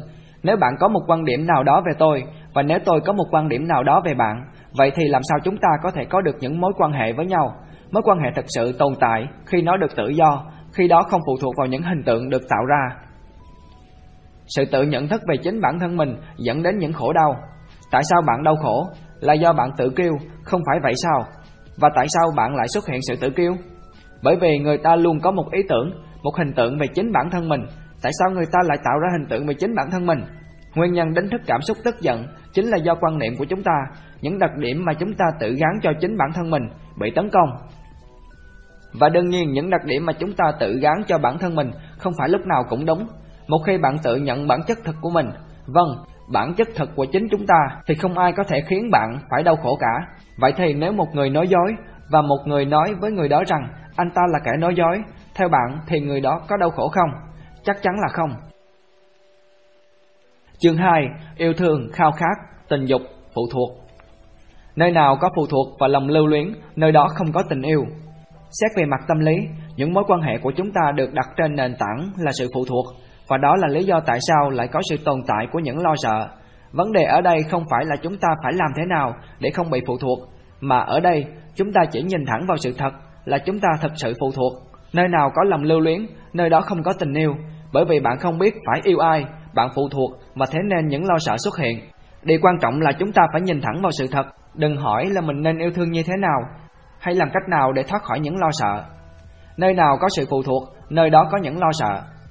Không bác bỏ, không chấp nhận, không đưa ra ý kiến về vấn đề này, không trích dẫn điều này điều nọ, chỉ lắng nghe một sự thật là nơi nào có lòng lưu luyến thì nơi đó không có tình yêu, và nơi nào có sự phụ thuộc thì nơi đó có tồn tại cho những lo sợ. Tôi đang nói về sự phụ thuộc tâm lý, chứ không nói về việc chúng ta phụ thuộc vào người giao sữa thì mới có sữa để dùng, hay sự phụ thuộc của chúng ta vào những con đường hoặc những chiếc cầu. Đó chính là sự phụ thuộc từ trong sâu thẳm của chúng ta vào những ý tưởng, vào con người, vào tài sản và chính sự phụ thuộc tâm lý gieo mầm cho những lo sợ. Tình yêu xuất hiện qua việc thấu hiểu những mối quan hệ. Tình yêu là một cái gì đó không thể trao dồi mà có được. Tình yêu không phải là một cái gì đó mà chúng ta có thể nhồi nhét vào tâm hồn mình. Nếu bạn nói, tôi sẽ rèn luyện lòng từ bi của mình, vậy thì lòng từ bi là một cái gì đó thuộc về tâm hồn, chứ không phải là tình yêu. Tại sao tình dục lại quan trọng đến thế? Chúng ta có ngụ ý điều gì khi nói về vấn đề tình dục? Đó là một hành vi hay chỉ là một suy nghĩ về hành vi? Đương nhiên đó không phải là một hành vi. Tình dục không phải là một vấn đề quan trọng hơn vấn đề ăn uống của bạn, nhưng nếu bạn suốt ngày chỉ suy nghĩ về vấn đề ăn uống hay một điều nào đó bởi vì bạn không có điều gì khác để suy nghĩ, thì khi đó ăn uống trở thành một rắc rối của bạn. Tại sao chúng ta lại làm cho tình dục trở thành một vấn đề phức tạp? Phim ảnh, tạp chí, những mẫu truyện, thời trang phụ nữ, tất cả mọi thứ này đều gợi lên cho bạn những suy nghĩ về tình dục. Và tại sao tâm hồn lại dẫn lên vấn đề tình dục? Tại sao tâm hồn lại liên tục nghĩ về tình dục? Tại sao, thưa tất cả quý vị, tình dục là vấn đề của bạn? Trong khi đời sống có quá nhiều điều khiến bạn phải bận tâm, bạn lại quan tâm quá nhiều đến những suy nghĩ về tình dục. Điều gì xảy ra? Tại sao tâm hồn bạn đầy ắp những suy nghĩ về tình dục? Bởi vì đó là cách trốn chạy cuối cùng, không phải vậy sao? Đó là một phương pháp để tự quên mình đến mức hoàn toàn, không phải thế sao? Theo thời gian, ít ra thì cũng ngay vào khoảnh khắc này, bạn không thể quên được chính mình, và bạn không còn cách nào khác để quên mình cả. Tất cả những gì bạn thực hiện trong cuộc đời đều nhấn mạnh đến cái tôi, bản ngã của bạn, công việc của bạn, tôn giáo của bạn, Chúa Trời của bạn, nhà lãnh đạo của bạn, những hoạt động xã hội của bạn, tất cả những điều này đều làm tăng thêm sức mạnh của cái tôi. Tình dục là cách duy nhất để bạn có thể trốn thoát khỏi bản ngã của mình đến mức hoàn toàn, để bạn hoàn toàn quên đi chính bản thân mình dù chỉ trong vài giây đồng hồ. Bạn bám chặt vào nó bởi vì đó chính là khoảnh khắc mà bạn cảm thấy vui vẻ, hạnh phúc. Vậy thế, tình dục trở thành một vấn đề phức tạp và khó khăn nhất. Tại sao tình dục lại là một rắc rối? Tại sao bất cứ cái gì chúng ta chạm đến thì chúng ta đều biến chúng thành những rắc rối? Tại sao tình dục lại trở thành một vấn đề rắc rối? Chắc chắn tình dục là một câu hỏi lớn, nhưng vẫn còn đó một câu hỏi chính yếu. Tại sao chúng ta lại làm cho cuộc sống thêm rắc rối? Việc làm, tình dục, kiếm tiền, suy nghĩ, cảm nhận, bạn thấy đấy, tất cả quá trình diễn biến trong cuộc sống. Khao khát không phải là tình yêu. Khao khát không phải là tình yêu, khao khát dẫn đến những hài lòng thỏa mãn, khao khát là sự hài lòng. Chúng ta không phủ nhận những khao khát, dứt khoát sẽ là sai trái ngớ ngẩn khi chúng ta nói rằng chúng ta phải sống mà không có những khao khát. Con người đã phủ nhận những cảm xúc hài lòng của chính mình, họ đã tự kỷ luật chính mình, tự hành hạ chính mình. Tuy nhiên những khao khát vẫn tồn tại. Chúng ta không biện hộ cho những khao khát, nhưng chúng ta phải hiểu thấu được những khao khát, hài lòng, thỏa mãn và đau khổ. Và nếu chúng ta có thể vượt qua được những điều này, thì chúng ta sẽ đạt được trạng thái yêu đương mê ly gọi là hạnh phúc. Chương 3. Gia đình và xã hội Quan hệ hay loại trừ Gia đình và xã hội. Bạn thấy đấy, một gia đình giống như một phần của một ngôi nhà lớn. Trong một căn phòng nhỏ Và chúng ta thực hiện vô số những hành vi trong căn phòng nhỏ đó Gia đình có tầm quan trọng trong mối quan hệ với toàn bộ căn nhà. Và bởi vì căn phòng nhỏ này có quan hệ với toàn bộ ngôi nhà Nên gia đình có mối quan hệ với toàn bộ sự tồn tại của loài người. Nhưng chúng ta tách rời gia đình ra và bám chặt vào đấy. Gia đình giống như một căn phòng nhỏ trong mối quan hệ với toàn bộ ngôi nhà lớn. Khi chúng ta quên đi toàn bộ ngôi nhà lớn này thì căn phòng nhỏ của chúng ta trở nên quan trọng vô cùng. Vì thế, gia đình sẽ trở thành vô cùng quan trọng khi bạn quên đi sự tồn tại của toàn thể loài người. Chúng ta có thật sự yêu thương gia đình của mình? Và khi chúng ta nói, chúng tôi yêu gia đình, chúng ta không thật sự yêu thương gia đình đó. Chúng ta không yêu thương con cái của mình, thật sự chúng ta không yêu thương, khi bạn nói rằng bạn yêu con cái của mình, bạn thực sự hàm ý muốn nói rằng chúng đã trở thành những món đồ trang trí hoặc những món đồ chơi, những thứ gây cho bạn cảm xúc vui thú trong một lúc nào đó. Nhưng nếu bạn yêu thương một cái gì đó, con cái của bạn chẳng hạn, thì bạn sẽ quan tâm đến chúng. Bạn có biết quan tâm là gì không? Nếu bạn quan tâm, khi bạn trồng một cái cây chẳng hạn, thì bạn chăm sóc nó, bạn nâng niu nó, bạn ấp ủ nó. Bạn cần phải đào sâu trước khi trồng cái cây đó, sau đó bạn xem thử liệu loại đất đó có thích hợp hay không rồi bạn trồng cây xuống, rồi bạn bảo vệ nó, rồi bạn theo dõi nó hàng ngày, trong nôm nói như thể nó là một phần của đời mình, nhưng bạn lại không yêu thương con cái của mình theo cách đó. Nếu bạn thật sự đã yêu thương con cái mình theo cách đó, thì bạn đã kiến tạo ra một hệ thống giáo dục hoàn toàn khác kia. Thì thế giới này sẽ không có chiến tranh, thì thế giới này sẽ không có nghèo đói, thì tâm trí con người đã không chỉ được trang bị những thông số kỹ thuật, thì cuộc sống này đã không có những ganh đua, thì thế giới này đã không có sự phân biệt quốc gia và bởi vì chúng ta không yêu thương con cái mình theo cách đó nên tất cả những điều này đã và đang được cho phép phát triển. Sự phụ thuộc khiến bạn trở nên bất tài. Khi bạn nói bạn yêu thương một người nào đó, bạn không phụ thuộc vào người đó sao? Một điều rất hiển nhiên và bình thường, khi bạn còn nhỏ thì bạn phụ thuộc vào cha mình, mẹ mình, thầy cô giáo của mình hoặc phụ thuộc vào những người giám hộ mình. Bởi vì bạn còn nhỏ, bạn cần được chăm sóc, bạn cần quần áo để mặc, bạn cần nơi để trú ngụ, bạn cần sự an toàn. Trong khi bạn còn nhỏ, bạn cần được ấp ủ, bạn cần được một người nào đó quan tâm chăm sóc, nhưng thậm chí ngay khi bạn đã lớn lên, cảm xúc phụ thuộc này vẫn tồn tại, có đúng không? Bạn không nhận thấy điều này ở những người trưởng thành, ở cha mẹ bạn và ở thầy cô giáo của bạn sao? Bạn không nhận thấy rằng họ phụ thuộc vào vợ của họ, vào con cái của họ, vào cha mẹ của họ sao? Người ta khi lớn lên cũng vẫn còn muốn được ôm ấp, vẫn còn muốn được phụ thuộc vào người khác, nếu họ không trông thấy ai, nếu họ không được ai dẫn dắt, nếu họ không cảm thấy dễ chịu và hài lòng nơi một người nào đó, họ sẽ cảm thấy cô đơn, có đúng không? Họ cảm thấy lạc lõng, vì vậy sự phụ thuộc vào người khác như thế này được gọi là tình yêu thương, nhưng nếu bạn quan sát kỹ vấn đề hơn, bạn sẽ nhận thấy rằng phụ thuộc chính là những lo sợ, chứ không phải là tình yêu thương. Bởi vì họ sợ bị cô đơn, bởi vì họ sợ cảm thấy lạc lõng, nên họ cảm thấy yêu thương Chúa Trời. Vì thế, họ phụ thuộc vào những gì họ gọi là Chúa Trời, nhưng một cái gì đó chỉ được tạo ra bởi sự hình dung thì không thể nương tựa vào được. Điều này cũng giống như những ý tưởng hoặc những niềm tin. Tôi tin vào một cái gì đó và điều đó khiến tôi cảm thấy hài lòng thỏa mãn. Khi bạn còn nhỏ thì bạn làm như thế là đúng, nhưng nếu bạn cứ giữ mãi thói quen phụ thuộc vào người khác cho đến khi bạn trưởng thành thì điều đó sẽ khiến bạn mất đi khả năng tư duy sáng tạo, khiến bạn không thể nào tự do được. Nơi nào có sự phụ thuộc thì nơi đó có những lo sợ và nơi nào có những lo sợ thì nơi đó có những áp chế, không có tình yêu thương. Chương 4. Tự nhiên và trái đất Mối quan hệ của chúng ta với thiên nhiên là gì? Tôi không biết liệu bạn đã bao giờ khám phá mối quan hệ giữa bạn với thiên nhiên chưa? Hoàn toàn không có mối quan hệ đúng, chỉ có sự thấu hiểu về mối quan hệ. Mối quan hệ đúng chỉ có nghĩa là sự chấp nhận một thể thức nào đó, cũng giống như những suy nghĩ đúng. Những suy nghĩ đúng và việc suy nghĩ đúng là hai khái niệm khác nhau.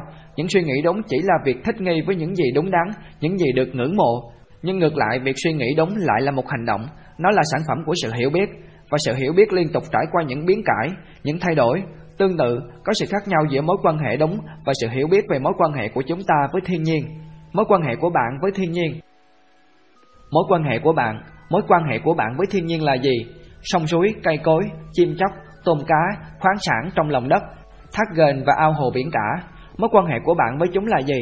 Hầu hết tất cả chúng ta đều không ý thức được mối quan hệ này. Chúng ta không bao giờ để mắt đến cây cối, và nếu chúng ta có để mắt đến thì chúng ta cũng có một ý đồ nào đó để tận dụng cái cây đó, hoặc tận dụng bóng mát của nó, hoặc chặt cây lấy gỗ. Nói cách khác, chúng ta nhìn cây cối với ánh mắt vị lợi. Chúng ta có yêu thương trái đất của mình, hay chúng ta chỉ sử dụng nó để yêu thương nhau? Chúng ta đối xử với trái đất và những sản phẩm của nó theo cùng một cách. Chúng ta không có tình yêu thương đối với trái đất, chúng ta chỉ tận dụng nó mà thôi. Nếu người ta thật sự yêu thương trái đất, thì người ta đã biết cách sử dụng những sản phẩm từ trái đất một cách thanh đạm, tiết kiệm. Điều đó có nghĩa là, thưa quý vị, nếu chúng ta thấu hiểu được mối quan hệ của chúng ta với trái đất, thì chúng ta nên cẩn thận hơn trong việc sử dụng những sản phẩm mà trái đất này mang lại cho chúng ta. Việc thấu hiểu mối liên hệ giữa con người với thiên nhiên cũng khó khăn như việc thấu hiểu được mối liên hệ của một người, hàng xóm láng giềng, vợ, con của người đó vậy. Nhưng chúng ta lại không quan tâm đến mối quan hệ này. Chúng ta chưa bao giờ ngồi xuống để nhìn ngắm những vì sao, mặt trăng hoặc cây cối quanh mình. Chúng ta quá bận rộn với những hoạt động chính trị và xã hội. Dĩ nhiên những hoạt động này chính là sự trốn chạy khỏi chính bản thân mình. Và sự tôn kính thiên nhiên cũng là một trong số những hình thức trốn chạy khỏi chính bản thân mình.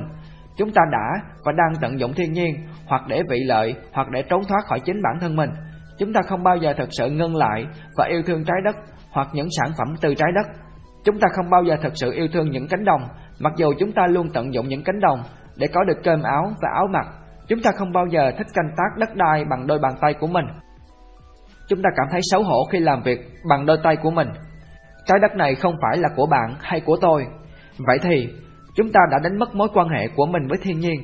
Nếu một khi chúng ta hiểu được mối quan hệ đó, hiểu được tầm quan trọng thực sự của nó, thì chúng ta sẽ không phân chia đất đai thành của bạn và của tôi, bởi vì chúng ta không yêu thương trái đất và những sản phẩm từ trái đất mà chúng ta chỉ tận dụng chúng. Chúng ta không cảm nhận được vẻ đẹp của một thác nước, chúng ta không gần gũi được với cuộc sống, chúng ta chưa bao giờ ngồi tựa mình vào thân cây và bởi vì chúng ta không yêu mến thiên nhiên nên chúng ta không biết cách yêu mến con người và động vật. Chúng ta là những người trong nôm, mỗi người trong chúng ta đều có một lúc nào đó như thế. Điều đó không có nghĩa là bạn không được tận dụng trái đất, nhưng bạn phải tận dụng trái đất một cách hợp lý. Trái đất là nơi để chúng ta yêu thương và chăm sóc, chứ không phải để phân chia thành của tôi và của bạn. Thật hết sức ngớ ngẩn khi trồng một cái cây trong một khuôn viên nào đó và rồi lại gọi nó là cái cây của tôi. Chương 5. Hôn nhân Tình yêu và tình dục Hôn nhân có phải là sự tận dụng lẫn nhau? Liệu bạn có gọi đó là tình yêu khi trong mối quan hệ giữa bạn và vợ hoặc chồng tồn tại sự chiếm hữu, ghen tị, lo sợ, sở lợi, cằn nhằn và kìm nén không? Liệu như vậy có thể được gọi là tình yêu không? Khi bạn chiếm hữu một người nào đó và từ đó bạn tạo ra một xã hội, xã hội này giúp bạn sở hữu một con người, liệu bạn có gọi đó là tình yêu? Khi bạn sử dụng một người nào đó để thỏa mãn nhu cầu tình dục của mình hoặc để làm một cái gì đó, bạn có gọi đó là tình yêu? Dĩ nhiên là không. Điều đó có nghĩa là nơi nào tồn tại lòng ghen tị, nơi nào tồn tại những lo sợ, nơi nào tồn tại sự chiếm hữu thì nơi đó không có tình yêu. Khi bạn chiếm hữu một cái gì đó, những lo sợ sẽ xuất hiện và bạn gọi như thế là tình yêu. Điều này hoàn toàn khác xa với tình yêu đích thực. Bạn kết hôn và sinh con cái, bạn có vợ và có chồng, những người mà bạn sở hữu, những người mà bạn tận dụng, những người mà bạn luôn lo lắng và ghen tuông vì họ. Bạn hãy ý thức được điều này và hãy xem xét xem liệu đó có phải là tình yêu đích thực hay không. Tình yêu là một cái gì đó không thể nghĩ đến. Bạn có thể nghĩ về một người mà bạn yêu thương, nhưng bạn không thể nghĩ về tình yêu. Tình yêu là một cái gì đó không thể nghĩ đến. Mặc dù bạn có thể nghĩ đến và hòa mình cùng một người, một quốc gia, một ngôi chùa, nhưng khoảnh khắc bạn nghĩ về tình yêu thì đó không phải là tình yêu, đó chỉ là một tâm trạng, bởi vì tâm hồn bạn đang hoạt động, nó đưa vào lòng bạn những gì mà tâm hồn đang suy nghĩ và từ đó chúng tạo ra những rắc rối. Những rắc rối chính là sản phẩm của tâm hồn và chỉ khi tâm hồn ngưng hoạt động thì lúc đó mới tồn tại được tình yêu thương. Khi bạn biết yêu một con người, bạn sẽ biết yêu cả nhân loại. Bạn không thể nghĩ về tình yêu, bạn không thể theo đuổi mưu cầu tình yêu, bạn không thể rèn luyện tình yêu. Quá trình rèn luyện tình yêu, tình anh em huynh đệ luôn diễn ra trong tâm hồn bạn, vì thế đó không phải là tình yêu. Khi tất cả quá trình suy nghĩ này dừng lại, lúc đó mới thực sự tồn tại tình yêu. Rồi thì, bạn sẽ không thể định lượng được tình yêu, bạn chỉ có thể định tính được tình yêu mà thôi. Bạn không nói, tôi yêu cả thế giới, nhưng khi bạn biết cách yêu thương một người, bạn sẽ biết cách yêu thương cả thế giới. Bởi vì chúng ta không biết cách yêu thương một con người, nên tình yêu của chúng ta dành cho nhân loại là hư cấu, là không có thật. Khi bạn thực sự yêu thương, trong lòng bạn sẽ không có khái niệm về một người hay nhiều người, trong lòng bạn chỉ có tình yêu thương mà thôi. Chỉ khi nào chúng ta có được lòng yêu thương đích thực thì tất cả mọi rắc rối của chúng ta mới có thể được giải quyết và rồi chúng ta sẽ biết được thế nào là niềm vui sướng hạnh phúc nhất. Chúng ta không yêu thương, chúng ta chỉ thèm muốn được yêu thương. Trong tình yêu chúng ta liên tục chiến đấu bằng nhiều hình thức, thống trị hoặc phục tùng, lo lắng hoặc hy vọng, ghen tị hoặc chấp nhận và vân vân. Khó khăn ở đây là chúng ta không yêu thương và nếu chúng ta thật sự yêu thương thì chúng ta lại muốn tình yêu thương của mình phải đảm nhiệm một chức năng nào đó. Chúng ta không trao cho tình yêu thương của mình sự tự do. Chúng ta yêu thương bằng tâm trí của mình chứ không yêu thương bằng tấm lòng. Tâm trí khó có thể bị tổn thương, nhưng lòng yêu thương thì rất dễ bị tổn thương. Khó khăn của chúng ta chính là những gì mà chúng ta gọi là tình yêu thương. Một tình yêu thương đích thực cần xuất phát từ con tim chứ không phải từ cái đầu. Điều gì khiến chúng ta nhàm chán trong những mối quan hệ của mình? Nếu bạn quan sát, bạn sẽ nhận thấy rằng những gì khiến chúng ta cảm thấy nhàm chán trong những mối quan hệ của mình chính là những suy nghĩ, những tính toán, những phán xét, những cân đo đong đếm và nhân tố duy nhất có thể giúp chúng ta vượt qua được điều này chính là một tình yêu thật sự xuất phát từ con tim của mình. Khi bạn có được một tình yêu thật sự, lúc đó bạn sẽ chẳng hề quan tâm đến tình dục. Chỉ khi bạn không có được một tình yêu thật sự thì tình dục mới trở thành một vấn đề quan tâm của bạn. Bạn không hiểu sao? Khi bạn thực sự yêu thương một người nào đó, không phải một tình yêu xuất phát từ những so sánh mưu toan trong suy nghĩ, mà là một tình yêu xuất phát từ con tim của bạn, bạn sẽ chia sẻ với người đó tất cả những gì bạn có, chứ không phải chỉ chia sẻ thể xác, mà là tất cả mọi thứ. Mỗi khi bạn gặp rắc rối gì, bạn chia sẻ với người đó và người đó sẽ giúp bạn. Vâng, một khi bạn không có được tình yêu đích thực như thế, thì tình dục sẽ trở thành một vấn đề rắc rối với bạn. Hài lòng không phải là ngọn lửa tình yêu. Hỏi, Ngài đã nói về mối quan hệ được đặt trên nền tảng là tận dụng lẫn nhau để có được sự hài lòng thỏa mãn, và Ngài thường lưu ý đến một trạng thái gọi là tình yêu. Ngài ngụ ý điều gì khi nói đến hai chữ tình yêu? Krishnamurti Chúng ta biết rằng những mối quan hệ của mình chính là sự tận dụng qua lại để có được sự hài lòng thỏa mãn, và rồi chúng ta khoác cho chúng vỏ bọc của tình yêu. Bây giờ chúng ta hãy cùng nhau khám phá xem tình yêu là gì. Khám phá chứ không phải chỉ nói bằng miệng. Khi bạn tận dụng tôi trong vai trò là một người có uy tín lớn trong cộng đồng người Hindu và tôi tận dụng bạn trong vai trò là một đồ đệ của tôi. Lúc này chúng ta đang khai thác lẫn nhau.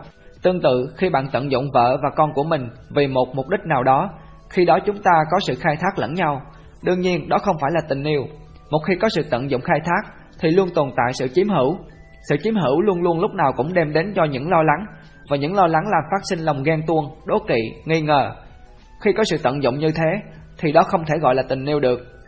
Bởi vì tình yêu không phải là một thứ gì đó thuộc về tâm trí, Thuộc về óc phán xét. Một khi bạn suy nghĩ về một người nào đó, Thì điều đó có nghĩa là bạn không yêu thương người đó. Bạn chỉ suy nghĩ về người đó Khi người đó vắng mặt, Khi người đó đã mất đi, Hoặc khi người đó không cho bạn những gì bạn muốn. Tìm kiếm sự hài lòng thỏa mãn Chính là bản năng của tâm trí. Tình dục là một trạng thái do tâm trí tạo ra và vẽ nên. Và sau đó tâm trí sẽ thực hiện hoặc không thực hiện. Trạng thái trong tâm trí là một quá trình suy nghĩ, chứ không phải là tình yêu. Khi tâm trí bị chi phối và xuất hiện những suy nghĩ, khi đó không có tình yêu. Quá trình tận dụng, suy nghĩ, hình dung, tất cả đều là làn khói, và khi làn khói này không tồn tại, thì khi đó mới có được ngọn lửa của tình yêu đích thực. Thỉnh thoảng, chúng ta cũng có được ngọn lửa đó, mãnh liệt và nồng nàn, nhưng làn khói kia lại xuất hiện. Chúng ta phải làm sao để đáp ứng đúng nhu cầu tình dục của mình mà không biến nó thành những rắc rối? Chúng ta có ý gì khi nói đến tình dục? Hành vi thể xác hay những suy nghĩ kích thích hành vi đó. Đương nhiên, tình dục thuộc về tâm trí, và bởi vì nó thuộc về tâm trí, nó cần phải được đáp ứng. Tại sao tình dục lại trở thành một vấn đề được quan tâm hàng đầu trong đời sống của chúng ta? Tại sao? Đương nhiên, đối với hầu hết mọi chúng ta thì tình dục là vấn đề đáng quan tâm. Tình dục trở thành một vấn đề được quan tâm trong đời sống của chúng ta bởi vì hành vi tình dục giúp chúng ta quên đi cái tôi của mình. Bởi vì trong khoảnh khắc bạn thực hiện hành vi tình dục thì bạn không còn ý thức được cái tôi của mình nữa. Lúc này bạn cảm thấy sung sướng hạnh phúc và vì vậy nên bạn càng ngày càng quan tâm đến tình dục nhiều hơn nữa. Tại sao bạn lại quan tâm nhiều đến tình dục? Bởi vì ở bất cứ nơi nào, bất cứ nơi đâu, bạn đều phải chiến đấu với cái tôi của mình. Chỉ khi bạn thực hiện được hành vi tình dục thì cái tôi của bạn mới tạm thời biến mất trong khoảnh khắc. Vì vậy, vấn đề ở đây không phải là tình dục mà là làm cách nào để thoát khỏi cái tôi của mình.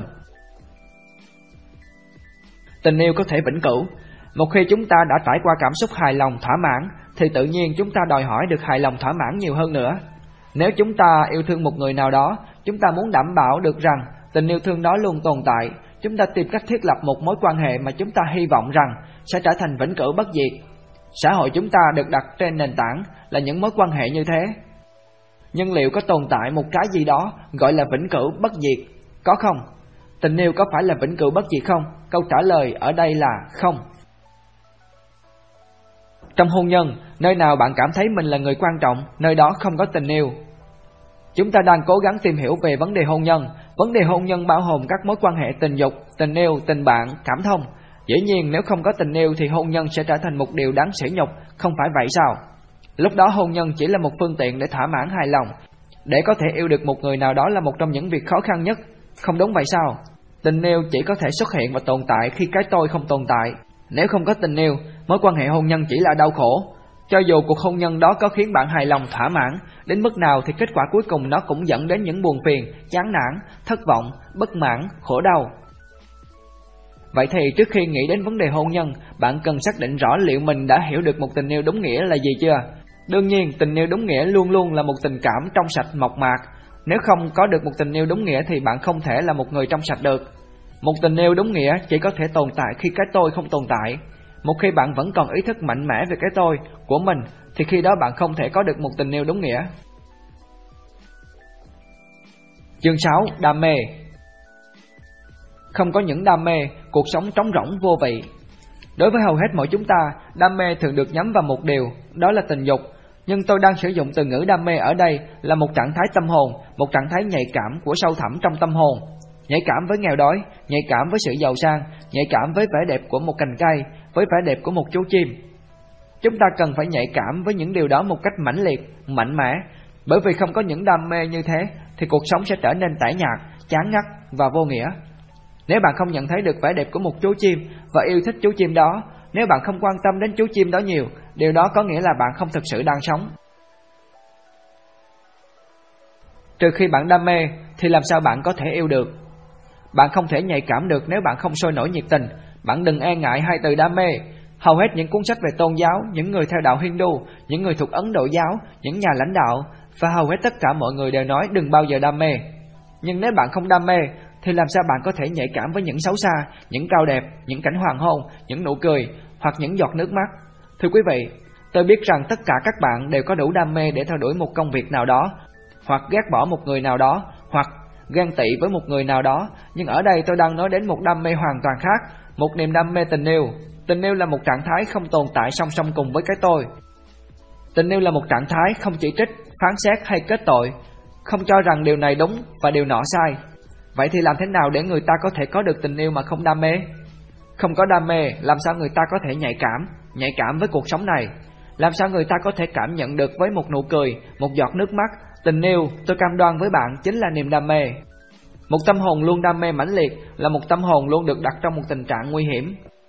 Càng có nhiều đam mê thì càng có nhiều thất vọng. Không phải lúc nào bạn cũng có thể đạt được những đam mê của mình. Đừng để bị mắc kẹt vào những lối mòn. Hầu hết mỗi chúng ta đều bị mắc kẹt ở những lối mòn. Chúng ta, từ trong vô thức lẫn hữu thức, luôn thực hiện những hành vi của mình theo một đường lối nhất định nào đó. Chúng ta bị chi phối ảnh hưởng mạnh bởi những phương pháp truyền thống xưa cũ. Từ khi còn trẻ, chúng ta đã được người lớn khuyên rằng nên làm điều này và đừng làm điều nọ. Và rồi một thói quen được hình thành từ sâu thẳm chúng ta. Chúng ta luôn thực hiện hành vi một cách bị động. Chúng ta chỉ muốn được người khác khuyên bảo mình nên làm thế nào. Dần dần và đương nhiên, chúng ta trở nên sợ khó, sợ khổ. Chúng ta không dám thử bước chân ra khỏi những lối mòn xưa cũ.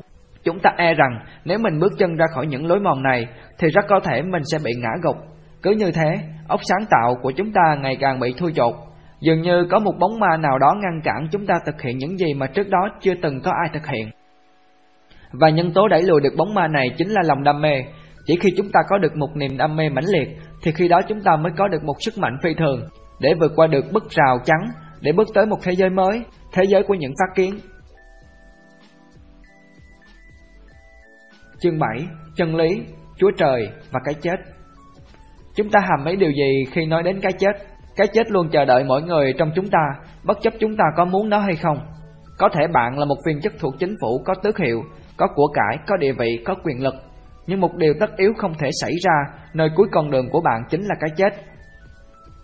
Vậy thì chúng ta có hàm ý điều gì khi nói đến cái chết? Có phải chúng ta muốn nói đến cái chết có nghĩa là chấm dứt mọi việc? Một cái chết về thể xác và chúng ta hơi cảm thấy lo âu về cái chết này, nhưng điều đó sẽ chẳng hề hấn gì nếu chúng ta có thể vượt qua được cái chết bằng cách tiếp tục tồn tại trong một thể xác mới. Vì thế khi chúng ta nói về cái chết, chúng ta quan tâm đến một điều là liệu sau khi chết rồi thì chúng ta có thể tiếp tục tồn tại được nữa hay không? Và sau khi cái chết thì điều gì sẽ xảy ra? Dĩ nhiên, sau cái chết thì thể xác của chúng ta không còn tồn tại.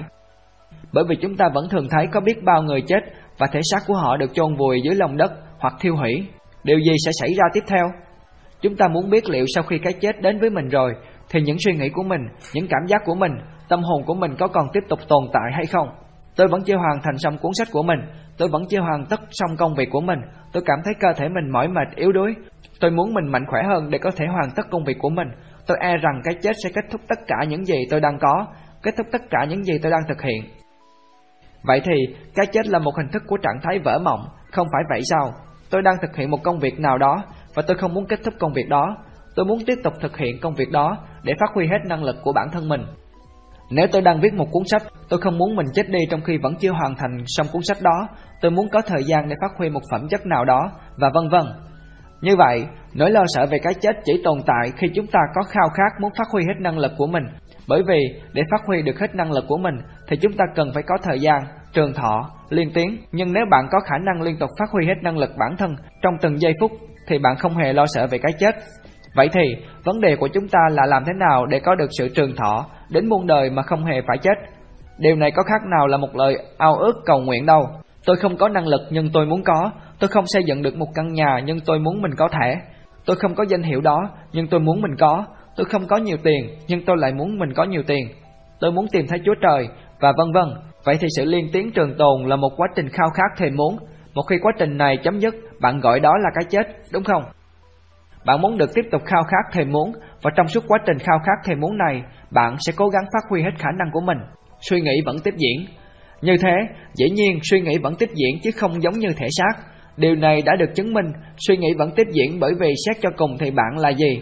Bạn chỉ đơn giản là một ý tưởng, không phải vậy sao? Bạn chỉ là một ý tưởng về một cái tên, ý tưởng về một chức vị, ý tưởng về tiền bạc, bạn chỉ đơn giản là một ý tưởng. Trong sự tái sinh không tồn tại cái chết, Vậy thì câu hỏi của chúng ta là liệu có sự tái sinh không qua quá trình liên tiến tồn tại của những suy nghĩ và ý tưởng? Xét cho cùng thì nếu có sự tái sinh thì chúng ta chẳng phải lo lắng gì đến cái chết. Nếu bạn liên tục cải tiến đổi mới phát triển trong từng giây phút, vậy thì bạn chẳng có gì phải lo sợ cái chết cả. Tình yêu là sự trường tồn bất diệt của chính nó, và khi có tình yêu thì không có cái chết, cái chết chỉ xuất hiện khi quá trình suy nghĩ diễn ra. Khi có tình yêu thì không có cái chết, bởi vì một khi bạn có tình yêu thì bạn không sợ hãi bất kỳ điều gì nữa cái chết và tính bất diệt. Chúng ta tìm kiếm tính bất diệt sau cái chết, từ khi sinh ra cho đến khi chết, chúng ta liên tục tìm kiếm một cái gì đó gọi là mãi mãi. Cái chết không thể dẫn đến tính bất diệt, tính bất diệt chỉ xuất hiện trong cuộc đời khi không có cái chết. Liệu có tồn tại niềm vui bất tận? Liệu chúng ta có thể tìm được một niềm vui bất tận? Có đấy, nhưng để có được một niềm vui bất tận, đòi hỏi chúng ta phải có được tự do. Không có tự do thì chúng ta không thể khám phá được chân lý, không có tự do thì chúng ta không thể tìm ra được những sự thật. Chúng ta phải tìm kiếm sự tự do, tự do từ những vị cứu tinh, từ những bậc thầy, từ những nhà lãnh đạo. Tự do không vướng vào quyền lực và địa vị, tự do không phải lặp lại những sai lầm của thế hệ đi trước, tự do không bị ràng buộc áp đảo bởi cái tôi, nguyên nhân gây ra những xung đột và đau khổ. Chúng ta có hàm ý điều gì khi nói đến cái chết? Đương nhiên, một vật nào đó liên tục được sử dụng thì chắc chắn vật đó sẽ bị mài mòn. Bất kỳ một cỗ máy nào dù có tốt đến mấy cũng đều bị mài mòn. Tương tự, một thể xác liên tục được sử dụng thì chắc chắn sẽ đến một lúc nào đó phải ngưng hoạt động vì bệnh tật, vì tai nạn, vì tuổi tác. Đó là một điều tất yếu. Thể xác có thể tồn tại 100 năm hay chỉ 10 năm, nhưng một khi đã được sử dụng thì chắc chắn nó phải bị mài mòn. Chúng ta ý thức được điều này và chấp nhận điều này bởi vì chúng ta vẫn thường thấy điều này diễn ra mỗi ngày. Những cái trong tầm hiểu biết Vậy thì bạn không thể có được một mối quan hệ với những gì bạn không biết. Và vì thế nên bạn cảm thấy sợ hãi về cái chết. Bạn chưa từng kinh qua cái chết và bạn không biết gì về cái chết.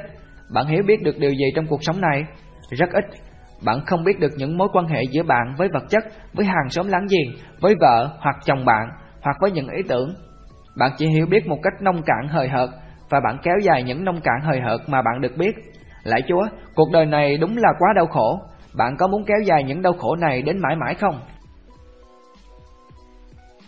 Chương 8 Thiền định là lưu tâm Thiền định nghĩa là chú ý tập trung không tìm kiếm bất kỳ hình thức nào của sự an toàn trong tâm lý, bất cứ hình thức nào của sự hài lòng thỏa mãn, liên tục thận trọng quan sát xem tâm hồn vận động như thế nào, và đó chính là suy ngẫm thiền định, không phải vậy sao? Thiền định không có nghĩa là tập luyện rèn luyện theo một công thức nào đó hay lặp đi lặp lại một số từ ngữ nào đó. Như thế chỉ là ngớ ngẩn. Nếu bạn không am hiểu được toàn bộ quá trình hoạt động của tâm hồn, vô thức lẫn hữu thức, thì việc bạn tham gia thiền định sẽ thực sự gặp trở ngại. Nhưng ý thức được quá trình suy nghĩ, nghiên cứu cái tôi của chính mình, cẩn thận từng bước một bằng sự tập trung cao độ, đó chính là thiền định.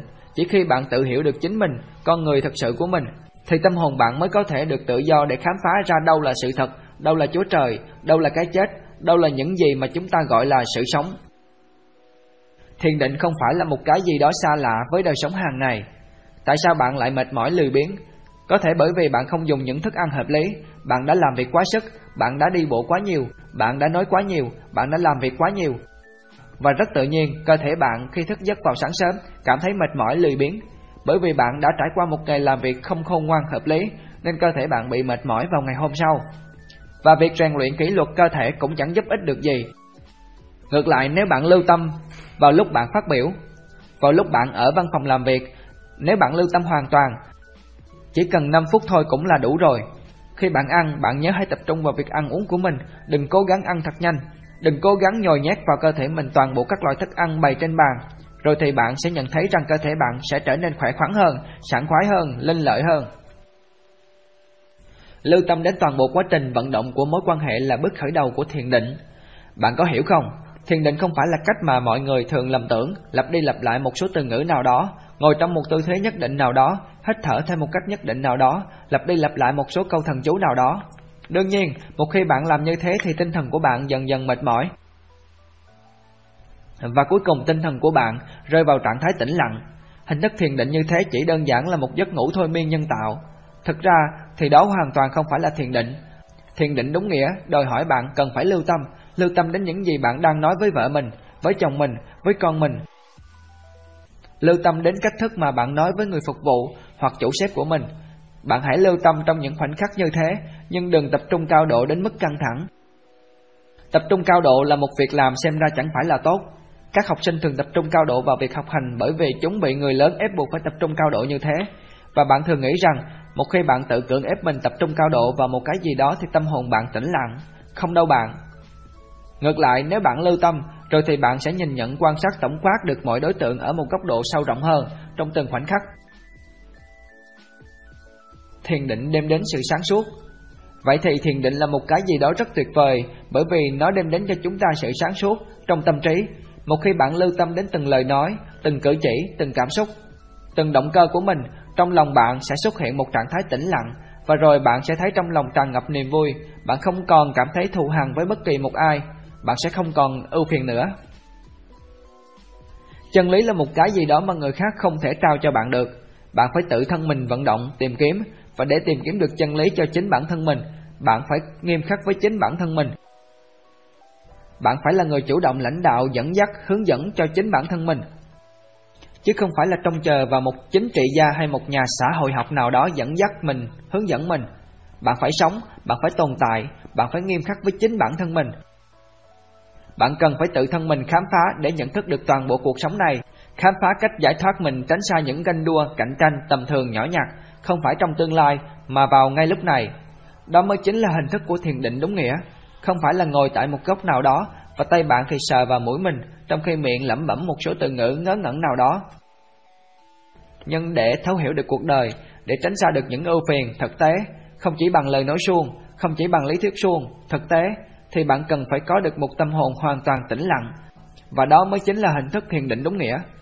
Thiền định nghĩa là sự tự biết mình, thiền định nghĩa là tự khám phá chính bản thân mình, khám phá con người thật của chính mình, và nếu không tự biết mình thì không thể có thiền định, nếu bạn không ý thức được hoàn toàn rằng mình đang làm gì, trách nhiệm của mình là gì, và rồi bạn ngồi xuống một bức ảnh của đức tin mà bạn đang theo đuổi, lúc này bạn chỉ đơn giản là đang trốn chạy, trốn chạy khỏi chính con người thật của mình.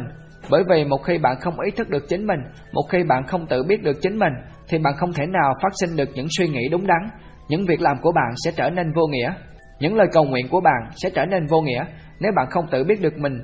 Nhưng một khi bạn tự biết được chính mình, ý thức rõ về chính con người thật của mình thì bạn sẽ có được những suy nghĩ và những hành động đúng đắn. Một tâm hồn tĩnh đại luôn tràn ngập niềm vui sướng. Khi bạn ưu phiền, bạn thường ta tháng thương tiếc cho chính mình, bạn thường quan tâm nhiều đến trạng thái cô đơn trống rỗng trong lòng mình. Và khi bạn nhận thấy được trạng thái cô đơn trống rỗng đó, thì bạn lại cảm thấy thương tiếc cho chính mình. Và chính sự tự thương tiếc này, chúng ta gọi là ưu phiền. Vậy thì một khi trong tâm hồn chúng ta tồn tại những ưu phiền, vô thức hoặc hữu thức, thì tâm hồn chúng ta không thể bình lặng được, thì tâm hồn chúng ta không thể tĩnh đại được. Trạng thái tĩnh lặng chỉ có thể xuất hiện ở những nơi chỉ tồn tại những điều cao đẹp kèm với lòng yêu thương. Bạn không thể tách rời được những điều cao đẹp ra khỏi lòng yêu thương. Bạn chỉ có thể thực hiện được những điều cao đẹp khi bạn biết được rằng lòng yêu thương đúng nghĩa là gì và bạn sẽ chẳng thể nào hiểu được lòng yêu thương đúng nghĩa là gì trừ khi bạn đã từng kinh qua những đau khổ ưu phiền của mọi người. Và không ai có thể giúp bạn hiểu được lòng yêu thương đúng nghĩa là gì. Không một vị thánh nào cả, không một chúa trời nào cả, không một đức lạc ma nào cả, không ai cả. Bạn, với tư cách là một sinh linh, phải tự thân vận động để thấu hiểu được toàn bộ cuộc sống này, thấu hiểu bản chất thật của cuộc sống này, thấu hiểu được những suy nghĩ và những hành động của chính bản thân mình, thấu hiểu được những động cơ của mình, thấu hiểu được thái độ và cách cư xử của mình. Khi bạn đang ăn, hãy tập trung vào việc ăn. Hỏi, tôi cảm thấy rằng đời sống hàng ngày của mình thật tẻ nhạt, rằng tôi cần phải làm một cái gì đó khác hơn. Krishnamurti, khi bạn đang ăn, bạn hãy ăn. Khi bạn đang đi dạo, bạn hãy tập trung vào việc đi dạo. Đừng nói, tôi phải làm một cái gì đó khác hơn. Khi bạn đang đọc một cuốn sách, bạn hãy đặt hết tâm trí của mình vào việc đọc sách, cho dù đó là một cuốn sách tiểu thuyết hay một cuốn tạp chí. Điều quan trọng không phải là chúng ta đang làm những gì, mà điều quan trọng chính là liệu chúng ta có để tâm hoàn toàn vào công việc mình đang thực hiện hay không. Khi tâm hồn tỉnh tại, những rắc rối được giải quyết, chiếc cốc chỉ có thể hữu dụng khi nó không chứa đựng gì cả. Hỏi, Ngài cho rằng chúng ta cần thanh quyết toàn bộ những gì đang diễn ra trong lòng. Tại sao Ngài lại nghĩ thế? Làm như thế để làm gì? Krishnamurti Tôi hoàn toàn không biện hộ cho một điều gì cả, nhưng bạn biết đấy, chiếc cốc chỉ có thể trở nên hữu dụng khi nó không chứa đựng gì cả. Và đối với hầu hết mọi người chúng ta, tâm hồn chúng ta bị mây đen che phủ, tâm hồn chúng ta bị rối loạn hỗn độn bởi quá nhiều thứ, những cảm xúc hài lòng lẫn thất vọng, những kiến thức, những kiểu mẫu, những công thức và vân vân. Tâm hồn chúng ta không bao giờ thông thoáng trong sạch được, và những phát kiến sáng tạo chỉ có thể xuất hiện khi tâm hồn chúng ta hoàn toàn thông thoáng trong sạch. Tôi không biết đã có bao giờ bạn nhận thấy rằng đôi khi bạn gặp một vấn đề rắc rối nào đó, thuộc thể xác hoặc tâm hồn, bạn liên tục suy nghĩ về vấn đề rắc rối đó, bạn cảm thấy lo lắng, bạn liên tục để tâm đến vấn đề đó, giống như một chú chó liên tục tập trung vào việc gặm một khúc xương to, nhưng bạn không thể tìm ra được một giải pháp cho vấn đề. Rồi sau đó bạn để vấn đề đó sang một bên, bạn trốn chạy khỏi nó, bạn quyết định đi dạo, và bất ngờ từ tâm hồn thanh thoát trống rỗng của bạn xuất hiện câu giải đáp cho vấn đề. Vậy thì, trong trường hợp này, tâm hồn chúng ta vận hành ra sao? Tâm hồn chúng ta hoạt động liên tục trong một giới hạn nào đó để giải quyết vấn đề. Nhưng chúng ta không thể tìm ra được giải pháp cho vấn đề. Vì thế, chúng ta đặt vấn đề sang một bên. Sau đó tâm hồn chúng ta trở nên tĩnh lặng, trong sáng hơn khi chúng ta quyết định đi dạo cho khuây khỏa. Và chính trong trạng thái tĩnh lặng trong sáng như thế, thì vấn đề đã được giải quyết. Tâm hồn tĩnh lặng nếu bạn muốn hòa mình trên thế giới, bạn cần phải sống một cuộc sống bình lặng, không căm thù lẫn nhau, không ganh ghét lẫn nhau, không tìm kiếm quyền lực, không theo đuổi cạnh tranh. Bởi vì một khi bạn không vướng bận như thế, thì trong bạn sẽ chỉ còn lại là lòng yêu thương. Và chỉ có một tâm hồn tĩnh lặng như thế mới có thể có được một lòng yêu thương đúng nghĩa.